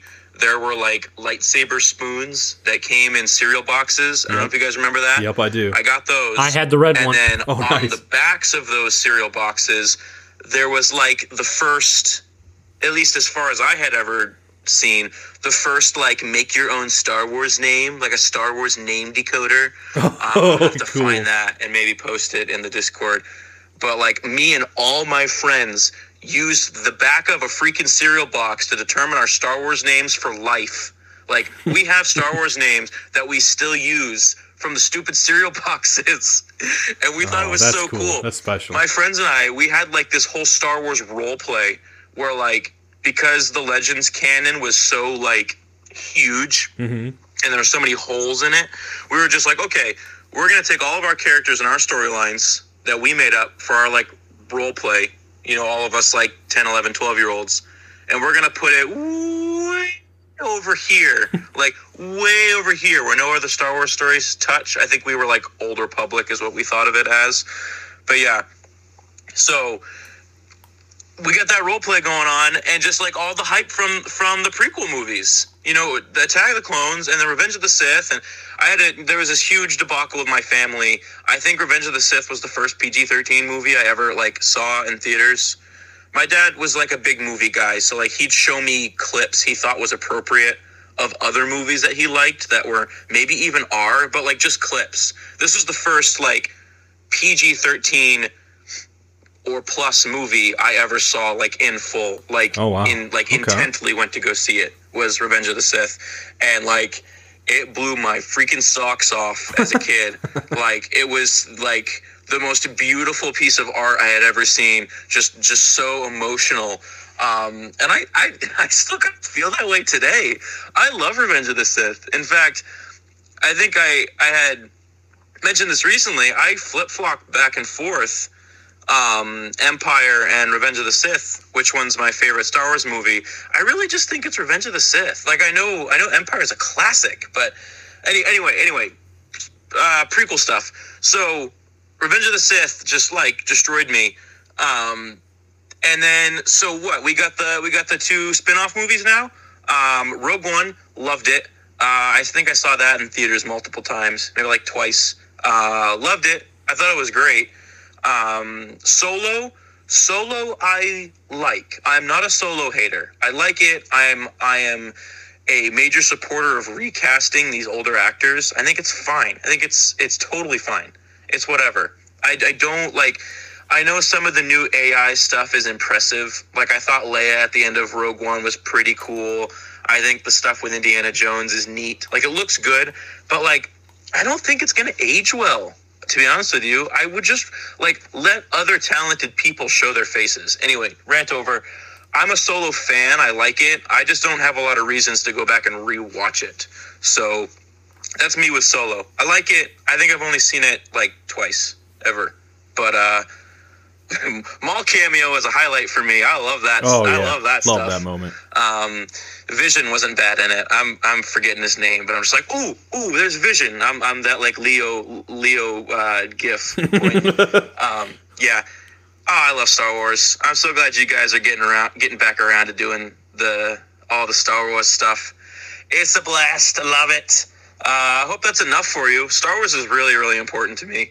Um, I know things have been kind of bleak lately for like the hardcore fans, of, of which I include myself, but I still love it. My joy, my Star Wars joy, will never be completely stolen from me. Um, it's it's just such a special thing, and I think like you guys may even discuss this eventually, but I think with Star Wars movies, it's almost like as, as hard it is for me to admit that it exists, there is a cycle where like new Star Wars movie bad, and then whichever generation grew up with that movie, they love it. It's Mhm. great. Like Yep. that's us with the the prequels. Mhm. Um, it's going to be some kids with the sequels. Yep. Um, so I just think that like sometimes it's really hard to determine what a good Star Wars movie is. Like what what is a good Star Wars movie? I think they're just Star Wars movies. They're just magical. They're like transcendent in a different sort of way. Not that transcendence where you're like, oh wow, it's so good, I don't even know how to describe it. It's just like this unique, like off to the side transcendence where it's just like Star Wars is itself. It's Star Wars. And we love it for what it is. And yeah, I don't know. It's just it's special, guys. Thanks for letting me rant. Uh, have a great show. Love you both. Keep it sacred. Love you, Wesley. You want you want to say stuff, Brian? And go ahead. Yeah, thanks so much, Wes. Um, yeah, I think um, Great message. Yeah, I mean, what you said, we we've all said it a lot, right? Like once once certain movies or trilogies or whatever are the old one, and something new comes in, the old one becomes more appreciated, and I, I think there's a lot to that. I mean, I think because it's it's it's weird. Like a lot of us here are super analytical and overthink about stuff, and that's what makes us like something less or more. Um, like with Rise of Skywalker, for instance, it's the best example for me. I know that I and Wesley both walked out of that movie feeling like it was an awesome time. I don't know. I think you were disappointed immediately, weren't you, Josh? With Last Jedi? Yeah. No, with uh, Oh, the sorry. Rise of Skywalker. Oh yeah, but I was a little more like prepared at the same time. Okay. Yeah. I would say, but like But yeah. me and Wes walked out of there just having a great time. My dad had a great time. A lot of a lot of people I know For that sure. aren't nerds, like super nerds like us, had a great time because they just go in and they're like, "Is it going to be Star Wars? Is there going to be ships and lightsabers and good versus evil? And is there good music? And is there people I've seen before, returning characters? And that's it." And I think uh, I think sometimes the fact that we overanalyze things and uh, make them makes makes things uh, worse than they need to be. I mean, there, there's two sides to that though, because like right, like like I don't need to go into all this, but like Rise of Skywalker, it's so you know they backtracked on things. They it was cut so quickly, so much happened, reveals happened that never seemed like they were built up. Blah blah blah blah blah. All fair criticisms, but like once again, my dad and plenty of other people I know just out in the open, they just saw it and like that was fun. You know, Yeah. they, they didn't say it was their favorite or their least, or they just it was a good time for sure. And I think I think the negative there when we get so deeply invested is we we can't we can't just enjoy a thing for what it is. Um, and the reason I'm using Rise of Skywalker is because that's the movie that's or Last Jedi to be fair is the most hated right now.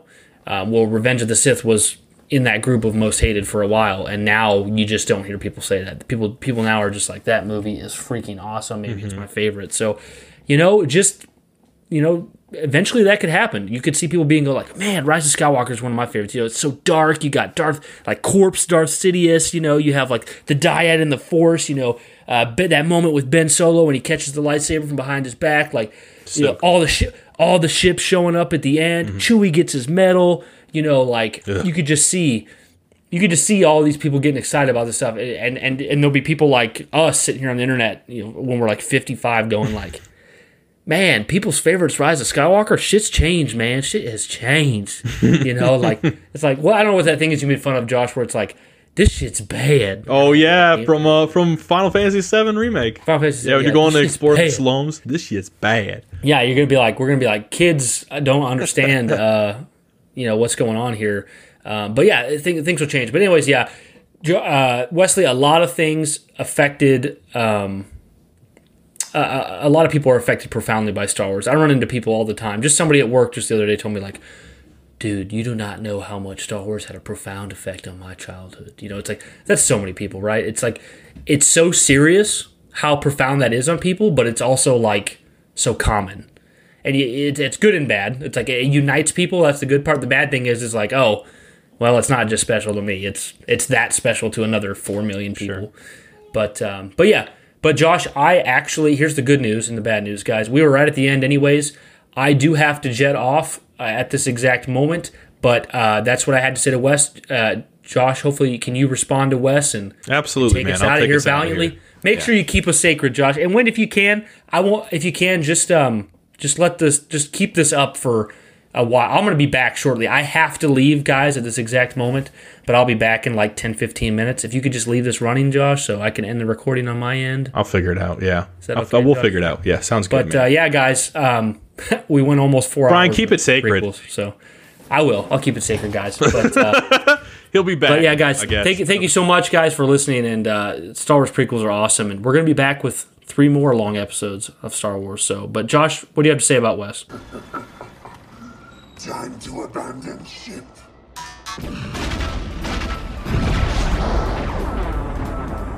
Yeah, Wesley, thank you so much for sending that in, man. Uh, love what you had to say, you know, about some of the stuff Brian said too. I mean, I feel like, you know, like you hit the nail on the head, I think, with how the one that's like relevant is the one that later gets like romanticized and celebrated by the people that grow up with it. And even going off what Brian said, I feel like we're going to hit that time.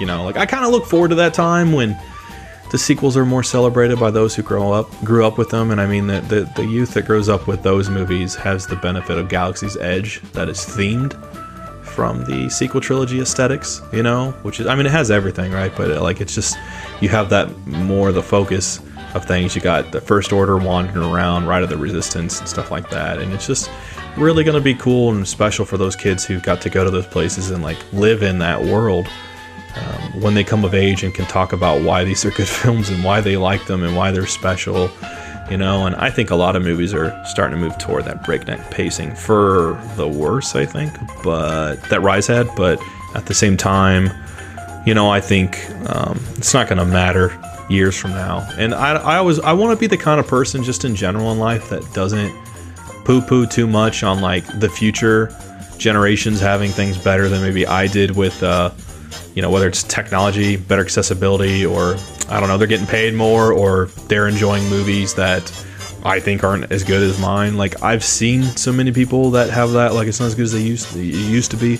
And i mean i totally get that. There's a lot of things i could i could pick apart myself where i feel that way but at the same time like i don't want to let that affect other people's joy and stuff and i, I want to be a supporter of uh, people who enjoy this, who enjoy the sequel trilogy, for example, and get to grow up with that stuff and have that voice when their time comes around. And I don't want to be that neckbeard guy angrily typing away, even if I don't like certain aspects of Star Wars. I'm still here because I love it, and to not like something is to uh, care about it in the first place enough to be affected to either to, to weigh which either way of the of the of the scale, right? So, I mean, I love that, and. uh but I love your enthusiasm, dude. It is interesting. I didn't know you either. Like, kind of got you know you were a youngin when those uh, prequels came out. That's kind of fascinating to me too to hear and learn about. Um, you guys are making me feel my age, which is fun.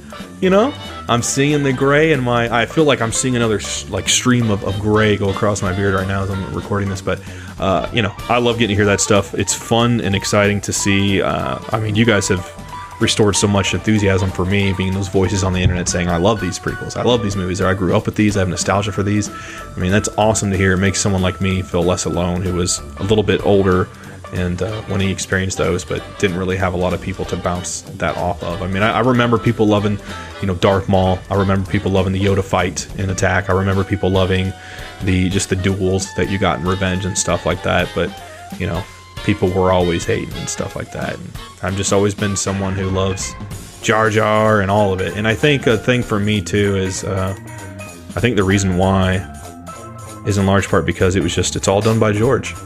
George was the one who got me into it all with the original trilogy, and even though he had huge help, right? But it was George's vision.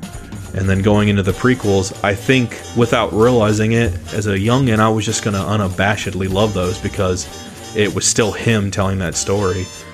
Like, for example, I guess what I'm trying to say is, is if George had done the sequels, no matter what he had done, I would have probably loved him unabashedly because it was just him doing it. So there's the part of me that's just like, I don't care like care what brand of pizza it is. It's still pizza, so I'm loving it because it's pizza. It's under that umbrella. But anyway, I love you guys so much. This has been a blast. Star Wars means so much to me. It means so much to Brian, and uh, Brian's just on the cusp of, of getting back into that enthusiasm that we haven't seen from him in a couple years. So that's very exciting. And uh, you know, I'm always just ready to talk about more Star Wars. I love doing it. So thank you so much. Thank you so much for listening. You guys' support, you guys backing us, just being excited for these episodes in general in the Discord. Come and join us in the Discord, guys. If you haven't, we have so much fun in there. Hit us up on Patreon at patreon.com slash sacred icon. Until next time, guys, keep it sacred and may the force be with you.